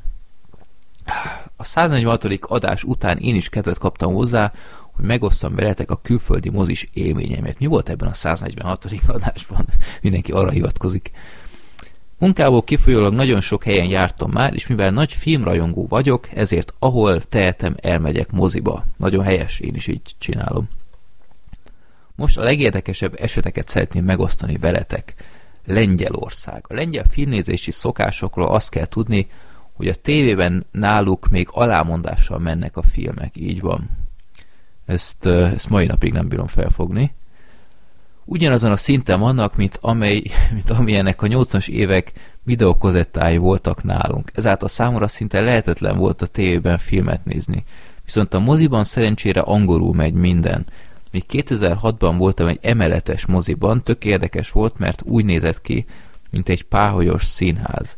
Aztán a kollégámnak öt perccel kezdés után sikerült rátapintani a páholyos mozi negatív oldalára, ugyanis felraktak korlátra az üdítőt és a popcornt, amely egy rossz mozdulattal sikerült az alattunk ülő lengyel csajok nyakába borítani. Hát nem volt őszinte a mosolyuk. Ajjajjaj. Na hát ezért nem lettetek megdicsérve. Egyébként páholyos mozi Magyarországon is van még elvétve. Mint hogyha vidéken lenne pár ilyen hely, most nem is vagyok benne biztos, talán Szegeden vagy. De Budapesten az Urániában is van a nagy teremben. Nem próbáltam még ki, valahogy, valahogy nem merem. Hogy fura ilyen, ilyen nagy magasságból nézni a vásznat. Hollandia. kétezer-kilencben voltam Hollandiában, ahol a kollégák elhívtak az Avatarra. A mozik kinézetében és a körítésben nem volt semmi különös. A hollandok mindent eredeti nyelven adnak felirattal, viszont a film fejénél egyszer csak felkapcsolták a villanyt. Először fogalmam sem volt róla, hogy most mi történik, de aztán rájöttem, hogy szünet van. Konkrétan harminc perces szünetet tartottak. Te jó Isten! Mivel nekem teljesen hazavágták a filmélményt, hát nem csodálom. Képzeljétek el, hogy néztek egy filmet, másfél órán keresztül, aztán fél óra szünet, és megint másfél óra mozizás. A szünetben lehetetlen, nem, a szünetben ki lehetett menni az előcsarnokba, ahol nem csak popcorn-s üdítőket lehetett venni, hanem sört és csomó más mindent. Olyan volt, mint egy kis élelmiszerüzlet. Hát remélem a szünetes kultúra sosem fog Magyarországon elterjedni, mert én megőrülnék ettől. Főleg, ha már így is ilyen hosszúak a filmek, már gyakorlatilag két óra alatt nem lehet nézni filmet, és akkor még beraknának egy szünetet is. Na, most jön Egyesült Arab Emirátusok. Pár héttel később szintén munka miatt Abu Dhabiba kellett utaznom. Az ottani kollégák az egyik hétvégén rábeszéltek, hogy menjek el velük megint az Avatarra, mert ők még nem látták. Gondoltam, láttam már a filmet, adok neki még egy esélyt, hát a szünet nélkül jobban fog tetszeni. A film angolul ment arab felirattal. Mondjuk a három dében kicsit fura volt az arab feliratot nézni. Viszont valami itt is keresztbe tett a szórakozásnak, és az a hideg volt. életemben annyit nem fáztam még, mint az Emirátusokban ez alatt az idő alatt, amit ott töltöttem. Kint a szabadban negyven fok volt, de a moziban végig diderektem az egész filmet. Az Emirátusokban általános, hogy minden brutálisan lehűtenek, a plázákban, a taxikban, a mozikban, mindenhol hideg van. Valami téli filmet kellett volna néznem, akkor még lehetett volna igazi a feeling. Igen, azt hallottam, hogy az araboknál ö, még olyan is van, hogy a járdán van ilyen kis burok, és ott is légkondi van. Tehát őrület. Az amerikaiak is imádják, ők is a végletekig mindent ö, lehűtöttek. Sőt, nekem indiai kollégáim is voltak, az örök konfliktus a, a légkondival, mert ők ö, a, a totális minimumra rakták. És ö, hát a magyarok nem viselték jól.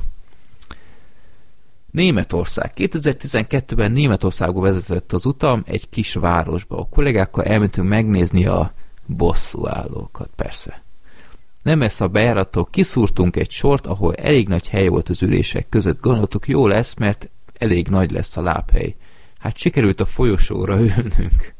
Az a hely arra volt fenntartva, hogy a vizelettartási problémákkal küzdők, nézők kibejárkálhassanak. Azt a... és higgyétek el, ki is használták maradéktalanul.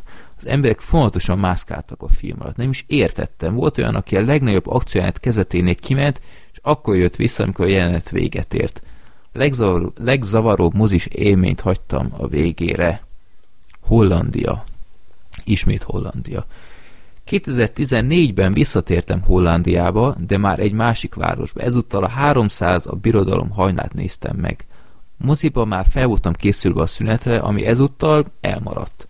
Ez kellemes meglepetés volt, viszont ami elrontotta újra a filmélményt, az az volt, hogy minden szék előtt volt egy üveglap, és az alá helyezett étlap, és mellette egy kis éjjeli lámpa égett. Ez a lámpa végig világított a film alatt, az emberek pedig az étlapról rendeltek. Folyamatosan pincérek futkostak fel alá. Képzeljétek el azt a szitut, hogy veled szemben fontosan világít egy lámpa, a melletted ülő pedig épp rendel a pincértől, vagy éppen bankkártyával fizet. Szinte az első adásra hallgatom a műsorotokat, nagyon sok sikert kívánok, és ö, sok hallgatót a továbbiakban is. Hát ez borzasztó. Fontosan rendelnek. Meg ezek az állandó lámpák, igen, a Cinemapingben is van olyan, de ott legalább ö, kikapcsolták a lámpát. Cserébe mondjuk belógtak a vászonba. Tehát, jó, Cinepink az is lehet, hogy hamarosan már csak egy rossz emlék lesz. Az első már bezárt. Következő levél Ádámtól, ismét Lengyelország. Képeket is küldött. Sziasztok! Lengyelországban egész pontosan, na most lesz izgalmas, Wroclawba mentünk el baráti társaságra egy zenei fesztiválra, amit már jó ideje vártunk. Esetleg ez is érdekes lett számotokra, így a mozi élmény előtt. Készült egy pár fotó, elég rondák, mert telefonnal készítettem, igazából örültem, hogy végre kikapcsolódhatok, és nem kell kézben fognom egy kamerát. A kétnapos fesztivált tartottak kifejezetten videó, videójátékok zenéivel, minket a szombati Ori and the Blind Forest koncertje érdekelt leginkább. Az előtte lévő Grim Fandagóra már arra már nem tudtunk eljutni. Minket uh, munka miatt hajnapban is kellett indulnunk. Az utána lévő Blizzardos játékok koncertjére még hetekkel ez a, azelőtt elfogytak a jegyek. Uh, igen, gyönyörű teremben voltunk, egészen az első sorban. Hatalmas élmény volt, másfél óra még így is, hogy pár hangszer és kórus is hiányzott, ám így is van Így is vagy negyven főből álló szimfonikus zenekar volt jelen, és persze a karmester. Este még volt időnk, és döntöttünk, hogy megnézzük a Halloween-t. Útközben elmentünk a cé dé Projekt egyik stúdiójához, akik többek között a Witcher széria játékait készítik, de még egy táblát sem találtunk, ami esetleg, amit esetleg megnézhettünk volna. Az egyik plázába mentünk, az ottani Cinema City-be. Igazából nem volt csak különbség az otthonitól.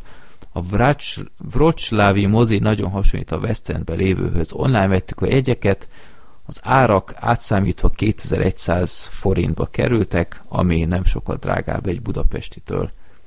Eredeti nyelven lengyel felirattal néztük, azt sajnos nem tudom, hogy ez mennyire gyakori az ottani mozikban, napi két angol vetítés biztosan volt. Hát az előző levéből okulva valószínűleg ez a normális állapot. A terem egészen nagy volt, mikor bementünk, úgy öt perccel a filmkezdés előtt csodálkoztunk, hogy szombat este tízkor nincs senki. Majd jött pár ember, és végül kb. húszan lehettünk. Érdekes volt, hogy a középen lévő lépcsősorban a felső, felsőbb sorok egyikénél volt egy szék, amelyik egyel beljebb volt, így előtte nem volt semmi. Ez elég jó spotnak tűnt, de mi a közepe környékére foglaltunk jegyet. Az ottani emberek kivétel nélkül a felső traktusba tömörültek, nagy megkönnyebbülésre inkább lejjebb szeretünk ülni. Aztán következett az egyik olyan része a mozizásnak, amit én nem nagyon kedvelek a Cinema Citybe, lemértem, huszonegy perces reklám előzetes blokk volt, amiben összesen, ha volt négy előzetes. Nagyon sok, oda nem illő reklám a szokásos parfüm, autó, táplálék, nyálcsorgatás után, meg volt, ahogy, ö, meg volt, ahogyan azt szokták.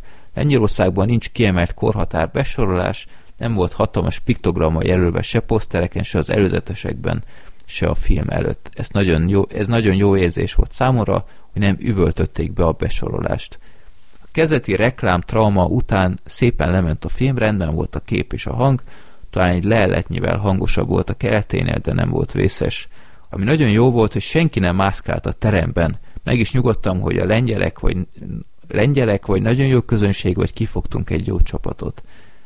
Ezt, ez egészen addig tartott, amíg a film előtt talán tizenötödik percben két hölgy ki nem trappolt a teremből, soha többé nem láttuk őket. Nem tudom, mi lehetett az oka, de utólag vicces, hogy pont a végét nem bírták ki, de egészen addig mehetett a darabolás. A filmen jól szórakoztunk, ami jó élmény volt, az ottani nézők szépen rendezetten és tisztán hagyták ott a termet, mi mentünk ki utoljára, szépen körbenéztem, és még egy leesett popcorn darabot sem találtam. Bejáratnál volt egy ott dolgozó, aki kedvesen elköszönt, amikor lesétáltunk a kijárathoz vezető lépcsőn. Persze csak gondolom lehetett, elküldött minket a fenébe, mert lengyelül beszélt. A film alatt senki nem telefonozott, beszélgetett, trollkodott vagy huhogott. A tisztaság egyébként az egész városra igaz, bár csak a belvárosban, járt, belvárosban voltunk, de sehol nem volt egy darab eldobott szemét sem. Mikor sétáltunk vissza szállásra, javában zajlott az éjszakai élet, sok fiatal volt kín, akárcsak nálunk. Örülök, hogy ott lehettem, és nektek pedig köszönöm a podcastet. Hajrá, Babe kettő, és táncoló talpak is! Na, hát Babe kettő frakció itt, és, és ezt nem hallgatja a Gergő. Há, lehet, hogy mégis adásba kellett volna. Üdv, Ádám! Köszönjük szépen, Ádám. Nézem, mennyi van még. Még kettő van. Itt vagytok még, remélem. Remélem, még élvezitek. huszonkét percnél járunk. Na. Németország. Péter hallgatónk. Szia, Freddy, Péter vagyok. Több éve hallgatótok. Egy berlini film és mozi élményemet szeretném veletek megosztani. Remélem, a közeljövőben beteszitek az egyik adásba. Jó szórakozást hozzá, csak így tovább. Sziasztok, filmbarátok! Nemrég alkalmam volt Berlinben elmenni moziba, és gondoltam, megosztom veletek ezt az élményt. október tizennegyedikén a berlini Cinesztár IMAX felében volt részem, IMAX félében gondolom, ezt akarta írni, volt részem megnézni a Venomot eredeti angol verzióban. Tudom, srácok, tudom, de csak ez volt angolul, annyira nem jó a németem.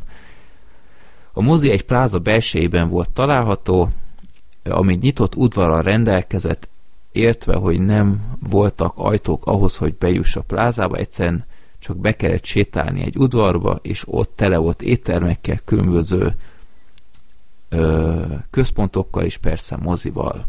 Ebben a moziban egyébként én is voltam már, ö, de nem mozifilmet néztem, hanem egy IMAX filmet, ilyen három dés valami szafaris, akármi. Ilyen borzasztó nagy három dés szemüvegekkel, azóta már lényegesen modernebben néznek ki, de igen, én is voltam, Tom, tudom, miről beszél. A jegy tizenhat egész öt euróba került, ami kb. ötezer forintnak felelne meg. Sokaltam is, igaz, IMAX az mindig mindenhol jóval drágább. A büfében egy menő, nagy popcorn, nagy kóla nyolc egész öt euró volt, ami kb. kétezer-nyolcszáz forint. A kóla nyilván ugyanolyan volt mindenhol, de nem tudom miért a popcornnak csak nem semmi íze nem volt, és rengeteg ki nem pattogott kukoricaszemet is sikerült kifognom. Ilyen velem moziban még sosem fordult elő. A terem hatalmas volt, a reklámok alapján Európa egyik legnagyobb IMAX terme és vászna volt, több mint ötszáz négyzetméter, azt a mindenit. Viszonyításképpen nálunk kb. nyolcvan-kilencvennel kisebbek a vásznak. Ha már reklámok, furamód még élveztem is ezeket, igaz kb. huszonöt perc reklám, illetve előzetes volt. Először is bemutatták magát Berlint egy rövid két perces zenés videóban, nevezetességekkel, kultúrával, meg ételekkel, és persze a mozit is bemutatták. Ezután megmutatták a termet, ö, merre vannak a hangfalak, és mikor például a hátsó, hangfalak mutat, hátsó hangfalakat mutatták, hol vannak, akkor csak azok szóltak meg, és így sorban mentek tovább. Igen, azt hiszem nálam is volt ilyen. Az impozáns volt, ja. Fura volt egy kicsit, mert sose láttam még ilyet, de tetszett. Hát ez nyilván ilyen technikai erőfitoktatás, teljesen alkalmas erre igazából, hogy tényleg meggyőzze az embert, hogy micsoda technika van itt. Ezután jöttek a szponzor reklámok kb. tizenöt percig, ami viszont ennek a végén volt, olyat sose láttam. Az egyik jégkrémes cégnek az étlapját konkrétan rávetítették a vászonra egy statikus képként. Ezt nézegettem kb. öt percig, nem értettem erre miért kellett ennyi időt szánni, amikor ilyenkora már mindenki rég ott volt a teremben. Nem volt teltház, de így is legalább száz-százhúszan voltunk kíváncsiak a filmre, ami kezdődhetett volna már, és mint a parancsóra lett volna, egyszer csak elkezdődött a film, egy darab előzetes nem volt előtte, amit furcsáltam, mert egyáltalán nem hiányoltam tekintve, hogy úgyis németül lettek volna. A mozi minősége amúgy csillagos ötös, a székek nem is székek, hanem inkább kanapék voltak, mindenkinek volt külön kettő könyöktámasza, ami nem nagy dolog, de sokkal kényelmesebb volt így. De ez nagy dolog, én, én ezt nagyon tudom élvezni. Ö, a filmről egy-két szót, először úgy jöttem ki a filmről, hogy teljesen jó volt, sokat nevettem, mosolyogtam, igaz az első húsz perc az dögunalmas volt, igaz helyenként, helyenként elkezdett érdekelni a sztori, a liftes poén külön nagyon tetszett, talán az a poén a végén, a boltos jelenet volt számomra a legmegmosolyogtatóbb. Hát ehhez nem tudok hozzászólni. A Venomban a többiek illetékesek. Összefoglalva jól éreztem magam a filmen és Berlinben, bár ha ott akartok moziba menni, akkor a popcornt azt kerüljétek el, nektek minden jót, csak így tovább előre a kétszázadik adásig. Jó munkát kívánok, ö- és sok jó, vagy backship esetében jó-rossz filmélményt kívánok. Na, köszönjük szépen! És akkor az utolsó e-mail Csabától érkezett. Ő annyiban különleges, hogy ő egy kamionsofőr, és ott hallgat minket, ami szerintem óriási. Ez, ez egy nagy megtiszteltetés szerintem, mert ez egy nagyon magányos meló, és hogy így úgymond társaságot adunk neki, ez szerintem egy, egy nagyon felemelő dolog. És ő Írországban kamionsofőrködik, szóval Csaba levele. Kedves filmbarátok, pár szóval magamról. Freddy, téged természetesen a Rossz pé cé játékok YouTube csatornáról ismerlek, nagyon sokat mulattam a valóban béna játékok bemutatásain, aztán mikor kezdtétek a Filmbarátok podcastet, azt is érdeklődéssel hallgatom a kezdetektől. Nemrég elkezdtem előről visszahallgatni őket, tekintve relatív sok időm van, ugyanis kamionsofőr vagyok Írországban. Amúgy bírok minden volt és aktuális tagot. Az elején mondjuk kicsit Gergőt nem, mert hallatszott a hozzászólásaiból a kora, de már a beérett. Na, Gergő, van, van remény. Freddy, a te korosztályodat képviselem, szóval virtuálisan jókat veszekszem veletek. Plusz én is gyűlölöm a képregényfilmeket, persze van már, van pár kivétel, Nolan-féle Batman, Vasember trilógia és Deadpool. Ö, mesélnék egy mozi élményemről, háromszor voltam itt eddig moziban, az első két alkalom már több éve, a harmadik pár hete volt. Több oka van, hogy ritkán járok moziba, hozzátok képest mérsékelt filmbarát vagyok, mostanában inkább sorozatozok, plusz elég drága. Kezdem a jegyárakkal. Itt egy nagy mozihálózat van, Odeonnak hívják, minden nagyobb városban jelen van. Ez olyan, mint otthon a Cinema City. Online rendeltem jegyet, két opció van, a standard és a prémium. A standard tizenkét euró, a prémium tizenhárom, az utóbbinál lehet helyet választani. Azt a, hát ez aztán a szolgáltatás. A moziban van pár terminál, ahol csak ki kell nyomtatni a jegyet. Aztán lehet sorban állni a büfénél. Egyébként a nézőközönség összetételén is látszik a jegyár, ahogy néztem kb. Mi ketten voltunk nem írek. A menü small, medium és large, egy medium és large mellett döntöttünk, kb. három és öt liter kukoricát jelentett. Ami tetszett, hogy utólag öntötték rá az olvasztott vajat, persze megkérdezték, kérünk-e. Fél liter kóla plusz kis üveges helynekennel fogyasztattuk. Ez plusz tizenkilenc euróba fájt. Atya úristen! A terem olyan közepes méretűre tippelhető, kb. huszonöt-harmincöten voltunk. tizenöt perc reklám és filmbemutató volt. A film indulása után az oldalsó hangulatfényeket nem Ö, oltották, nem oltották le, szerintem úgy felejtették. Hmm, ez ismerős valahonnan. Cinema Pink. Ami kicsit zavart, mert az Első ember című filmet néztük, nekem tetszett, a pajtikám mondjuk a felét átaludta, a közönség egyébként kulturált volt. Na, köszönjük szépen, Csaba. Ez mondjuk érdekes, hogy, hogy tizenkét eurót fizetsz, és és nem tudsz helyet foglalni. Tehát gyakorlatilag érkezési sorrendbe kell, vagy én nem tudom, ez, ez, ez nagyon, hát ez csak konfliktust eredményezett, hogy leül valahová, és aki később megy, és lefoglalta azt a helyet, akkor állandóan feltessékelheti, hogy hello, ez az én helyem. Ez nagyon fura. Jó, ennyi lett volna, remélem nem volt túl uncsi, ritkán beszéltem ennyit egy zamba, úgyhogy jól is fog jönni a tea, amit mindjárt iszom. Na, az, hogy itt most egybe elfogyasztottuk itt a, a beküldött leveleket, ez ne legyen visszatartó erő, nyugodtan küldjetek. Talán most, hogy nem, nincs már így a portfólióban ilyen, újra megcsinálhatjuk, hogy egy-egyet felolvasunk, de ez egy jó kis köztes megoldás volt szerintem. Köszi, Freddy, át is veszem akkor innen. El Camino, a Breaking Bad movie, ez lett a az utolsó filmünk mára, és ezt látta mindenki, ha minden igaz. Ja, mindenki. Na, akkor látta ismételten. Gergő, Sorter, Black Sheep és a két Freddy. Igen. És, és Károly. Károly is. És Károly. És Károly. és Károly. Ö, ahogy mondtam, harminckét perccel ezelőtt spoileres lesz ez a kibeszélő, úgyhogy aki nem látta a Breaking Badet, az most kapcsolja ki, mert el és nézze meg a Breaking Badet, mert ez, ezzel egyetértek, az egy nagyon meg az El Caminót is, mert abból is fogunk spoilerezni amúgy. Tehát és ma, most már, ha elkezdjük, akkor szerintem csináljuk. És rendesen. Spoiler, teljesen ide nem vágó, vagy hát picit ide vágó, de pont most olvastam, hogy megjelentek a BoJack Horseman utolsó évadának az első kritikái, és állítólag meglepetés, jó. Yeah! Ja, úgyhogy fuck yeah. Bocsánat, igen. Én abból egy részt se láttam, ez de elég örülök, nagy hogy hiba. Neked tetszik. Ez elég nagy hiba. Én is azt szoktam mondani, hogy örülök, hogy boldog vagy Black Sheep. Jó. Ja. Ellenben a Simpson család harmincegyedik évadát el fogom kezdeni. A... Akkor én most erre inkább nem mondok semmit.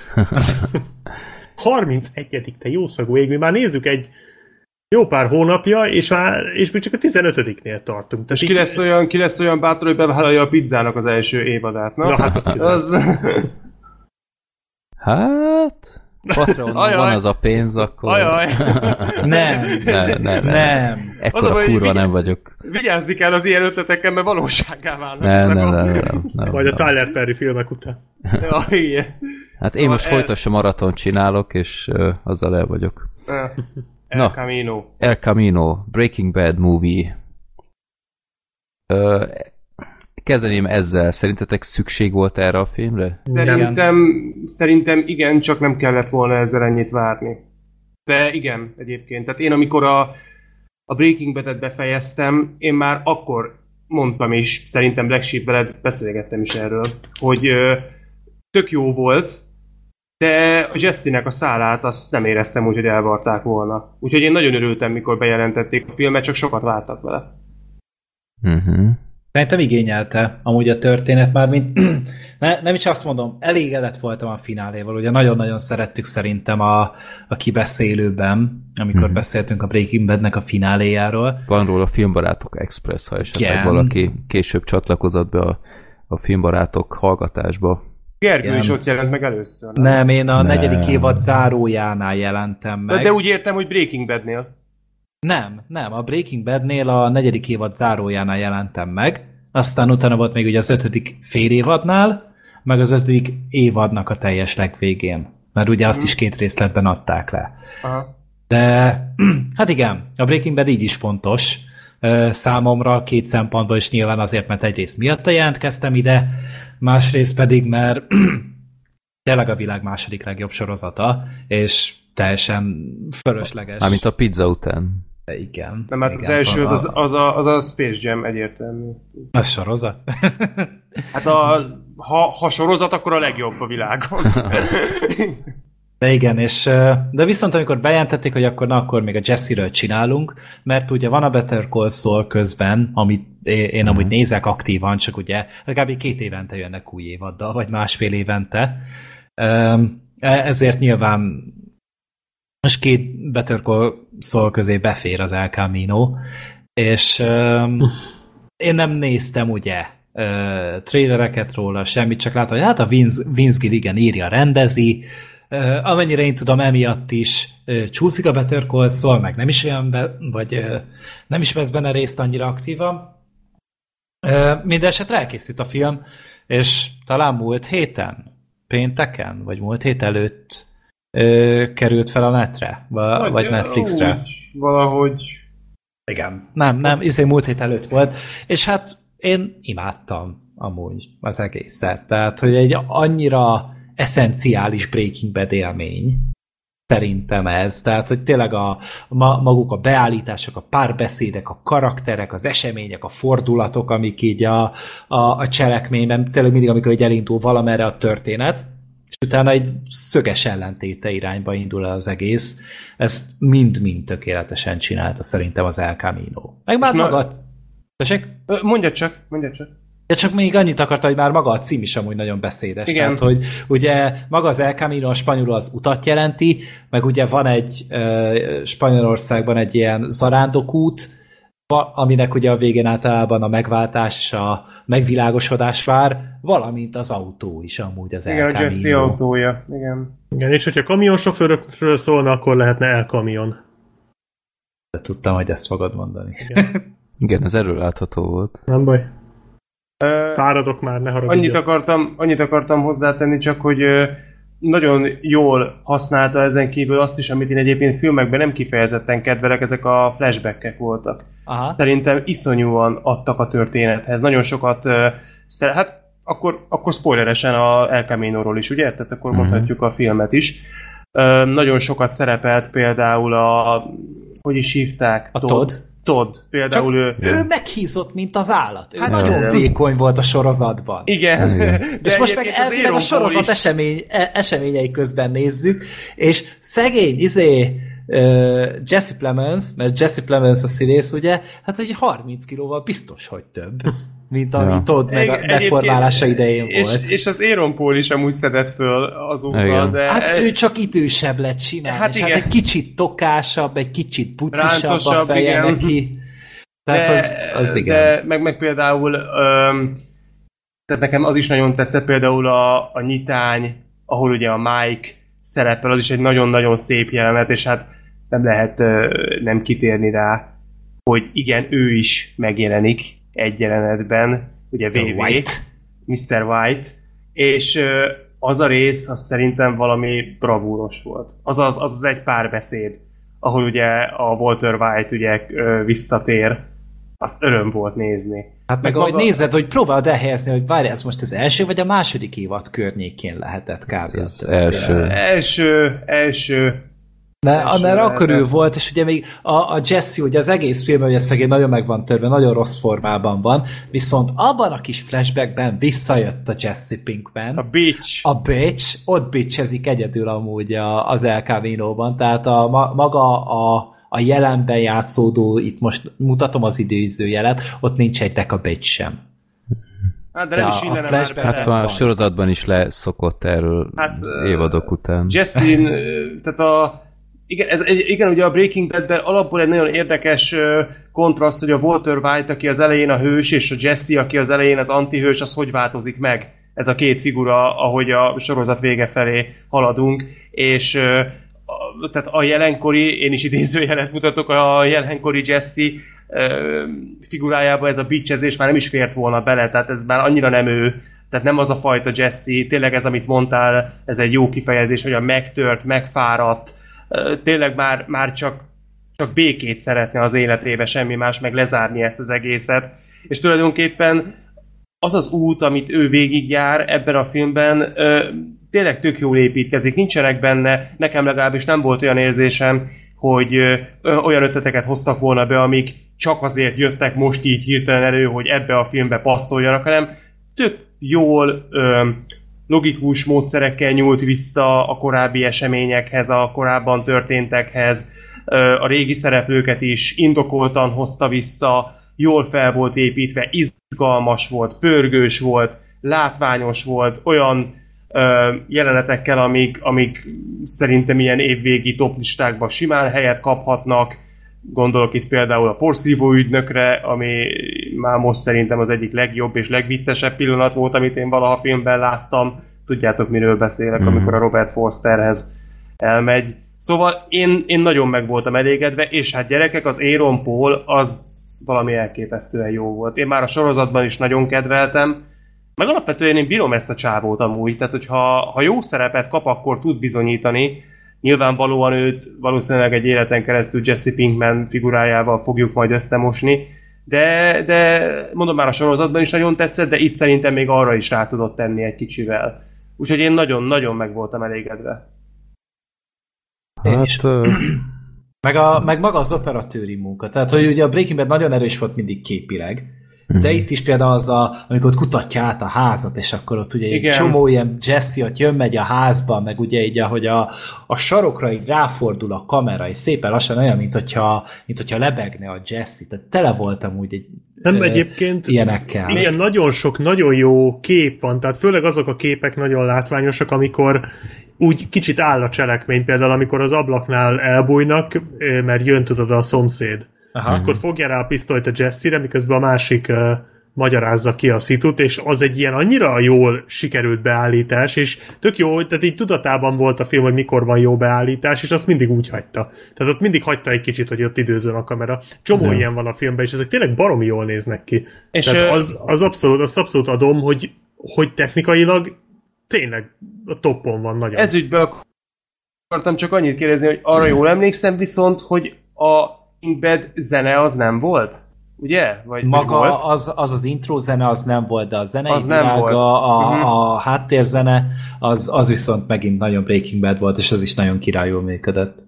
Uh-huh. Szerintem. Meg, meg tényleg, amit mondta, hogy ugye voltak visszautalások rengeteg amúgy a, magára a sorozatra, és a megoldások, amik itt voltak, azok mind-mind tényleg nem a segélyből rángatta elő az író, hanem hogy tényleg pénz, ja, hát a Toddnak volt pénze, akkor keressük meg a Todd pénzét, aztán utána, hogy tűnjünk el, akkor nyilván a porszívő ügynökkel fogunk foglalkozni, aztán utána még kellene pénz, akkor menjünk vissza a nácikhoz, akikkel ugye az izé, ugye volt már le, leszámolt annó. Tehát, hogy mind-mind amúgy szerintem ilyen, tényleg a maga kis mikrokozmoszában azon belül létezett ez a film. Nem tudom, én fontosan azt éreztem a filmben, hogy van egy pár nagyon jó ötletük egy-egy jelenethez, tehát gondolok itt például a házkutatásra, vagy a porszívós rész, meg ilyesmi, és erre próbáltak valamit ráhúzni, és nyilván ez nálam is, az is egy tényező, hogy nekem a Breaking Bad-ben sosem a Jesse volt a nagy kedvencem, tehát én inkább mindig a Team White tagja voltam, de én nem tudom, én néha úgy éreztem a film nézések közben, hogy ez a film olyan kérdésekre válaszol, amiket soha senki nem tett fel. Tehát oké, okay, hogy azt meg lehet kérdezni, hogy a Jesse-vel mi történt, de az, hogy a Todd pénzével mi lett, meg ilyesmi, tehát most ez tényleg olyan fontos dolog, hogy emiatt egy filmet létre kell a hozni. A Todd pénze az a sorozatban az is felmerült, vagy az itt szerepelt? Hát tudtuk, hogy van pénze, mert százalékot szerető is abból, amit ugye ott csináltak a, a voltékkal, ugye már a, a, a sorozat végén. De tudtuk, hogy neki rengeteg lúvia van ebből. És azt is tudtuk, hogy egy fura, furcsa csávó. Ő nem azért lett behozva, hogy megtudjuk, hogy mi lett a pénzével, hanem ő azért lett behozva, mert ő volt kb. Az egyetlen logikus megoldás Jesse problémájára. Nem, egyébként jó, de... ezzel nem volt gond, tehát szerintem én is azt gondolom, hogy amúgy jól össze volt rakva ez a film. Tehát nem, tényleg nem a segükből húztak elő dolgokat az írók.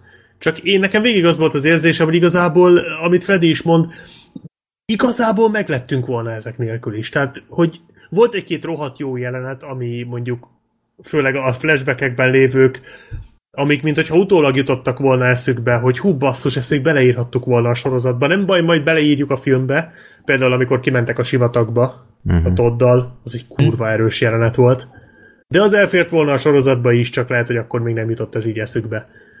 E, és akkor a fináléban a Todd és a Jesse között az is talán erősebb lehetett volna, vagy, vagy még súlyosabb. Uh-huh. Tehát én ezt éreztem kicsit, hogy így eszükbe jutott egy csomó jelenet, ami úgy késő jutott eszükbe, és akkor ebbe beleírták. Meg mondom, én az a baj, hogy én nem éreztem feltétlen, hogy, hogy ez, erre szükség volt erre a filmre. De körülbelül úgy, mint a Toy Story négy, hogy igazából nem volt rá feltétlen szükség, de tök jó, hogy van. Tehát ez egy tök jó film egyébként. Baromi igen, ez egy, ez egy jó párhuzam. Jó. Igen, tehát, tehát úgy önmagában ez egy jó film, abszolút. Csak én nem éreztem azt, hogy úristen, most valami elképesztően epikus dolgot látok. Igazából egy jó, szép lezárás, azt azért hozzá kell tenni, hogy a befejezés tényleg nagyon szép.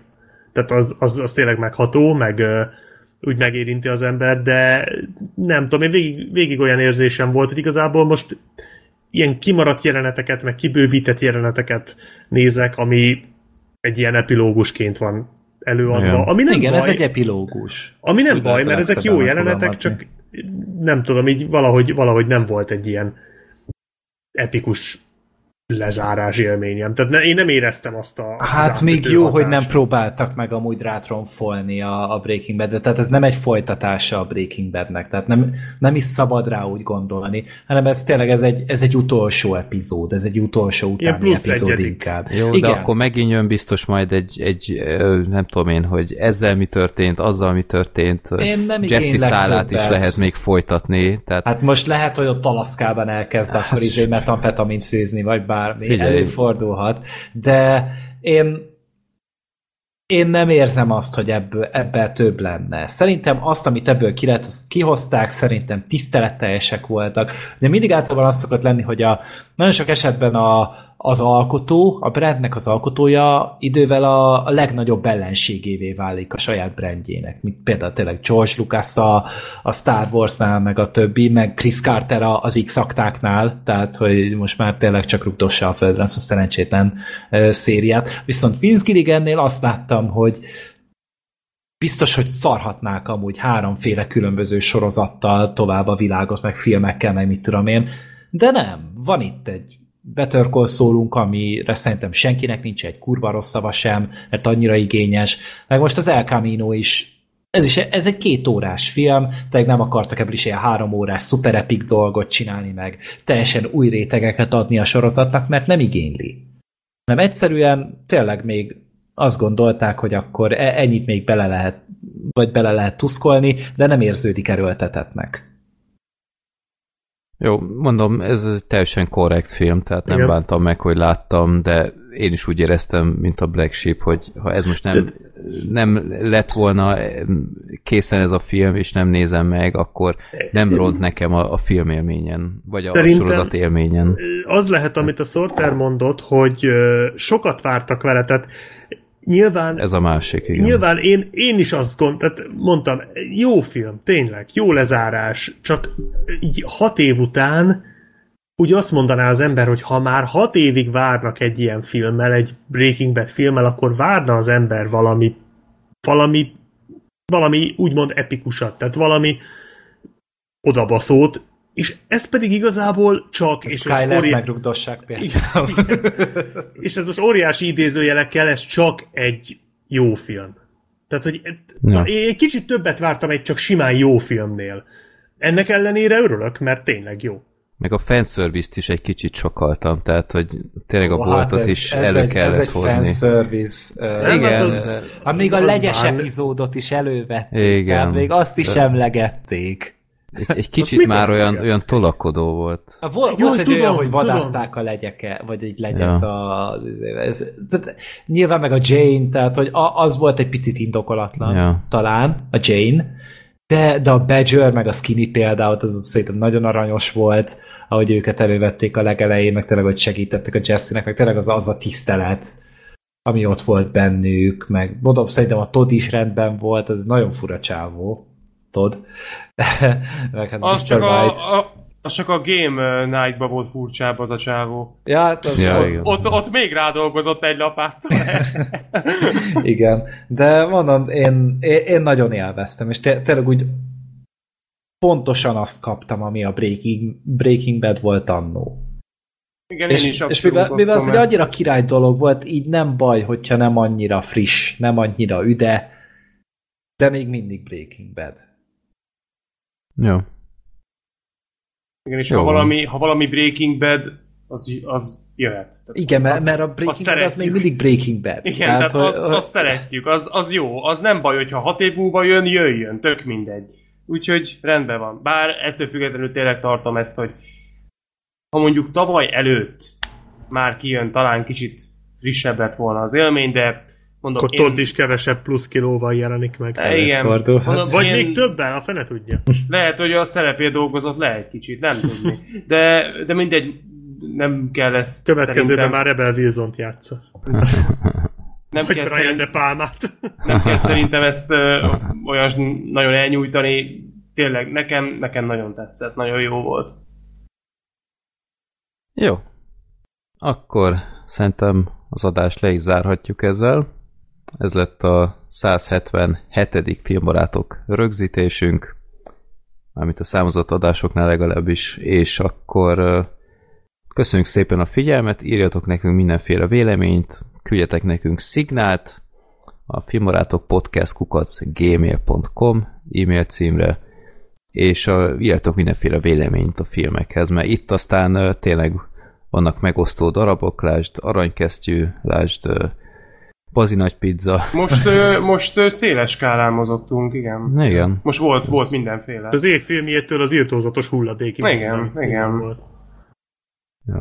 Jó, akkor köszönjük szépen a figyelmet, és találkozunk uh, ország november elején. Terminátorral. Moziba, így van. A Terminátor kettőt is adják egyébként újra ismét. Elvileg a héten mutatják be. Holnap Aha. mutatják be. Ilyen három dé transferrel, és amúgy én, én azt ugye már láttam, és amúgy jó három dé. Én is. Tényleg. Hát láttuk tavaly, beszéltünk is róla. Beszéltünk. Az, az nagyon jó három dé. Én sajnosan kihagytam, de lehet, hogy most pótlom. Pótoljátok már csak azért is, hogy Terminátort nagy vásznon lássatok. Igen, az egy nagyon állatélmény. Nagy élmény, tényleg. És, és én utálom a három dét, de ott még nem is állt neki rosszul egyébként, tehát igen. Meg lehet kockáztatni. Jó, akkor köszönjük szépen, sziasztok! Sziasztok! Sziasztok!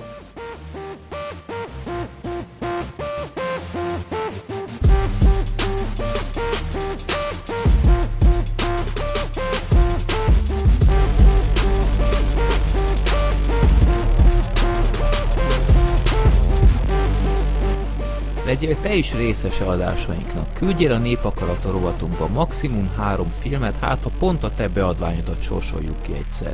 Minden ehhez kapcsolatos információt megtalálsz a filmbarátok pont blog pont hu oldal almenüjében. Te küldhetsz nekünk kérdéseket, reakciókat, borítóképeket a filmbarátok podcast kukac gmail pont com e-mail címre, örülünk minden levélnek. Podcastünket megtaláljátok YouTube-on, Twitteren, Facebookon, iTunes-on, Spotify-on és Soundcloud-on is. Reméljük tetszett neked az adásunk, és velünk tartozhat továbbiakban is.